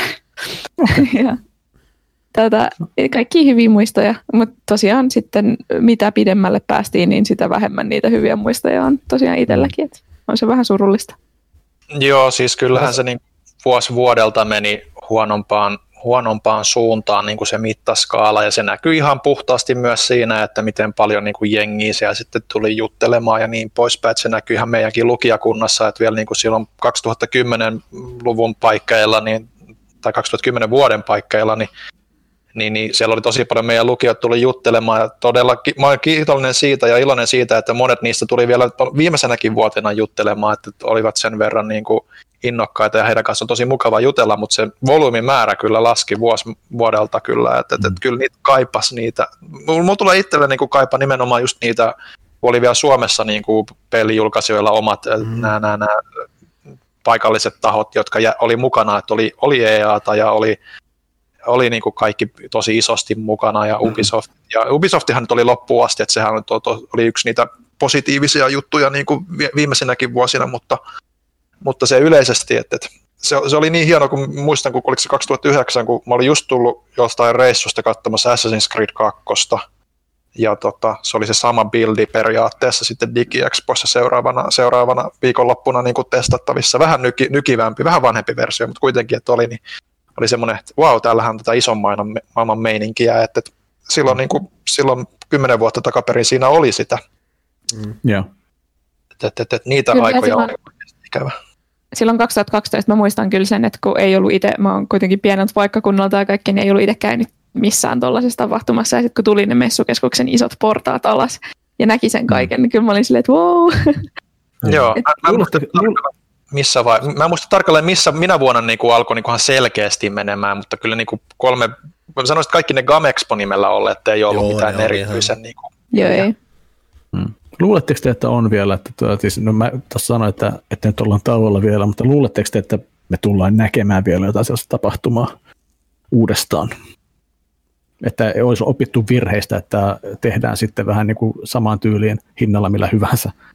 Vai onko se nyt, että se on vaan ajan uhri koko tapahtuma, että messut ei vaan ole enää se paras ratkaisu itsensä mielessä? Tahtotila selkeästi on sille, että tehtäisiin edelleen jotain peliaiheista tapahtumaa tai osana jotain toista tapahtumaa saataisiin pelit mukaan sinne, mutta mä en usko, että niin kuin sitä kysyntää vaan olisi niin paljon enää, että kannattaisi isolla rahalla järjestää. Se riippuu vähän muodosta ja sitten siitä, että ketä siihen saadaan mukaan. Että esimerkiksi joku konithan on edelleen iso juttu Suomessakin ja sillä formaatilla voi yrittää ratsastaa, varsinkin jos sit saa jotain, että nytkin jos ei olisi ollut koronaa ja muuta, niin tässä olisi ollut oiva hetki nyt taas saada, että hei, että kukaan ei ole koskaan päässyt kokeilemaan, että nyt kokeilet näitä uusia konsoleja tai muita, että se on oikeasti semmoinen tosi jännittävä aspektikin siinä mukana, niin se auttaisi jo saman tien, että sen on paljon työtä pitäisi tehdä, mutta en mä näe sitä mahdottomuutena. Varsinkin jos on jotain uutta, että se on keskenään, että ihmisiä pitää olla joku syy mennä katsomaan, ja viimeisen vuonna se on ollut lähinnä e-sportsi, mikä onnistuu aika hyvin siellä kotona live-streamikin äärellä. Joo, se on kyllä, että se oli se, kun päätettiin, että tuli se ilmoista Game Expo lopettaa, niin tulee sitten fiilisistä, että niin, no miksi nyt, kun ensi vuonna olisi ollut jotain silleen, niin kuin justiin, mutta että joo. No mä sanon vielä tuon parhaan muiston, se liittyy, en muista vuotta tarkalleen, mutta olisiko ollut 2009-2010, Mirror's Edge oli siellä, siis tämä ensimmäinen esittelyssä, mutta mikä siitä teki parasta oli se, että oli se ihan oikea ammattilaispäivä, eli edellisenä iltana pelimediat pääsi sinne paikan päälle ilman yleisöä, ja silloin oli vielä maahantuojilla rahaa, niin siellä oli ruoka- ja juomatarjoilua, ja swagia sai tosiaan kaikessa rauhassa Konsolifinistäkin oli varmaan puolen tusinaa ukkoa paikalla siellä ja siitä jäi hyvät fiilikset. Niin viime vuonna ei saanut edes niitä EA:n hemmettiin pahvikypäriä, mitä jaettiin vuosittain. Eikö ne poistunut nykyään pari vuotta aiemmin? Mä muistan kuitenkin, niin silloin kun EA ei ollut enää just tänään. Niin. Okei, joo, mutta sitten ne oli kai niin kuin, muistan kuulen joskus, että se oli tullut just sen roskan takia, ne oli kielletty, koska niitä oli joka paikassa sitten siellä. Että ehkä en tiedä, onko se paskapuhetta, mutta niin näin muista, koska mä niin ränttäsin niitä vastaan, koska ne oli muista niin, ne oli niin. Joo, siis ihan hirveetähän ne oli. Kyllä. All right, moving on. Panu, mitkä täytteet sinun pizzasta yleensä löytyy? Se vähän riippuu, mikä meininki ja muuta, että ultimaattinen stressiratkaisutilannehan on se, että mulla saa lähipaikasta tommosen paikan. Tuommoisen pizzan, missä on 4 täytettä ja sitten ne heittää vielä ranskalaista dipin siihen päälle, mikä on just semmoinen, että jos ahdistaa, niin sillä tulee semmoinen melkein tasapainottelu olo. Mutta lähtökohtaisesti, jos haluaa vaan semmoisen pizzan vetästä, niin se on katkarapupepperoni. Haluuko muut heittää tähän vielä jotain, vaikka Panulle osoitettiinkin kysymys? Mulla on niin vaihteleva. Mä itse asiassa, mä en ole pitkään aikaa, mulla on tullut pizzaähky, että mä en ole jaksanut syödä pizzaa pitkään aikaa. Siis se on siis aivan käsittämätöntä sillä tavalla, että jotenkin vaan, siis meillä on perjantaisin, nyt vielä sellainen sallittu cheat day kanssa tässä, että pidettiin pizza perjantaista aika pitkään myöskin, niin siis mä en vaan, siis mä katson näitä pizzalistoja silleen, että mun ei tee mieli mitään näistä, joten mä päin nyt ilman vaan kuin kebabannoksen sellaisen, mutta siis joo, mutta mulla on aina se klassikko vastaus, mä haluan sen, että siinä on sitä vähän suolaisuutta, tulisuutta sekä sitten se kuuluisa ja paras pizzatäyte ananas tuomassa sitä painoa siihen, vastapainoa kaikille näille muille mauille. Se on hyvä kompo, että jos mulla on se 4 satti, niin se on just joku pepperoni, ananas, joku jalapeno tai chili ja sitten jotain katkarapua tai muuta. Näin juuri. Mulla on salami, ananas, aurajuusto, ehkä vielä pepperoni siihen päälle. Ja jos Huttunen olisi tässä, niin se saisi sydänkohtauksen tästä ananaspuolesta. Mikä, hetki, sori. Siis, mitä se tarkoittaa? Mä en ikinä ymmärrä pizzalistoista sitä, että niin salami ja pepperoni, kun välillä pepperoni voi olla se paprika, siis tämä jalapeno. Joo, mä tarkoitan nimenomaan pepperoni-makkaraa. Ja pepperoni-makkaraa. Mutta sitten tarkoittaa salamilla sitä typerää murua, joka maistuu paskalle. Ei, mä tarkoitan salamimakkaraa, ihan tämmöisiä siivuja. Mutta mikä, okei, mutta jos sä otat vaikka, jos mä tilasin pizzasta joku paikka, mä otan salamia ja pepperoni, niin se olisi takuu varmasti, jos toinen sitä saatana jotain salaa. Antako mä kiroilen, mutta kun mä otan vahvaa aihe, joka... Joo, siis mä ymmärrän kanssa, että mäkään koskaan voi luottaa siihen, että jos tilaa salamia, niin sieltä ei tule semmoisia viipaleita, vaan sieltä tulee semmoista ihme nyyttää. Joo, se muru, että se on pahinta saastaa, mitä sä voit pistää pizzan päälle. Se käristyy siellä uunissa soran kaltaisiksi palasiksi, joka sitten maistuu pahalta ja tuntuu pahalta suusta. Ja yritä sinne sitten viettää iloista pizzaperjantaita, kun suu täynnä lekasoraa. Niin. Okay. Moving on. Täällä on hyvä kysymys seuraavaksi. Junto kysyy, että Jarkko, rakastatko vielä meitä? Totta kai. Mä rakastan aina mulle tärkeitä ihmisiä. Joka päivä. Älkää unohtako sitä. Sitten Tontsa, miksi et niin paljon piittaa Nintendo-peleistä? Tai näin olen ymmärtänyt. No historiallisesti se varmaan johtuu ihan siitä, että kun ei ole ollut itsellä Nintendo-laitteita, mutta... Nyt tässä sanotaan, että viimeisen ehkä about vuoden aikana on alkanut niin ymmärtämään paremmin Nintendon, että mikä siitä tekee niin hienoa, että kun ollaan Poitsun kanssa pelattu Wii U:lla, pelattiin Super Mario 3D World läpi ja Super Mario Galaxy 2 on melkein läpi ja pelattiin Wiiin mikä se Kirby's Woolly World vai mikä se on? Yoshi's Woolly World. Ei kun Kirby, totta kai. Joo. Kirby. Niin. Epic Yarn, sehän se oli, joo. Niin. Ja Woolly World oli Yoshi sitten, joo. Ja nyt tosiaan, niin Poitsulla on kohta synttärit, niin mä olen hommannut hänelle, ostin kontrollerin Pasi Purmoselta käytetyn Switch Lightin, ja siihen sitten tämän Super Mario 3D-kokoelman sekä Super Mario Odysseen, että sitten on Poitsulla Mariota kerraksi, koska hän on niinku hurahtanut Mario-juttuja, niin se katselee YouTubesta kaikkia Mario-videoita, niin siinä 3D World ja Galaxy 2 aikanakin aina kertoi mulle pomovastuksissa, että no se tekee seuraavaksi, että teet tuota ja tuota, niin mun ei tarvinnutko totella sitten. Nostaa. hellyttävää. Kyllä. Ja. Sitten Noki. Veikkaukset, missä vaiheessa pleikkarin kysyntä ja tarjonta kohtaavat Suomessa? Pleikkari vitosen vai? Todennäköisesti. No, todennäköisimmin kyllä joo, että kun ei sen tarkemmin tarkennettu, niin niille varmaan kysyntää tällä hetkellä. Okei, heti tässä ne omat kalenteriveikkaukset. Mä sanoisin, että se on siinä kesäkuun 17. 2021. Kesällä voi marssia kauppaan ja sanoa, että hei, mä otan yhden tommosen PlayStation 5 ja sieltä tulee muutakin kuin keskisormea. Kyllä mä uskoin. Missä kaupassa sä käyt?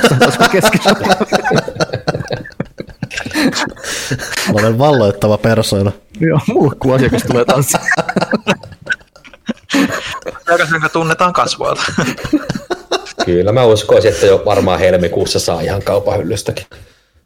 Kyllä, mä luulisin kanssa, että siinä alkuvuoden paikkeilla, että mehän jututettiin tuossa uusinta lehteä varten jonkun verran jälleenmyyjiä ja niin poispäin, niin aika monet sanoi, että ensi vuoden alkupuoliskolla alkaa se hellittämään se tilanne, että miten sitten vastaako niin kuin täysin, niin en tiedä, mutta mitäs, eikö plekkarilla nyt ollut se, että myös että ne ei saa myydä kivijalkakaupassa? Oliko se vaan niin kuin tämän vuoden aikana, vaikka se yleisesti joku korona-aja? No siis ainakin toistaiseksi vuoden loppu, mutta totta kai jatkuu varmaan pitempäänkin, jos tilanne ei tästä muuta.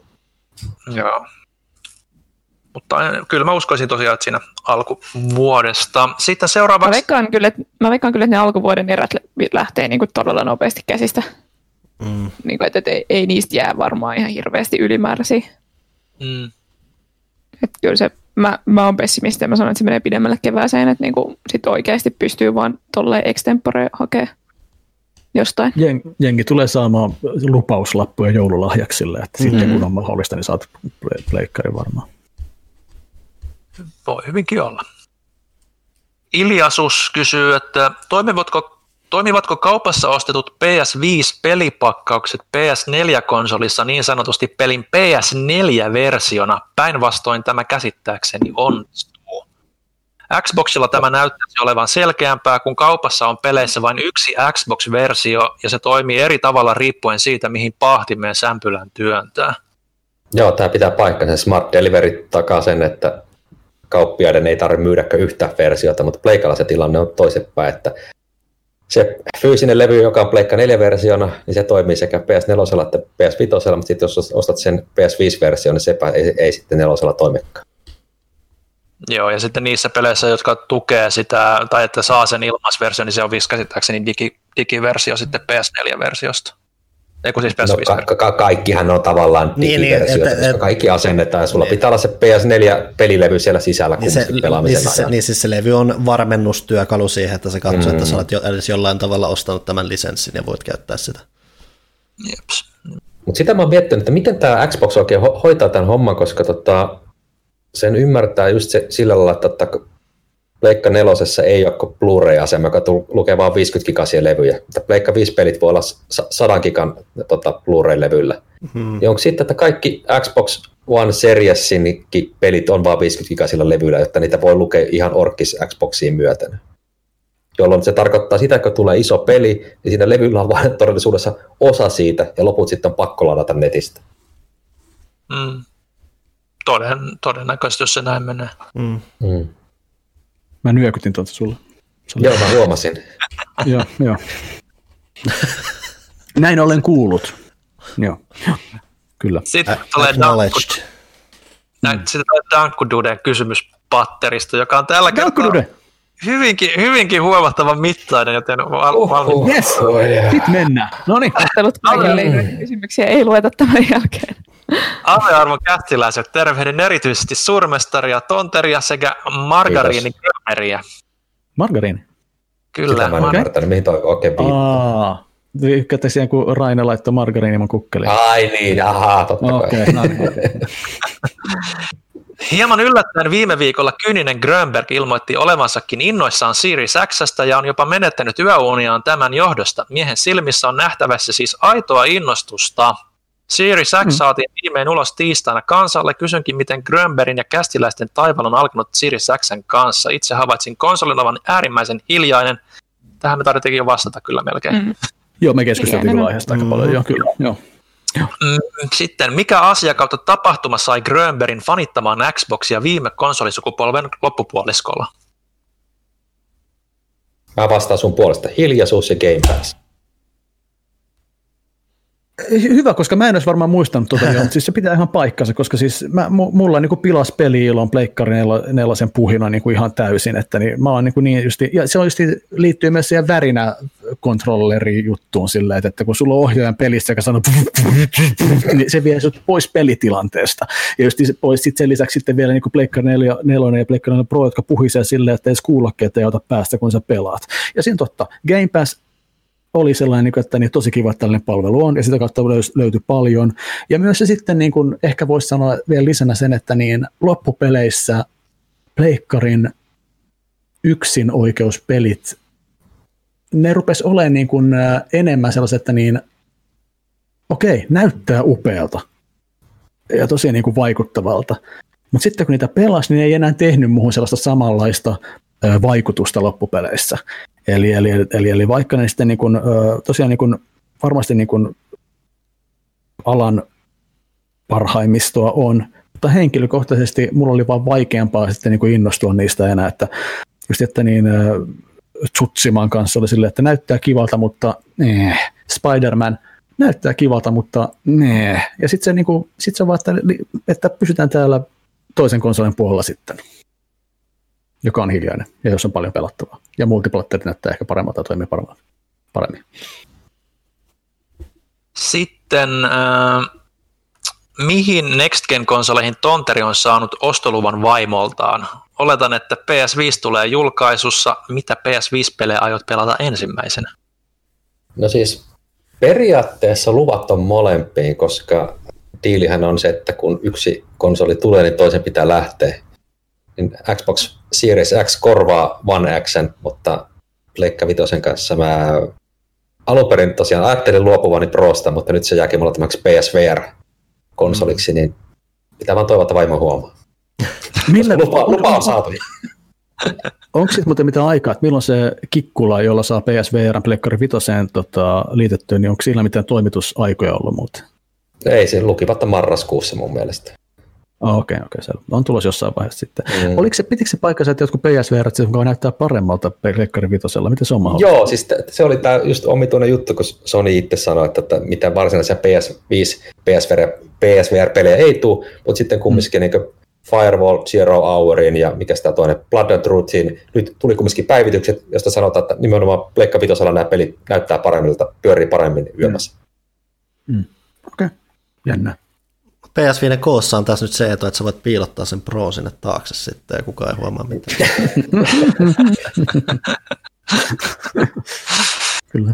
Kyllä. Onko Tontsa saanut jo tarpeeksi hehkuttaa PlayStation 5 tässä jaksossa? Jos ei ole, niin päästäkää peto irti. Mitä Tonteri odottaa eniten PS5-kohdalla? Sanotaan, että on hehkutettu tarpeeksi. Hehkuttaa sitten lisää omakohtaista kokemusta. Missä Tontsa sua pääsee missä sun hehkutusta pääsee eniten kuuntelemaan? Nyt kun sä et kuitenkaan joka viikko voi olla tässä podcastissa vieraana, niin mitä kautta lähdet hehkuttamaan, että fanit voivat tulla kuuntelemaan sun hehkutusta kyseisestä konsolista? No varmaan audiomuodossa ei missään, mutta eiköhän se mene tuonne Twitteriin ja Discordiin ja sitten totta kai konsolifinifoorumille. Että menkää sinne Jarkon Discordiin esimerkiksi, niin siellä sitten voin höpistä. Se on kyllä totta. Joo, siellä olet siellä. Joo. Saako Tontsa ja Gröni korruptio PS5 suoraan Hyttiseltä? Ei saa. Ihan omalla rahalla pitää ostaa. Ne ajat on kaukana takana päin. En ole edes kehdannut kysyä enää pitkiin aikoihin. Silloin kun aloin tekemään omaa YouTube-kanavaa, niin kehtasin mennä Killillä vielä juttelemaan, niin kuin, että ne saisiko jonkun peliä. Ja kyllä niitä tulikin. Mutta sen jälkeen kun Killi lähti pois, niin tuntui, että se oli viimeinen kontakti vanhaan hyvään aikaan. Ja enää ei ole edes mitään kontakteja tai lähtisi sanomaan, että hei, mun videota katsoo 200 ihmistä. Miten mä saat kaikille Joo, ei minunkaan Twitter-seuraajamäärät ole niin merkittäviä, että voisi enää laskea miksikään somevaikuttajaksi. Aivan, joo, juuri näin. Pakko sen vaan Elisan ja Telian osamaksuun sitten tyytyy. Joo, se tulee, oma kappale tulee sitten jotain kautta jossain vaiheessa, joo. joko Tonteri on päivittänyt, saanut luvan vaimoltaan päivittää televisionsa ja miten Tonteri suhtautuu OLED-näyttötekniikkaan. Lisäksi kaipaan Grönbergin kokemuksia LG OLEDin parissa. No joo, siis tuossahan se LG 55-tuumainen C9 möllöttää, että siihen sain luvan keväällä ja olen ollut oikein tyytyväinen siitä lähteen. Että olihan se huikea parannus siihen vuoden 2014 Full HD-telkkariin. Mm. Näyttää ihanalta. Toimii nopeasti. Siis käytännössä ennen mä katsoin kaikki Netflixit, YouTubet pleikkarilla, mutta nyt mä katson nekin tuossa suoraan ihan televisiosta itsessään. Että...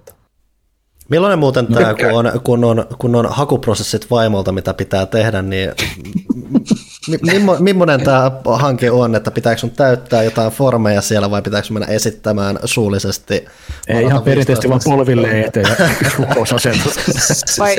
Se on ensinnäkin haisteltava, milloin se otollinen ajankohta, milloin vaimo on semmoisella hyvällä tuulella niin sanotusti, että se ei heti tyrmää ajatusta. Mm-hmm. Silloin kun mä halusin 12-vuotiaana ekalle keikalle Helsinkiin, niin mä tein PowerPointin mun vanhemmille, että miksi mun pitää päästä. Mä ajattelin, että tämä prosessi on joku tämmöinen. Aiku ihana.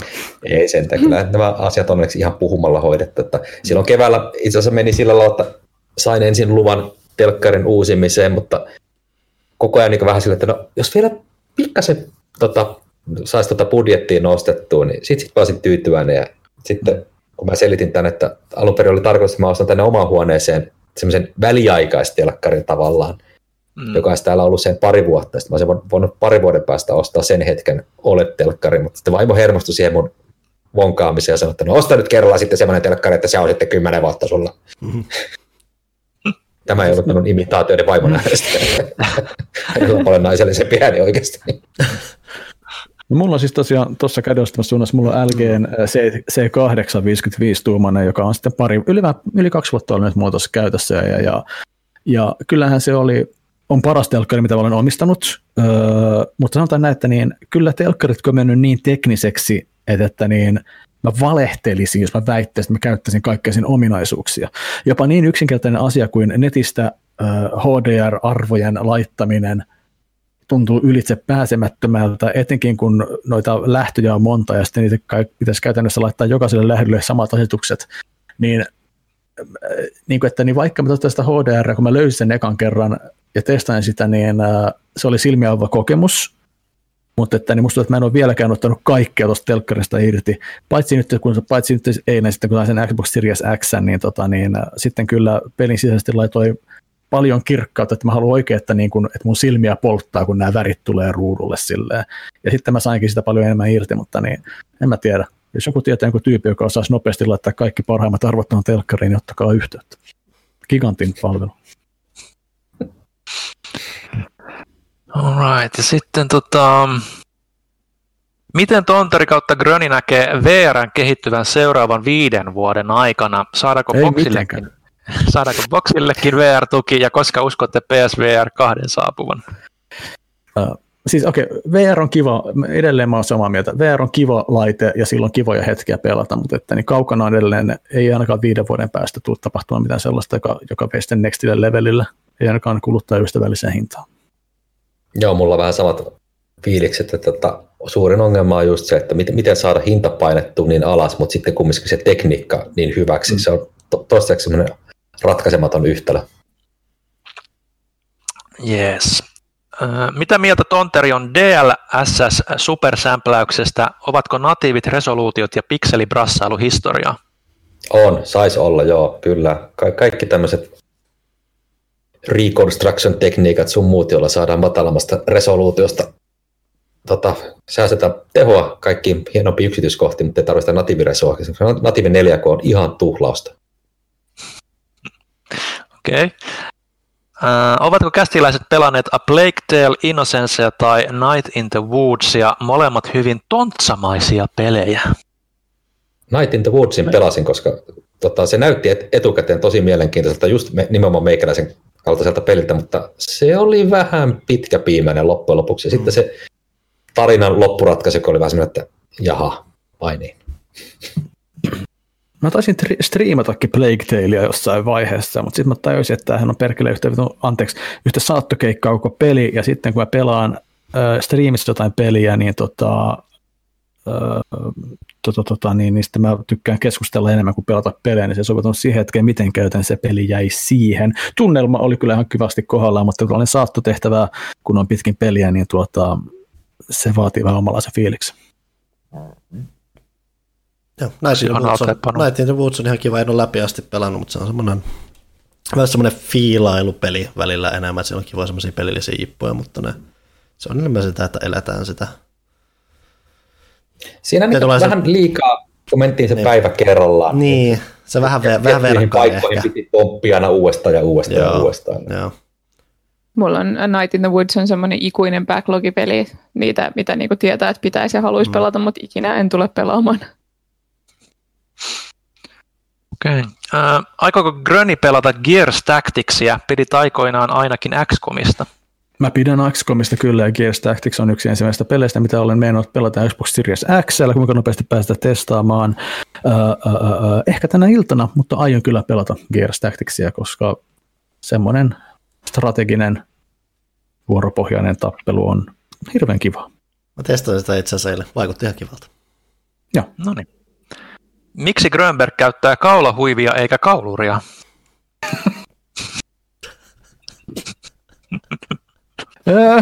Koska...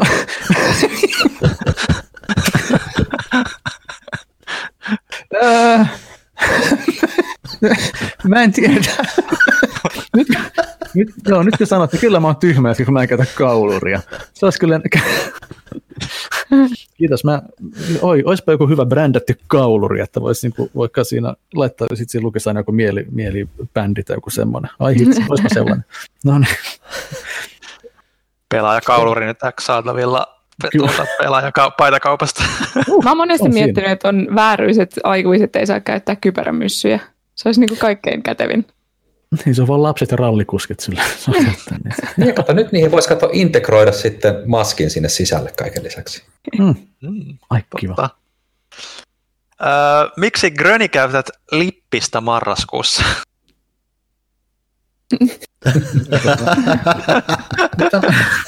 Mitä me ollaan sellaisessa vaiheessa, että niin mun tukka on mennyt, jos mun tukka olisi siinä pituudessa, mä viittisin laittaa sen, tai että voisin laittaa sen aamuisin aina, että se näyttäisi hyvältä, niin mä en käyttäisi lippistä, mutta lippis on helppo ratkaisu siihen, että niin, kun ei laita hiuksia, niin ei ole kuitenkaan tarpeeksi kylmä pipolle, niin lippis on sellainen, että niin käytetään nyt tossa. Roger. Kuinka monta flanellipaitaa Grönbergillä on? Mä tykkään flanellipaidoista aika paljon.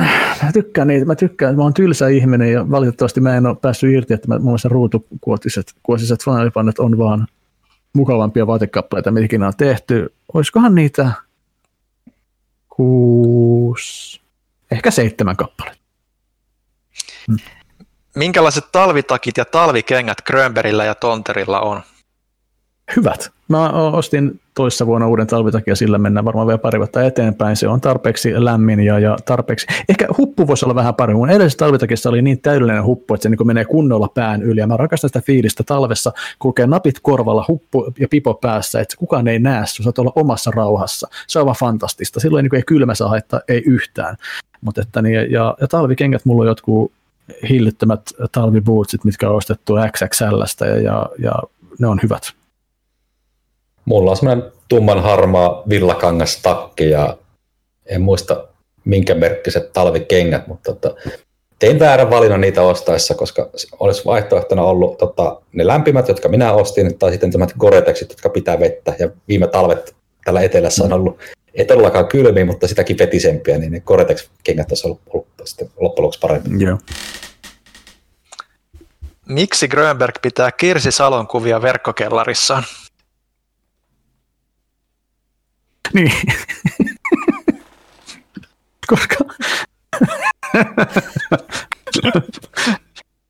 Koska tarina on se, että menin tankemaan kellaria ja mä katsoin sitten laatikkoa, että niin minkä helvetin takia mä oon säilyttänyt yhden 7 päivän lehden. Sitten mä selasin sitä ja siellä oli Kirsi Salon erittäin erottisia, hän oli raskana kuvia ja mä olin silleen saman tien, No nyt mä muistan, minkä takia mä olen tämän säilyttänyt. Laitoin sen takaisin talteen sitten. Sinne, koska ei mulla ole tarpeeksi hyvää selitystä. Ei sitä oikein kirjahyllyä voi laittaa myöskään täällä kotona, joten se on sellainen kellarihupi sitten, kun sinne mennään käymään. Okei, siirrytään eteenpäin. Voiko Tontsa ja Gröni paljastaa jotain ennen näkemätöntä törkyä kautta behind the scenes kamaa muun TV-ajoilta? Kuinka paljon Tontsasta on olemassa niin sanottua compromising-materiaalia paskatuottajan holveissa? Toi on merkittävä kysymys. Kuinka paljon siellä on materiaalia, jota me ei olla nähty itsekään? Niin, koska mä luotan siihen, että ainakin vielä silloin, kun me oltiin muun TV-aktiivihommissa, niin kiintolevytila oli hyvin rajallisesti, niin melkein kaikki raakamateriaali vaan jouduttiin tuhoamaan sen jälkeen, kun jakso oli editoitu. Niin toivottavasti kaikki tämmöinen compromising materiaali on sitten mennyt siinä samalla, kun ei vaan ollut kerta kaikkiaan tilaa. Mm. Siis, mäkin toivoisin, että joku kysymys heläyttäisi jonkun muista, jota ei ole ikinä jaettu muun TV- tai gamer-ajoista. Mutta aika avoimesti me ollaan niistä juteltu kuitenkin. Joo, mulla on vähän sama juttu, että kaikki tarinat on kerrottu niin moneen kertaan, että joo, mutta nyt ei tule mitään suuria paljastuksia. Niin, pitäisi katsoa jakso per jakso, niin ehkä muistaisi kuvaustilanteista jotain.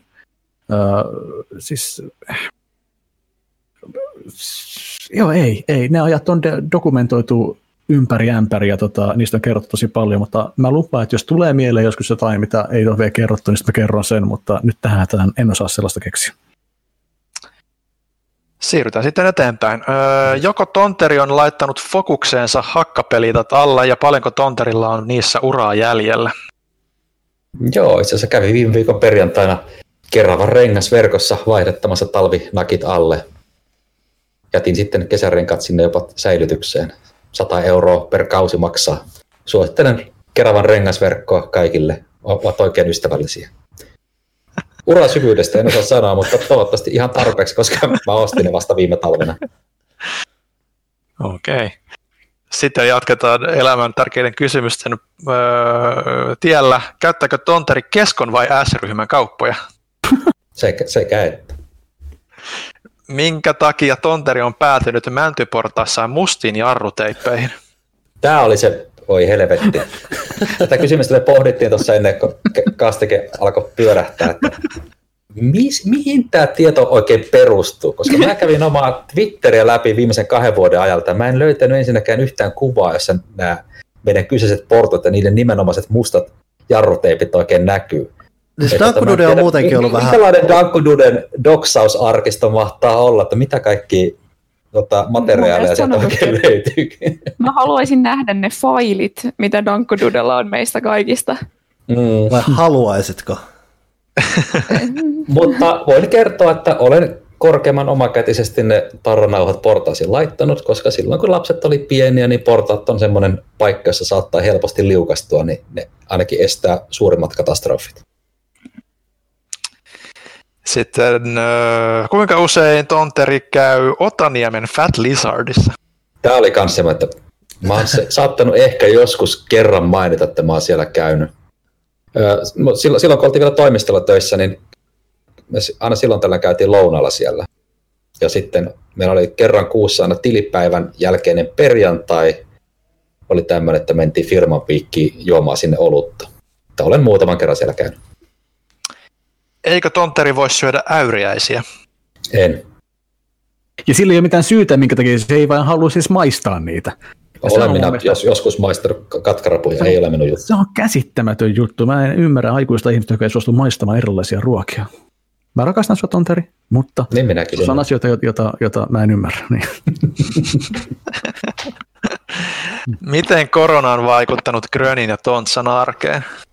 Silleen, että rupeaa tuntua, että niin muistaako sitä enää, miten pitäisi toimistolla olla. Kun mä muutamat kerrat käynyt toimistolla ja muistaa se, että miten kiva on ihmisten kanssa olla tekemisessä myös työpäivän aikana.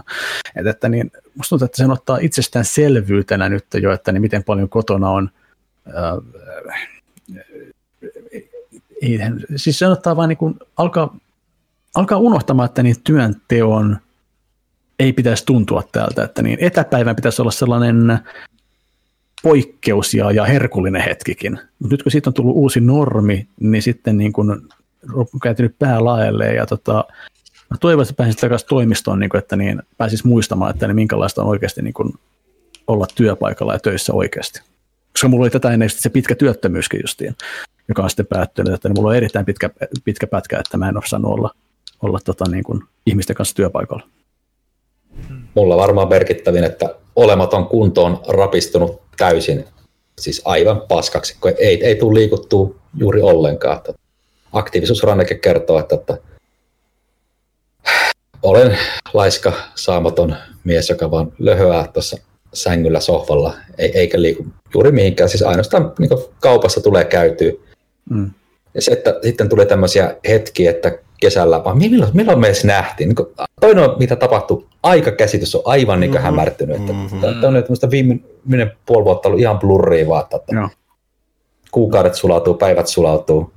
Mutta se ilta, kun päästiin tosiaan Grönin ja kontrollerin ja poikien ja muun TV-Juho ja tiedä, siinä oli...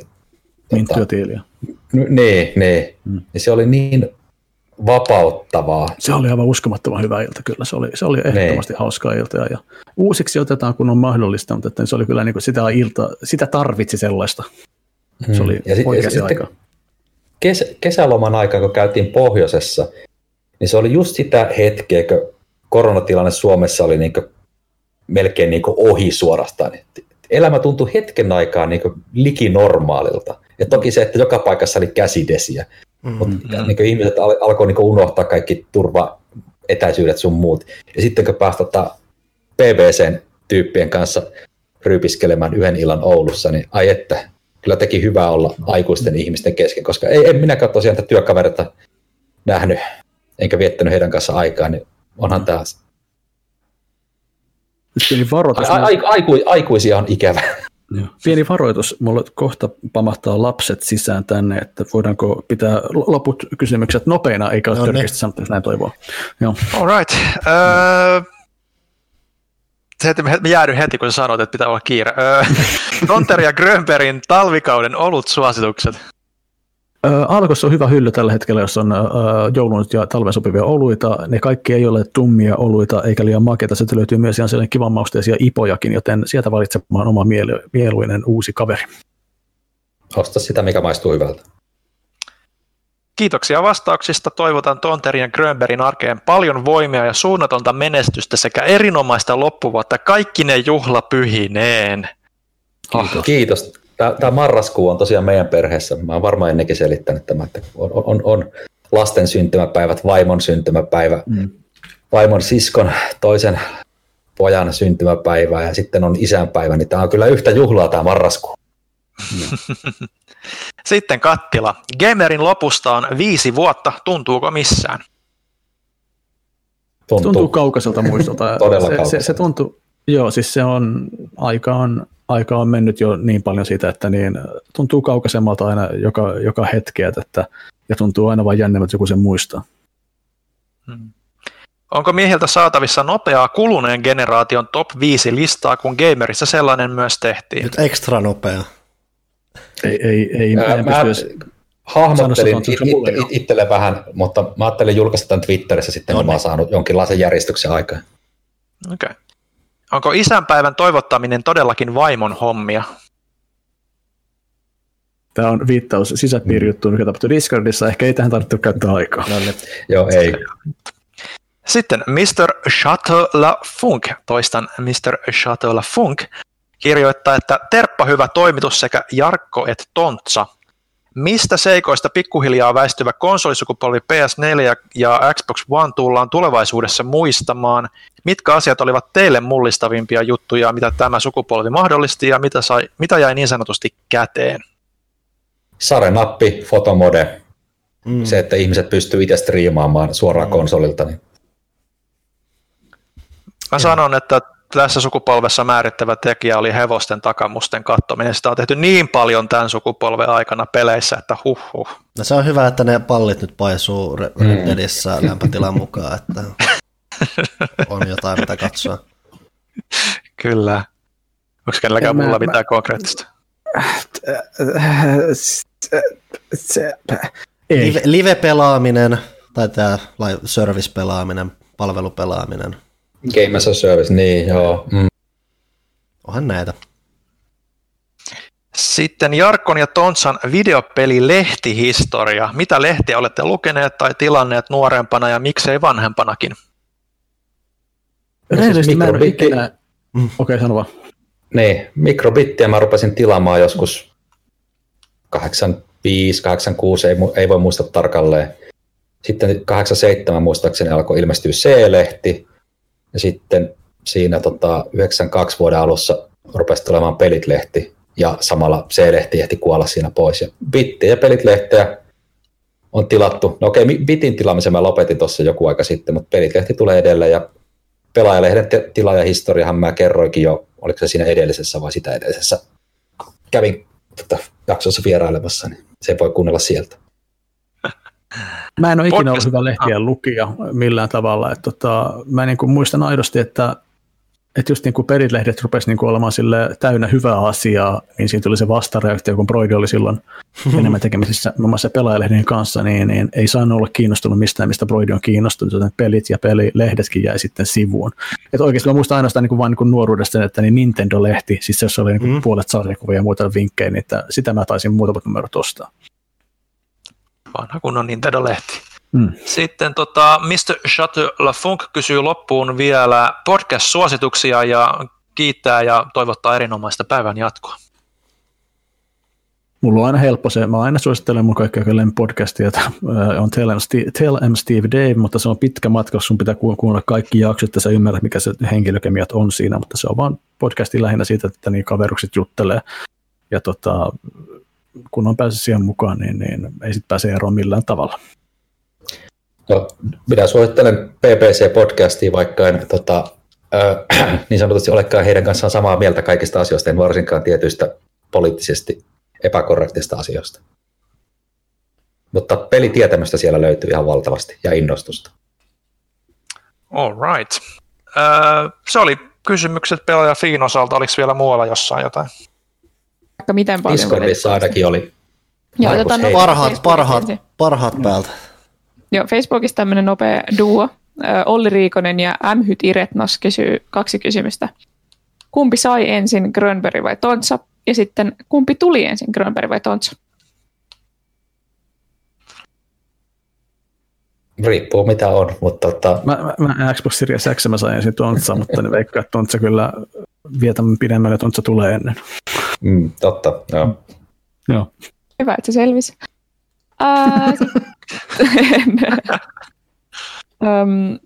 Ravenwood kyselee Jarkon mielipidettä F1:stä Discordissa. Voi hyvänä aika. Se on hyvänä päin. Se on siis F5 jälkeen suosituin näyttää. F1:nhän on sitten silleen siistiä, että siis se on niin kuin autokisa. Ne on niin tosi nopeita autoja, se on tosi siistiä. Ja sitten niin sit ne radat, siis se ei ole ympyrärata, vaan siis menee tosi, niin kuin, siis, ne autot ei ole suoraan, vaan ne kääntyy tosi paljon, se on tosi siistiä. Ja lisä siitä autosta, mikä on niin törkeä siistiä, siinä on ratti, mutta siis se ei ole pelkästään ratti, vaan siinä on myös niin nappeja. Se ei näytä jos ei oikealtaan ratilta yhtään millään tavalla. Sitten crazy, niillä on kypärät päässä, ja sitten ne varikolla käy, niitä vaihdetaan renkaat, ja se on tosi nopeita. Ai jumalauta, ja joskus siellä on jopa kuuluisia ajajia, jotka kiinnostaa ihmisiä. Nikender kysyy, moi kaikki kästiläiset, toivottavasti vielä ehtii mukaan just katsotaan miten pitkälle päästään. Yksi mielipide Turok-peleistä. Tässä on pitkä selostus, jätän sen väliin. Onko kästiläisillä muistoja pelisarjasta ja ovatko muistot PC vai N64 puolelta? Ei. Etäiset N64 muistot ainakaan sitä kuitenkaan pelannut. Joo, mä muistan, että se nähti aina vaan, se oli sitä aikaa, kun tunsin itteni vieraantuneeksi pelaamisesta ja en muista vaan Turokin siitä, että aitoa monekin peli, mutta en koskaan ole varmaan pelannutkaan.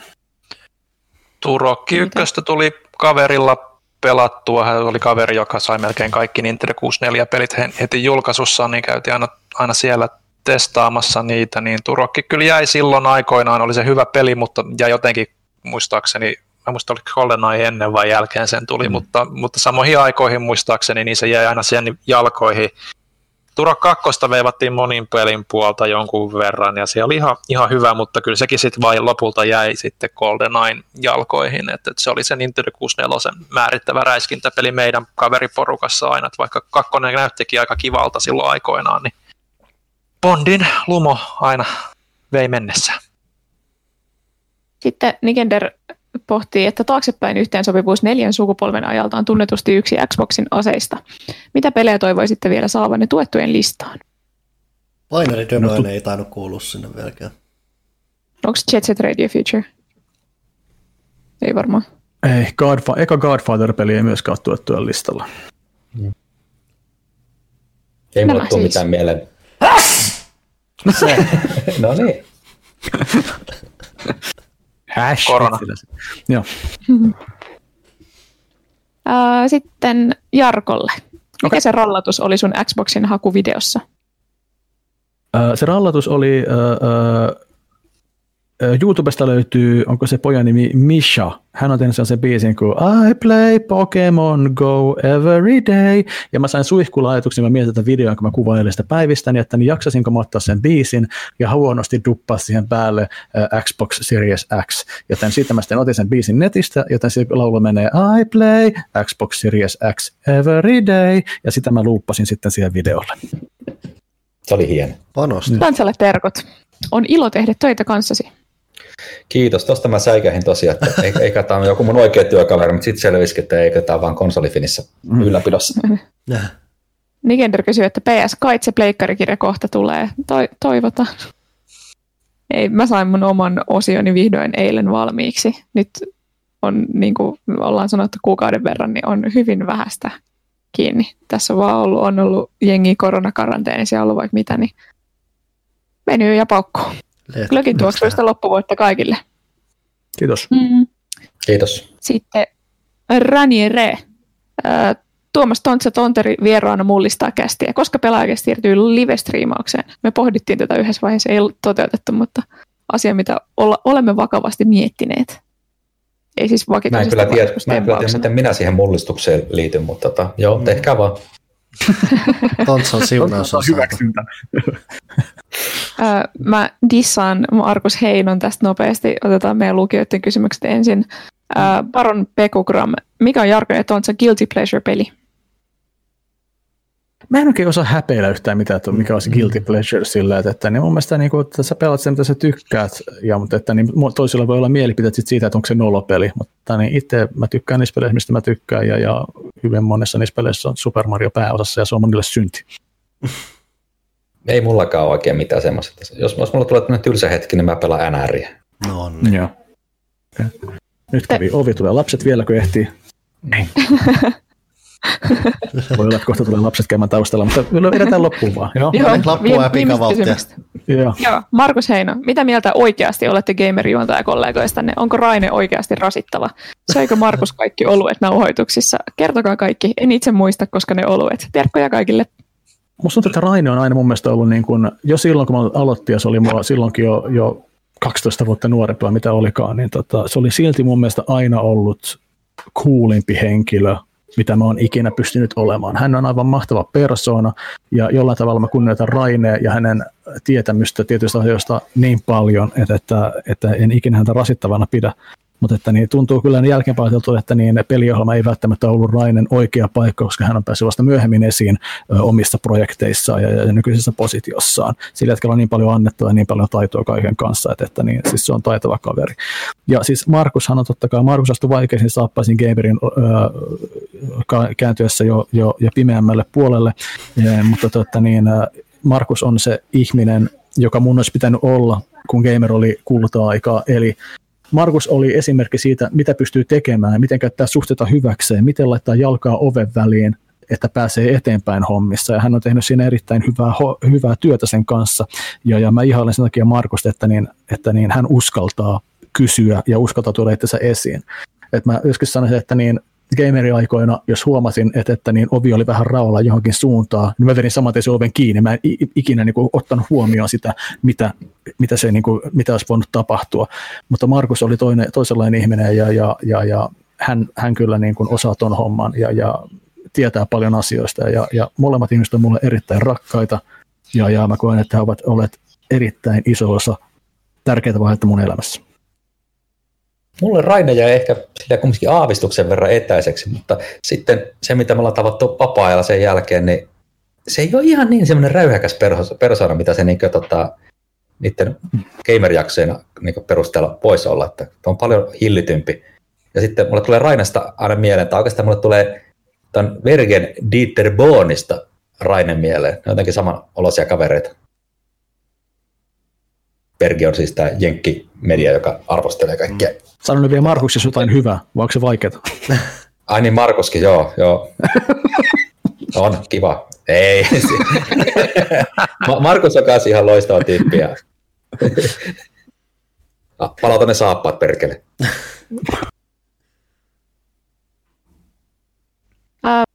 No niin, siinä ne kysymykset. No, kiitos. Herranjestas.